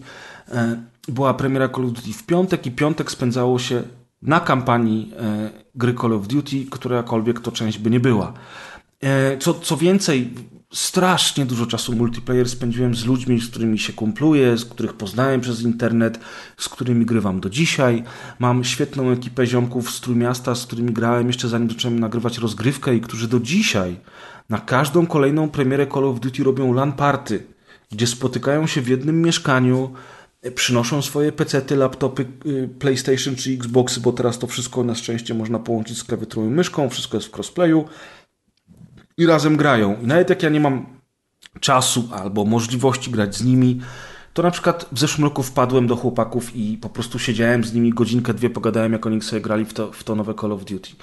I jeżeli ktoś tego nie rozumie, słuchając tego podcastu, a uważa się za gracza, za fana gier, za osobę, która siedzi w grach od lat, to ja nie wiem, co mam więcej powiedzieć, bo przecież na tym właśnie polega granie. I czy to będzie FIFA, czy to będzie, nie wiem, Total War, czy właśnie Call of Duty, to są to produkcje, w które gramy, na które czekamy, którymi się jaramy i z którymi spędzamy czas. I dla mnie to Call of Duty jest po prostu taką przyjemną rzeczą, tak samo jak dla mnie i dla Maćka przyjemną rzeczą są filmy z Nicolasem Cage'em. Dla kogoś to może być mecz piłki nożnej albo premiera kolejnego sezonu jakiegoś serialu. I to Call of Duty jest w moim życiu od 20 lat i ja zdaję sobie sprawę ze wszystkich złych rzeczy, które ta seria robi, ale jednocześnie świetnie się z nią bawię. I to było zawsze moje guilty pleasure, a nawet nie guilty, nie oszukujmy się. To jest flagowy tytuł ostatnich 2 dekad. Niewiele tytułów w branży giereczkowej jest tak silne i tak rozpoznawalne jak Call of Duty. Słuchaj, przerwę ci, bo ja uwielbiam kampanię w Call of Duty. Ja nie lubię filmu z Michaelem Bayem, ale ja grając w Call of Duty czuję się, jakbym grał w filmie z Michaelem Bayem. Otóż to. Ja te kampanie potrafiłem przechodzić po kilka razy. I jakby to, że jak trudno zrobić taką dobrą kampanię, pokazał Battlefield, bo Battlefield próbował naśladować Call of Duty. Tak. I poza Bad Company 1 i 2 to już potem im nigdy nie wyszło. Kampania w BF3 była słaba, w BF4 była jeszcze gorsza, BF5 to nawet już nie będę mówił, nie? No, jakby widać, że wcale nie jest tak łatwo zrobić taką fajną, epicką kampanię. Otóż to. Dokładnie. No i właśnie to jest to, bo ja rozumiem ludzi, którzy mówią, że grają w Call of Duty co roku tylko dla kampanii i potem oni te pudełka swoje odsprzedają, tak jak ty. I to jest spoko. Nawet jeżeli ta kampania trwa 5-6 godzin, czasami więcej, rzadko kiedy mniej. Jakby gdzie wady, to nawet lepiej. Ale im jestem starszy, to dokładnie myślę tak jak ty. I dlatego na przykład cieszyłem się z tego nowego Assassin's Creed Mirage na 20 godzin, że faktycznie, no ile ma trwać ta kampania? No ale wiadomo, no te Call of Duty jednak słyną z tego, że one są dosyć spójne, dosyć krótkie, ale to też, tak jak powiedziałem, to jest 1, max 2 wieczory filmowe, które spędzamy sam na sam z kampanią. Tylko że Call of Duty to nie jest tylko kampania, tylko cała reszta, prawda? Wszyscy o tym doskonale wiemy. No i teraz w 2019 roku wyszło Modern Warfare 2019. Zaskoczenie. Czyli reboot oryginalnego Modern Warfare. I tak jak powiedziałem, nie będziemy wdawać się w szczegóły, to była po prostu ta sama historia, znaczy to nie była ta sama historia, ale to były podobne klimaty, ci sami bohaterowie i próba zarobienia na tej grze ponownie, która miała sens, bo wcześniej wyszło parę produkcji, które się sprzedały gorzej. Niektórzy marudzili, że jest to science fiction. inni marzyli na coś jeszcze innego i tak sobie to Call of Duty sobie żyło i zawsze sprzedawało się doskonale, nawet jak były to gorsze odsłony serii, to i tak były to gry, które zarabiały krocie. No ale niestety, w zeszłym roku ogłoszono MW2, czy w zeszłym roku wyszła MW2, powiedziano, że to będzie gra, która będzie rozwijana przez 2 lata wzorem gier usług, że zrobimy przerwę, że teraz kupicie kolejne Call of Duty dopiero w 2024 roku i tak dalej, i tak dalej. Warzone okazał się gigantycznym sukcesem, który spowodował, że tak naprawdę wszystko, co jest płatne w Call of Duty, przestało być tak ważne, bo ta darmowa wersja Call of Duty, czyli ten Warzone, zarabia takie pieniądze, że ja nie wiem, czy gdyby on nadal był takim sukcesem, jak on był przez pierwsze 2 lata, czy na przykład Activision nie stwierdziłoby, że jebać w ogóle singla, jebać multi, jebać zombie, zostawiamy tylko i wyłącznie Warzone i prawdopodobnie byłyby szanse na to, żeby to się utrzymało. W każdym razie oczywiście ktoś przekombinował, oczywiście ktoś chciał troszeczkę za duży kawałek tortu i tak dalej, i tak dalej. W tym roku otrzymujemy grę, tak jak już powiedziałem, z bardzo niskimi ocenami, chyba najniższymi w historii serii, z zajebiście niskimi ocenami graczy, która jest tak naprawdę czymś, co jest absolutnym skokiem na kasę. I to takim skokiem, o którym już wspominaliśmy wielokrotnie na tym podcaście, przy okazji ogłoszeń, przy okazji wersji beta i wszystkich tych decyzji, które oni podjęli. I otrzymujemy grę, która jest zlepkiem różnych pomysłów od różnych studiów, chociaż zawsze w Call of Duty było tak, że bardzo wiele studiów pracowało przy jednym tytule, ale to wszystko było po prostu spójne. Teraz pozwolę zacząć sobie od kampanii single player, która jest najgorszą kampanią w historii 20-letniej serii Call of Duty. Czy udało się przebić kampanię z Black Ops chyba 3, tak? Znaczy w Black Ops 4 nie było w ogóle kampanii. Tak. Nie, w 3 była taka dziwna kampania, jakaś pocięta, taka jakaś science fiction. Ona była dziwna, ona była science fiction mocno, ona była jakąś próbą eksperymentu, która rzeczywiście nie wyszła. Ona do tej pory była chyba najgorszą kampanią. No to udało się to przebić. Nie? Okej, spoko. To jest przede wszystkim jedna z tych naleciałości po Warzone, które od kilku ostatnich odsłon bardzo mocno są widoczne w serii, to znaczy jak już twórcy wpadli na to, że jest Warzone, że jest otwarta mapa i tam jest zbieranie przedmiotów, jest crafting, są takie rzeczy, to możemy to robić we wszystkim. Możemy robić tryby kooperacji w ten sposób, możemy robić zombie w ten sposób, możemy robić nowe tryby do Battle Royale w ten sposób i w zeszłym roku już próbowano w ten sposób zrobić niektóre misje w kampanii.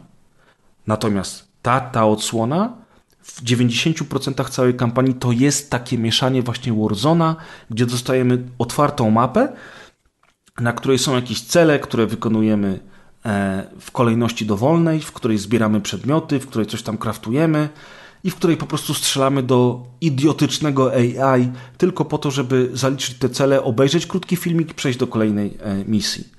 Nie ma tu w ogóle korytarzowego, oskryptowanego, filmowego Michaela Bay'a, z którego Call of Duty słynęło. Idź pan w chuj. Nie ma tu żadnych emocji i nie ma tu absolutnie tego ciężaru i tej gry, że w sensie, nie gry w sensie stricte gry gameplayowo, tylko tego, że myśmy grając na przykład w oryginalną trylogię Call of Duty wiedzieli, że musimy coś ugrać. Stawka. Że tu jest stawka, dziękuję. Że tu są ludzkie życia, że ci bohaterowie, których myśmy kochali nawet, jako fani serii, giną, że przeżywamy razem z nimi tragedię. Tutaj tego w ogóle nie ma, bo bohaterowie oczywiście są i są wszyscy, ale oni są tak naprawdę skórkami do Warzone i do multiplayer, za które ty bardzo często musisz zapłacić, więc nikt w Activision nie pozwoli sobie na to, żeby oni zginęli.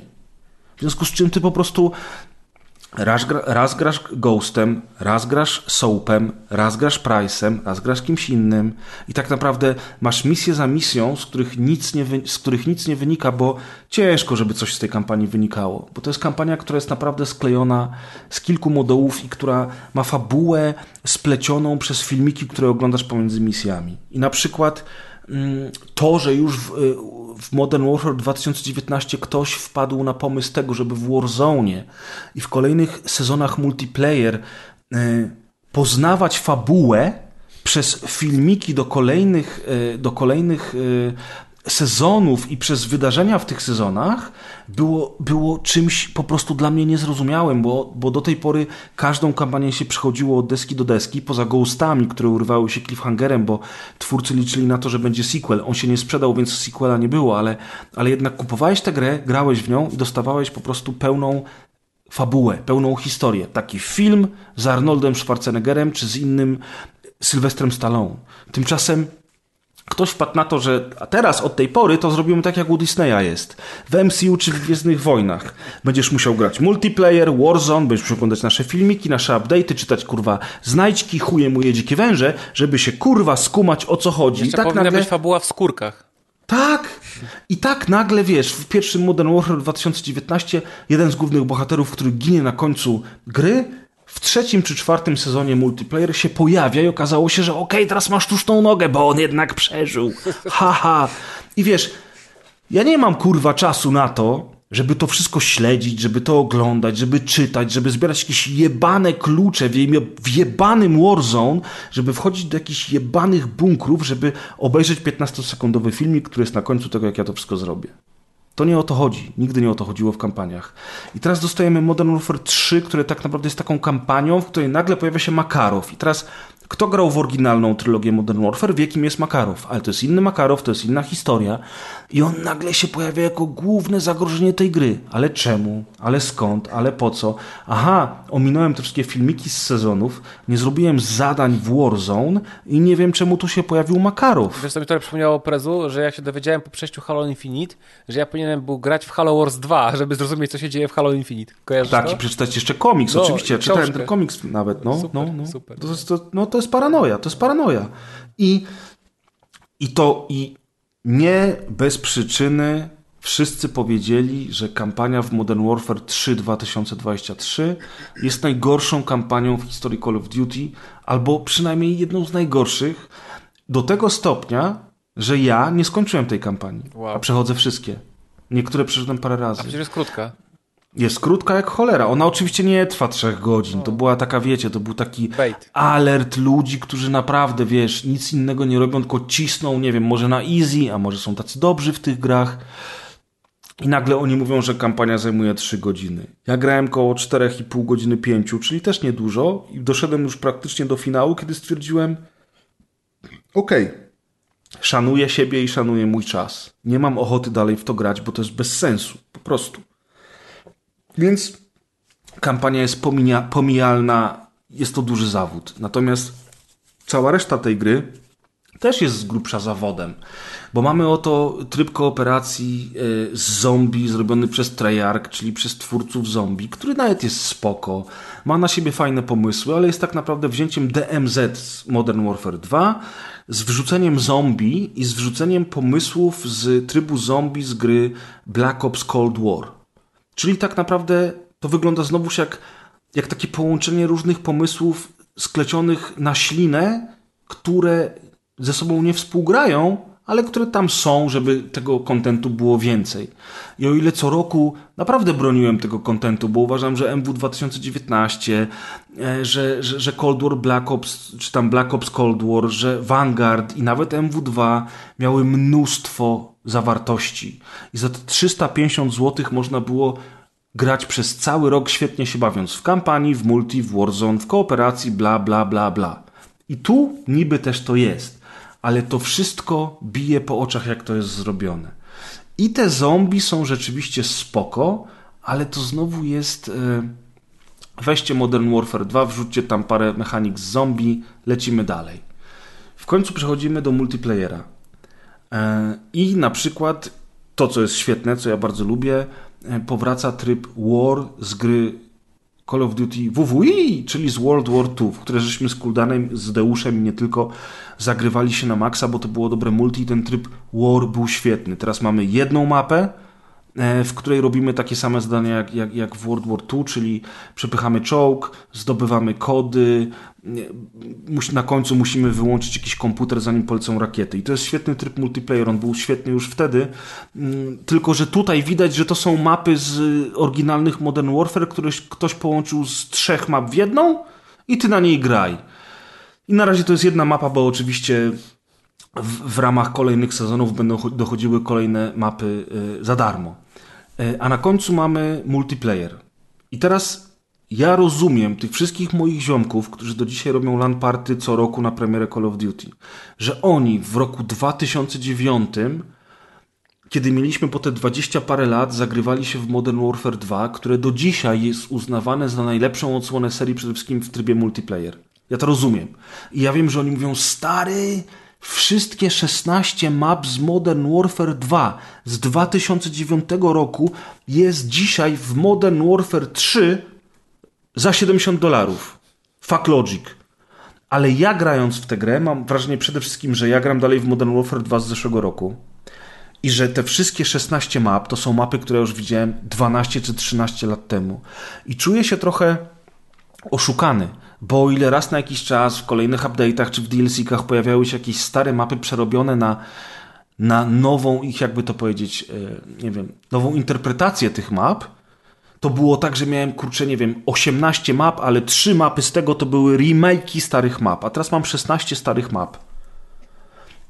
A do tego mam silnik gry, całą infrastrukturę gry, do tego włącznie z tym, że gunplay to jest to samo, co było rok temu, tyle tylko, że dynamika jest szybsza, gracze poruszają się szybciej, mamy większą wertykalność i jest inny time to kill. I ja gram w to nowe Call of Duty i sobie myślę, no jest spoko, jest okej, chociaż jest bardzo trudne, ale ja cały czas mam wrażenie, że gram w tę samą grę co rok temu. I siłą Call of Duty w tych wszystkich roszadach było to, że jak co roku wychodziła kolejna odsłona, to ona była inna. Raz była II wojna światowa, raz było Modern Warfare, potem był jakiś kosmos, potem było coś tam. Co roku grało się w coś innego. A ja odpalam Modern Warfare 3 i gram dokładnie w to samo co rok temu. I ja wiem, że teraz można przerwać ślizg, że minimapa działa inaczej. Tylko tyle, że te wszystkie rzeczy można było zrobić w update'cie. I że nie da się zaprzeczyć temu, że ta gra jest jebanym DLC do Modern Warfare 2. Co więcej, jak wróciłem z urlopu i uruchomiłem Xboxa, to wrzucił mi się 168 giga update do Modern Warfare 2. Ja już oczywiście to do całej gry, nie tylko do tego, o czym zaraz powiem, ale ja już wtedy wiedziałem, bo czytałem na lotnisku sobie tam w internecie, na komórce wiadomości, że nawet jeżeli nie kupiłeś Modern Warfare 3 i nie zamierzasz kupić Modern Warfare 3, to całe 70 giga albo i więcej nowej gry ściągać się do starej gry. I dopiero jak ona się ściągnie, to ty możesz wejść w cały ten launcher, w te wszystkie ustawienia gry i usunąć te moduły, które są z Modern Warfare 3. Mimo tego, że tej gry w ogóle nie posiadasz. Wiecie, Activision lepiej wie od ciebie, co możesz mieć na dysku.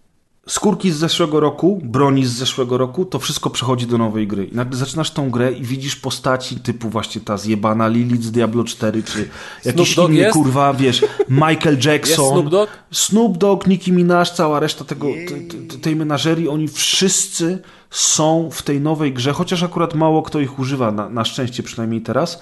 Masz te same bronie, które miałeś wtedy, plus nowe oczywiście. Masz te same killstreaki, które miałeś, plus nowe i tak dalej, ale masz też kilka map, które miałeś już w Modern Warfare 2, które są w tej części, bo one były częścią oryginalnego Modern Warfare 2 2009. I nie jesteś w stanie się wyzbyć wrażenia, że ktoś cię mocno rucha, kurwa, w dupę w tym momencie. Za $70. I ja wiem, że moje ziomki z trójmiejskie od Call of Duty, że mój brat, że Radek i parę innych, że oni to lubią, tak. Czyli wychodzi na to, że Call of Duty jest od tego, żeby nas kochać od tyłu. Właśnie sobie to cieszę się, że w końcu sobie zdałeś sprawę z tego, ale właśnie może teraz nie, będziesz wychodzić na prosto. Właśnie o to chodzi, że to nie jest tak, że sobie zdałem sprawę, bo były zawsze te dyskusje o tym, że wiesz, to jest co roku ta sama gra i tak dalej, i tak dalej. Nie, to nigdy nie była co roku ta sama gra. Ona się zmieniała chociażby gameplayem, settingiem i tak dalej. Wiadomo, że to jest dalej Call of Duty, ale jednak Nigdy nie było tak, jak jest w tym roku. Oni na pewno musieli przegiąć, żeby już nawet mainstream się od nich odwrócił, bo ja rozumiem tam, że gracze, ale zawsze to Call of Duty, jeśli ono, wiecie, spełniało jakieś minimalne wymagania, takie, wiecie, minimalną poprzeczkę, dostawało te 8, 9 od wszystkich, nie? A tutaj... Nawet 7, wiesz. Kurde, ta gra ma 63 na meta. To i tak dużo, bo jeszcze wczoraj miała 55. No to na PC ma 56, nie? Bo to zależy od platformy. Na PlayStation i na PC ma 56. Kurde, jakby ktoś powiedział parę lat temu, że główna gra z głównej serii Call of Duty Modern Warfare będzie miała średnią 56 na meta od krytyków, to bym nie uwierzył. Ja ale chciałem tylko też powiedzieć, żeby wiecie, bo żeby nie jebać dewelopera, bo generalnie to ich akty ich zmusiło do wykranczowania gry w 1,5 roku. Ta gra powstała w 1,5 roku. I jeszcze potem po prostu, wiecie, jakiś przedstawiciel mojej ulubionej Community Notes, jest taki tweet od Arona Halona, Studio Head Sledgehammer Games, napisał, że oni zrobili super sequel, w ogóle super gra, kurwo, generalnie, po prostu super gra, prawdziwy sequel i są community notes, że to wcale nie jest sequel, tylko to jest DLC, że to miało być DLC, no nie, wiecie, że on powiedział, że to... ale to widać, że to nie jest sequel, ale on, wiesz, że on był tak bezczelny, że on napisał tweeta, w którym napisał, że są dumni z tej gry i że to nie jest, i to nigdy nie miało być sequel, że to nigdy nie miało być DLC. I pojawiło się community notes, które mówi, że more than a dozen Call of Duty devs said that Modern Warfare 3 was originally developed as an expansion. Ale to było wiadomo od samego początku, bo oni wypuszczając MW2 w zeszłym roku powiedzieli, mamy teraz dwuletni okres wspierania gry. I oni powiedzieli, w przyszłym roku nie będzie nowego Call of Duty. Będzie bardzo duże DLC do Modern Warfare 2. A w tym roku powiedzieli, o kurwa, słuchajcie, ale nam się to rozrosło, to jednak będzie kolejna pełnoprawna odsłona gry. Tylko potem, wiesz, widzisz, że to się instaluje do tej samej gry z zeszłego roku. Wiesz, jako update, że masz przeniesienie broni, skórek i tak dalej, że te bronie działają tak samo, jak działały w poprzedniej grze. A wszystkie inne zmiany w mechanice to jest po prostu coś, co można było załatwić jednym dużym patchem. I to boli, to po prostu boli, bo to... Znaczy, ja już przewidziałem jakiś czas temu, że prawdopodobnie w związku z tym Xboxem i z tym, że oni przejmują markę i tak dalej, to Activision się przestraszyło, że wszystkie asety, które oni do tej pory zrobili, bo to tak wygląda, jakby te mapy miały być wydawane, wiesz, w kolejnych update'ach, to DLC mogło być wydane za jakieś $30 jako kontynuacja kampanii z Modern Warfare 2, bla, bla, bla, tylko że... Hajs by się nie zgadzał. Słuchajcie, w 2024 roku, w lutym, przyjdzie pan Xbox i powie, słuchajcie, wszystko, co macie w tej chwili na desce kreślarskiej leci do śmietnika i my zaczynamy od nowa. I wiesz, co jest najśmieszniejsze? Że tak będzie. Ta gra została tak zmieszana z błotem, że w przyszłym roku, w październiku, pan Xbox wyjdzie na scenę i powie, słuchajcie, uratowaliśmy Call of Duty. Zobaczycie, no właśnie, że tak ale będzie. Czy oni mają zaplanowaną jakąś grę z serii za rok? Coś robi Treyarch? Jasne, że mają. Muszą mieć. Oni mają przecież 3-letnie te procesy deweloperskie. No, ale właśnie... Tam są 3 studia, które robią tak gry, że na 3 lata do przodu one są zaplanowane. Ale mieli dziurę w tym roku. Nie mieli dziury w tym roku. Właśnie o to chodzi, że nie mieli. Jestem przekonany, że oni już pichcą od 2 lat nową grę na przyszły rok. Ale ja mówię o tym, co w tym roku... Sam mówiłeś, że w tym roku miało być duże DLC do 2, nie? Tak. Czyli nie mieli gry, nie mieli pełnego Call of Duty przygotowanego na ten rok. O to mi chodzi.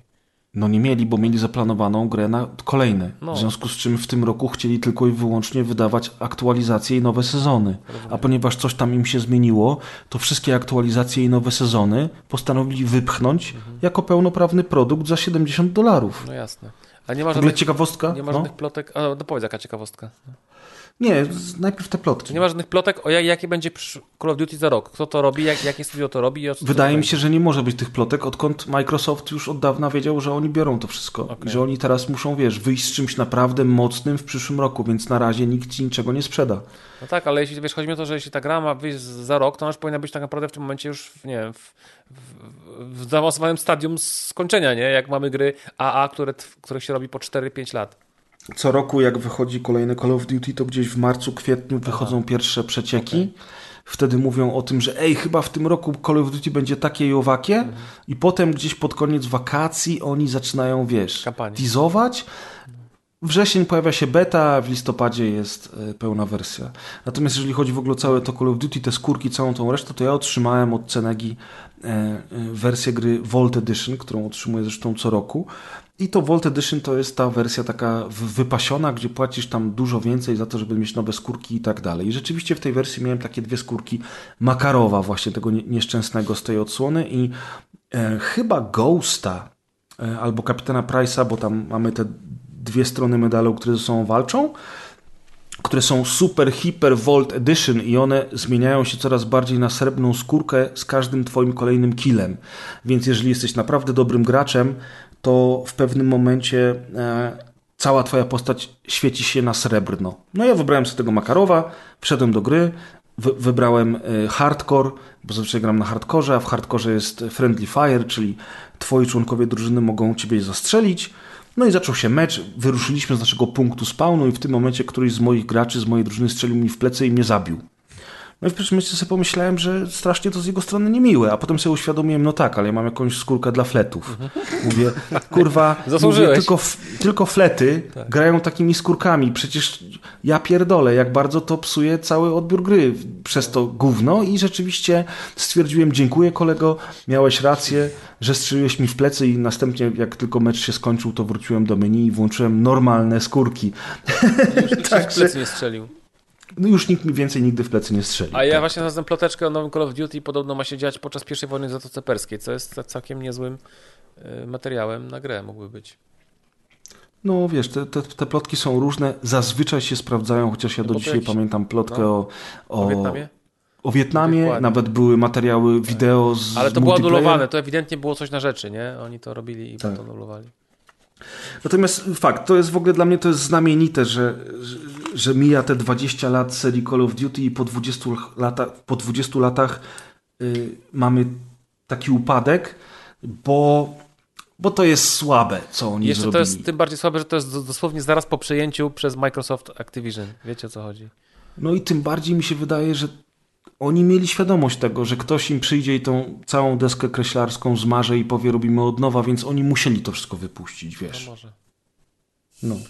Natomiast ja nie polecam. No słuchajcie, jeżeli graliście w Modern Warfare 2, to tak naprawdę ja wiem, że teraz dużo ludzi przyjdzie i powie, no tak, ale jest inny time to kill, jest inne tempo poruszania się, bla, bla, bla. No jest. Ale jak grasz co roku, to ty wiesz, że to jest ta sama gra. Po prostu. A jak nie grasz co roku, to nie wiem, czy jest sens wydawać tych $70. I tyle. Zgadzam się. Ja też. Mam takie samo zdanie. Zagracie sobie w stare kampanie. Są dobre. Tak, bo są bardzo dobre.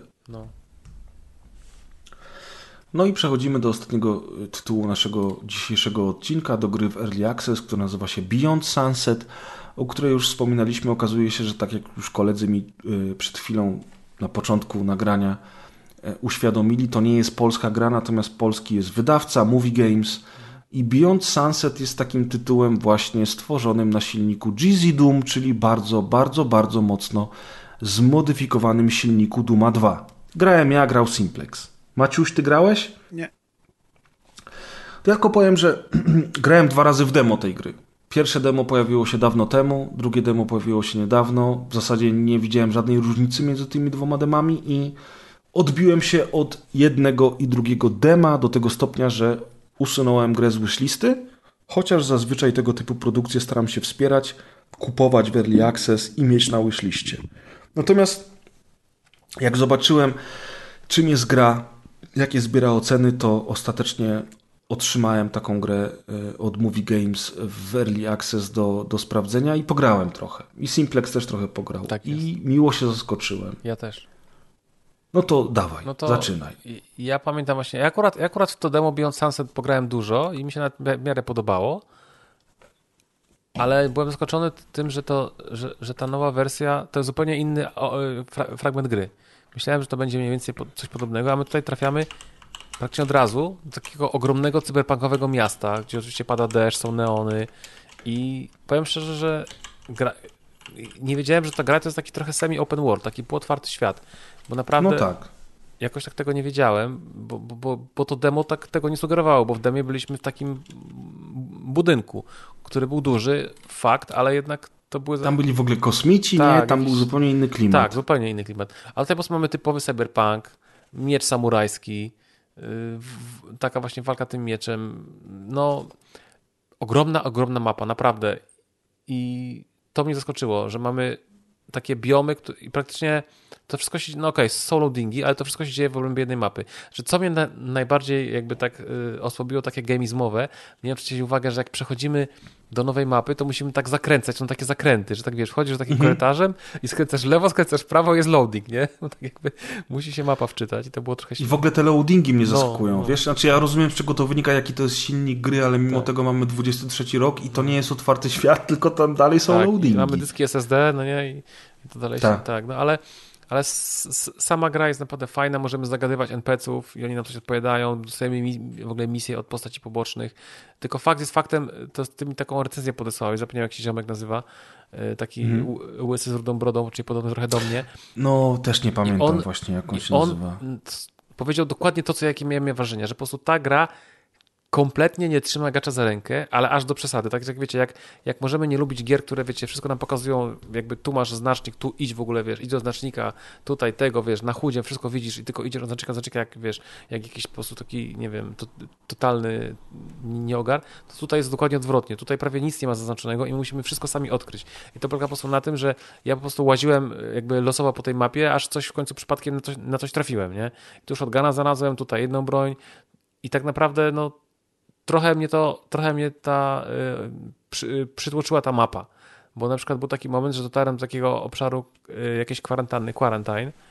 Z tego co zrozumiałem, to jakoś tak było, że tam jakaś stacja, w ogóle stacja, w ogóle w tej grze jest w ogóle Związek Radziecki, nie? Także w ogóle z tego co zrozumiałem, z tych różnych takich jakichś tam znajdziek, że jakaś rosyjska stacja kosmiczna, która przeprowadzała jakiś tam niby test, a tak naprawdę to po prostu była uzbrojona.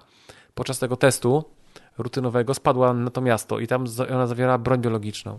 I tam I tam byli powstali jacyś mutanci. Ja wszedłem do tego obszaru, tego właśnie quarantine zone i tam w ogóle była masakra, bo tam ci mutanci cię trują. Nie? Masz taki po prostu atak, że jak cię zatruje, to przez parę sekund tracisz HPK.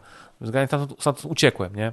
No i koniec końców dotarłem do takiej dyskoteki, bo wydaje mi się, że akurat dobrze poszedłem, że tam jest tak, że musimy zabić jakiegoś tam bossa i dowiadujemy się, że jego takie przydupasy są w tej dyskotece i my musimy ich tam znaleźć i podejrzewam, że jak w tej dyskotece zrobię już totalną jatkę, to wtedy będę mógł przejść dalej. No, ale gra się naprawdę fajnie i no, ja jestem zadowolony z tej gry i mam nadzieję, że będzie fajnie rozwijana. Troszkę mi brakuje właśnie tego mimo wszystko. Na przykład jak ktoś mi daje zadanie, to ja chciałbym mieć możliwość sprawdzenia jakieś listy, nie? Gdzie ja mam napisane... Aha, tak, nie masz żadnego journal, żadnego notatnika, musisz, nic. Kurde, pamiętać. No to jest już, słabe, nie? Tak. No. Czy ta gra to jest taki cyberpunk lat 80. No, tak. Dlatego jest właśnie ten Związek Radziecki, jest ten klimat taki... Jak Robocop. Lat 80. trochę Blade Runner jest w ogóle. Klimat tego miasta jest bardzo mocno Blade Runnerowy. Do tego jest świetna muzyka synthwave. Super. Świetna. Piękna. Ambient, oświetlenie, cała reszta. I taki deszcz, wiesz, ta mgła, to wszystko naprawdę fajnie wygląda. Mówimy znowu o GZ Doom. Te neony i tam, jak patrzysz w górę, tam te ogromne budynki tak się pną do góry. To jest super. Tak, no i ta gra jest takim właśnie trochę otwartym światem, który tak naprawdę nadal jest Doomem, w którym musimy chodzić z lokacji do lokacji, otworzyć kolejne drzwi, pokonać bossa i tak dalej. Ma faktycznie jakieś dialogi, spotkamy różne postaci, w ogóle niektórzy NPC to są nawet wzorowani na Blade Runnerze, jak masz tą miniaturkę, na przykład takiej laski, którą spotkasz na ulicy i tak dalej. A do tego twórcy sami się nie kryją z tym, że oni chcieli połączyć Deus Exa z Doom Eternal, niestety, ale to nie jest Doom Eternal, gdzie mamy te wszystkie tam dasze, podwójne skoki, wspinanie się po różnych platformach, a do tego te różne broni. Na przykład mamy tą katanę, którą możemy odbijać pociski, mamy cios specjalny i to chyba jest ta największa inspiracja Doom Eternal, gdzie my wykonujemy jakąś tam egzekucję na przeciwnikach, która powoduje, że z nich wypada zdrowie i wypada z nich też amunicja. I pieniążki. I mamy I pieniążki, tak, które nazywają się tutaj w ogóle pikselami albo jakoś tak. No i generalnie rzecz biorąc mamy ten otwarty świat, w którym rzeczywiście można tak jak Simplex wejść do strefy z zombie, ale można też pójść w inną stronę, dostać się do takiego wielkiego centrum handlowego. Ja tak się dostałem, bo spotkałem rosyjskiego zresztą sprzedawcę, który sprzedał mi katanę, czy też dał mi katanę za jakieś tam małe zabójstwo, które musiałem na początku wykonać. I potem trafiamy do tych różnych lokacji, gdzie po prostu tak naprawdę idziemy i rozpierdzielamy wszystkich, którzy tam są.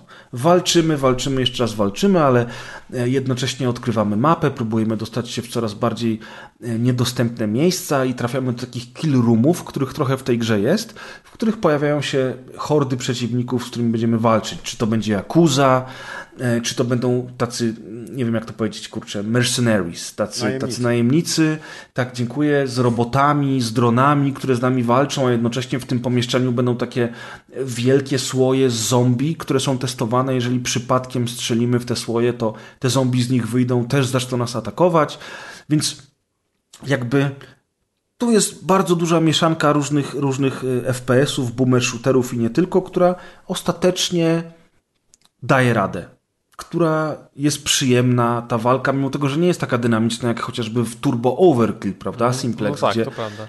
Dzisiaj jakby wszystko powinno być porównywane do Turbo Overkill, bo widać, że Beyond Sunset nawet stara się być taką dynamiczną, różnorodną strzelanką, ale możliwe przez to, że jest na takim silniku, na jakim jest, to ona nie jest w stanie być tak dynamiczna jak Turbo Overkill, ale jednocześnie faktycznie daje radę i to znowu jest pokazanie tego, jak bardzo ta technologia z Dooma, przerodzona później w Jeezy Dooma, jak bardzo te wszystkie pomysły są w stanie być rozwijane i dalej ewoluują kilka dekad później. W związku z czym Beyond Sunset jest tytułem, na który warto zwracać uwagę, a patrząc na to, jak on ewoluował od pierwszych dem do teraz, to widać, że ta gra do premiery jeszcze bardziej się rozwinie i dzięki temu klimatowi, dzięki tej muzyce, dzięki tym pomysłom, to jest po prostu ciekawy boomer shooter. Tak jest. I gra w ogóle ma w tym momencie, słuchajcie, 96% pozytywnych ocen na Steamie. Fakt, że ich jest 51, ale to jest early access. No niestety, ciężko się przebić, nie? Tak, dokładnie, ale słuchajcie, ona jest w ogóle strasznie tania, bo ona kosztuje normalnie 45 zł. Ja chyba jeszcze w ogóle kupiłem na jakimś tam... Jak zobaczyłem, ile ona kosztuje, to nawet uznałem, że nie będę prosił w ogóle o klucz, tylko po prostu ona chyba jeszcze była na jakiejś przecenie takiej, wiecie, z okazji premiery 10%. W tych bandlach. I jeszcze właśnie są te bandy, słuchajcie, jak macie jakikolwiek, jak macie jeden z tych shooterów, z boomer shooterów, na przykład Forgive Me Father, albo Head on Bloodride, albo Extraneum, albo ja akurat miałem... Nawet nie tylko boomer shooterów, jeżeli macie jedną z gier, które są wydawane przez Movie Games, to tam jest chyba z 20 różnych bundli, które to oferują. Znaczy ja akurat tutaj jak wchodzę na stronę gry, to widzę tylko te 4, widzę tylko te 3 bundle, ale wydaje mi się... Bo ja sprawdzałem na Steamie akurat. Proszę? Ja akurat sprawdzałem na Steamie. Ja też sprawdzam teraz na Steamie, ale może coś się zmieniło. No nieważne. W każdym razie są bundle i można kupić grę jeszcze taniej. Ja zapłaciłem za nią chyba 35 zł. To myślę, że naprawdę tak. jak na tę grę, tak jak mówiliśmy o cenach gier, nie? Że takie są wysokie, to tutaj jakby ta cena została, że powiem, stara, nie? I naprawdę za te nawet te 45 zł. Przecież to jest, kurczę, ja nie pamiętam kiedy... jak dawno indyki kosztowały i to nie jest tak, że wiecie, jest jakaś popierdółka na 2 godziny, tylko ta gra jest ogromna. Ja w tym pierwszym hubie to tam tkwiłem, 2 godziny chodziłem i nawet jakiegoś wielkiego... No tak, nadal jest to early access, oczywiście. Ale warto pamiętać o tym, że cena early access jest zazwyczaj tańsza niż cena final game. Warto wspierać, tym bardziej, że jest to polski wydawca i rzeczywiście jest tam co robić. No. Patrzę na te paczki. Jest paczka Beyond Forgiveness, Forgive Me Father, Beyond Bloodride, Head on Bloodride, Beyond Extraneum i Nightmare Sunset, czyli ta gra Nightmare River. Możliwe, że oni patrzą, słuchaj, w twoją bibliotekę gier i w to, co ty masz... Historię przeglądarki. Z innych... Tak, bo ja naprawdę przeglądałem dzisiaj to i miałem chyba z 20 różnych chyba masz bandów. Rację, bo ja to teraz znalazłem i faktycznie jest tego w cholerę. Jest jakiś Sunset Commander, Beyond Pool Cleaning, Beyond Frigato, Last for Sunset, jak masz na przykład gierkę Last Last From Beyond, to też jest wydawana przez Movie Games taka gierka, taka horror, erotyczna, nie? Taka horror erotyczny w klimacie Lovecrafta, czyli faktycznie masz rację, jest tych paczek kilkadziesiąt. Także prez jak zwykle znowu się potwierdziło. Pan wojewoda zawsze ma rację. Dziękuję. W każdym razie od razu uprzedzam wszystkich, że boomer shootery są różne. Ja wiem, że dużo ludzi myśli, że to jest to samo i prez znowu mówi o boomer shooterach, natomiast to jest mimo wszystko dosyć archaiczna produkcja. Ona jest dynamiczna, ona ma wiele różnych pomysłów na siebie, wiele różnych mechanik, ale nie wiem, nie myślcie o tej grze tak jak o Postal Brain Damage, tak, o której mówił Szymon ostatnio, czy nawet Turbo Overkill. Dokładnie. Tak. Nie, to jest jednak coś, co wy jako przeciętni zjadacze gier, czyli nikogo nie obrażam, ale jako osoby, które nie siedzą cały czas w boomer shooterach tak jak ja, czy właśnie Simplex, uznacie jako po prostu mod do Dooma. Tak. Dopiero jak zagracie, to zobaczycie, że tam jest dużo lepsza grafika, dźwięk, gameplay. Tam są bardzo fajne terminale. No tak, takie tam można pocztę czytać, różne wiadomości czytać, także naprawdę spoko. Tylko tak, to nadal będzie gra, która bardziej wam się kojarzy z produkcjami z lat 90. niż z czymkolwiek współczesnym, po prostu. Ale takich map się nie dało zrobić jakby w Doomie, w życiu. To mi bardziej przypomina tego, jak ta gra się nazywa? Ta na buildzie dostałem. Afazji. Ion Fury. Tak. No nie? Tak. No ale wiesz, minęło kilka dekad. Trudno, żeby nie dało się zrobić lepiej. A i tak masz loading screen pomiędzy to lokacjami. Jest. No, więc jakby wiesz. No i słuchajcie, to by było na tyle. Czyli mamy dzisiaj 5 gier, z czego tylko 2, jak się okazuje, były tworzone przez Polaków. Jedna jest przez Polaków wydawana, jedna jest całkiem fajną, fabularną historią w VR-ze, a jedna jest Modern Warfare 3, o której już nie będziemy więcej rozmawiać, bo nie ma to sensu. No i to by było chyba na tyle. Słuchajcie, od razu mówię, że dzisiaj już kończymy, ponieważ jest bardzo późno, myśmy późno zaczęli, jesteśmy zmęczeni. Było wiele tematów. Przekładamy sobie dział pozdrowień na kolejny odcinek, tak jak od czasu do czasu to robimy. Tak samo przeczytamy wtedy wam o grze odcinka na Spotify, przeczytamy wam komentarze ze Spotify. Będziemy mieli na pewno całkiem dużą kulturkę w przyszłym odcinku, bo mamy parę tytułów, które przeniesiemy z tego odcinka na kolejny, ale i tak myślę, że 3,5 godziny materiału do słuchania to jest całkiem niezły wynik. Odczepicie się na 2 tygodnie. Dokładnie, zwłaszcza Maćku na takiego debiutanta jak ja, prawda? Myślę, że możecie całkiem... jeszcze kiedyś zaprosimy, zobaczymy. No zobaczymy. No. Nie to nie, łaski bez. No. Także dziękujemy wszystkim bardzo serdecznie. To był odcinek rozgrywki numer 287. Na mikrofonach był Łukasz Drozd, czyli Simplex. Z podcastu M-Kwadrat, dziękuję. Z podcastu M-Kwadrat, dziękujemy. Był z nami Maciej Ciepliński, czyli Razer. Dziękuję, z podcastu Rozgrywka. Z podcastu Rozgrywka, dziękujemy. I był z wami absolutny debiutant nowej ery, czyli Grzegorz Wojewoda versus Czy ty nie występowałeś kiedyś w trójmiejskiej audycji radiowej Tomek? Jest taka audycja Tomek radiowa o muzyce, oczywiście z piosenkami, ale to jest tylko, wiesz, to jest tylko zwykły przypadek, mam bardzo podobny głos. Aha, okej. No i tak, moi drodzy, właśnie kończymy ten odcinek, trzymajcie się dobrze, do następnego. Dobra, papa. A, grajcie w Demko Fumes. O, Invincibla. Bo im płacą. I kupcie Questa 3 z mojego reflinka. Dziękuję. Będziemy bogaci.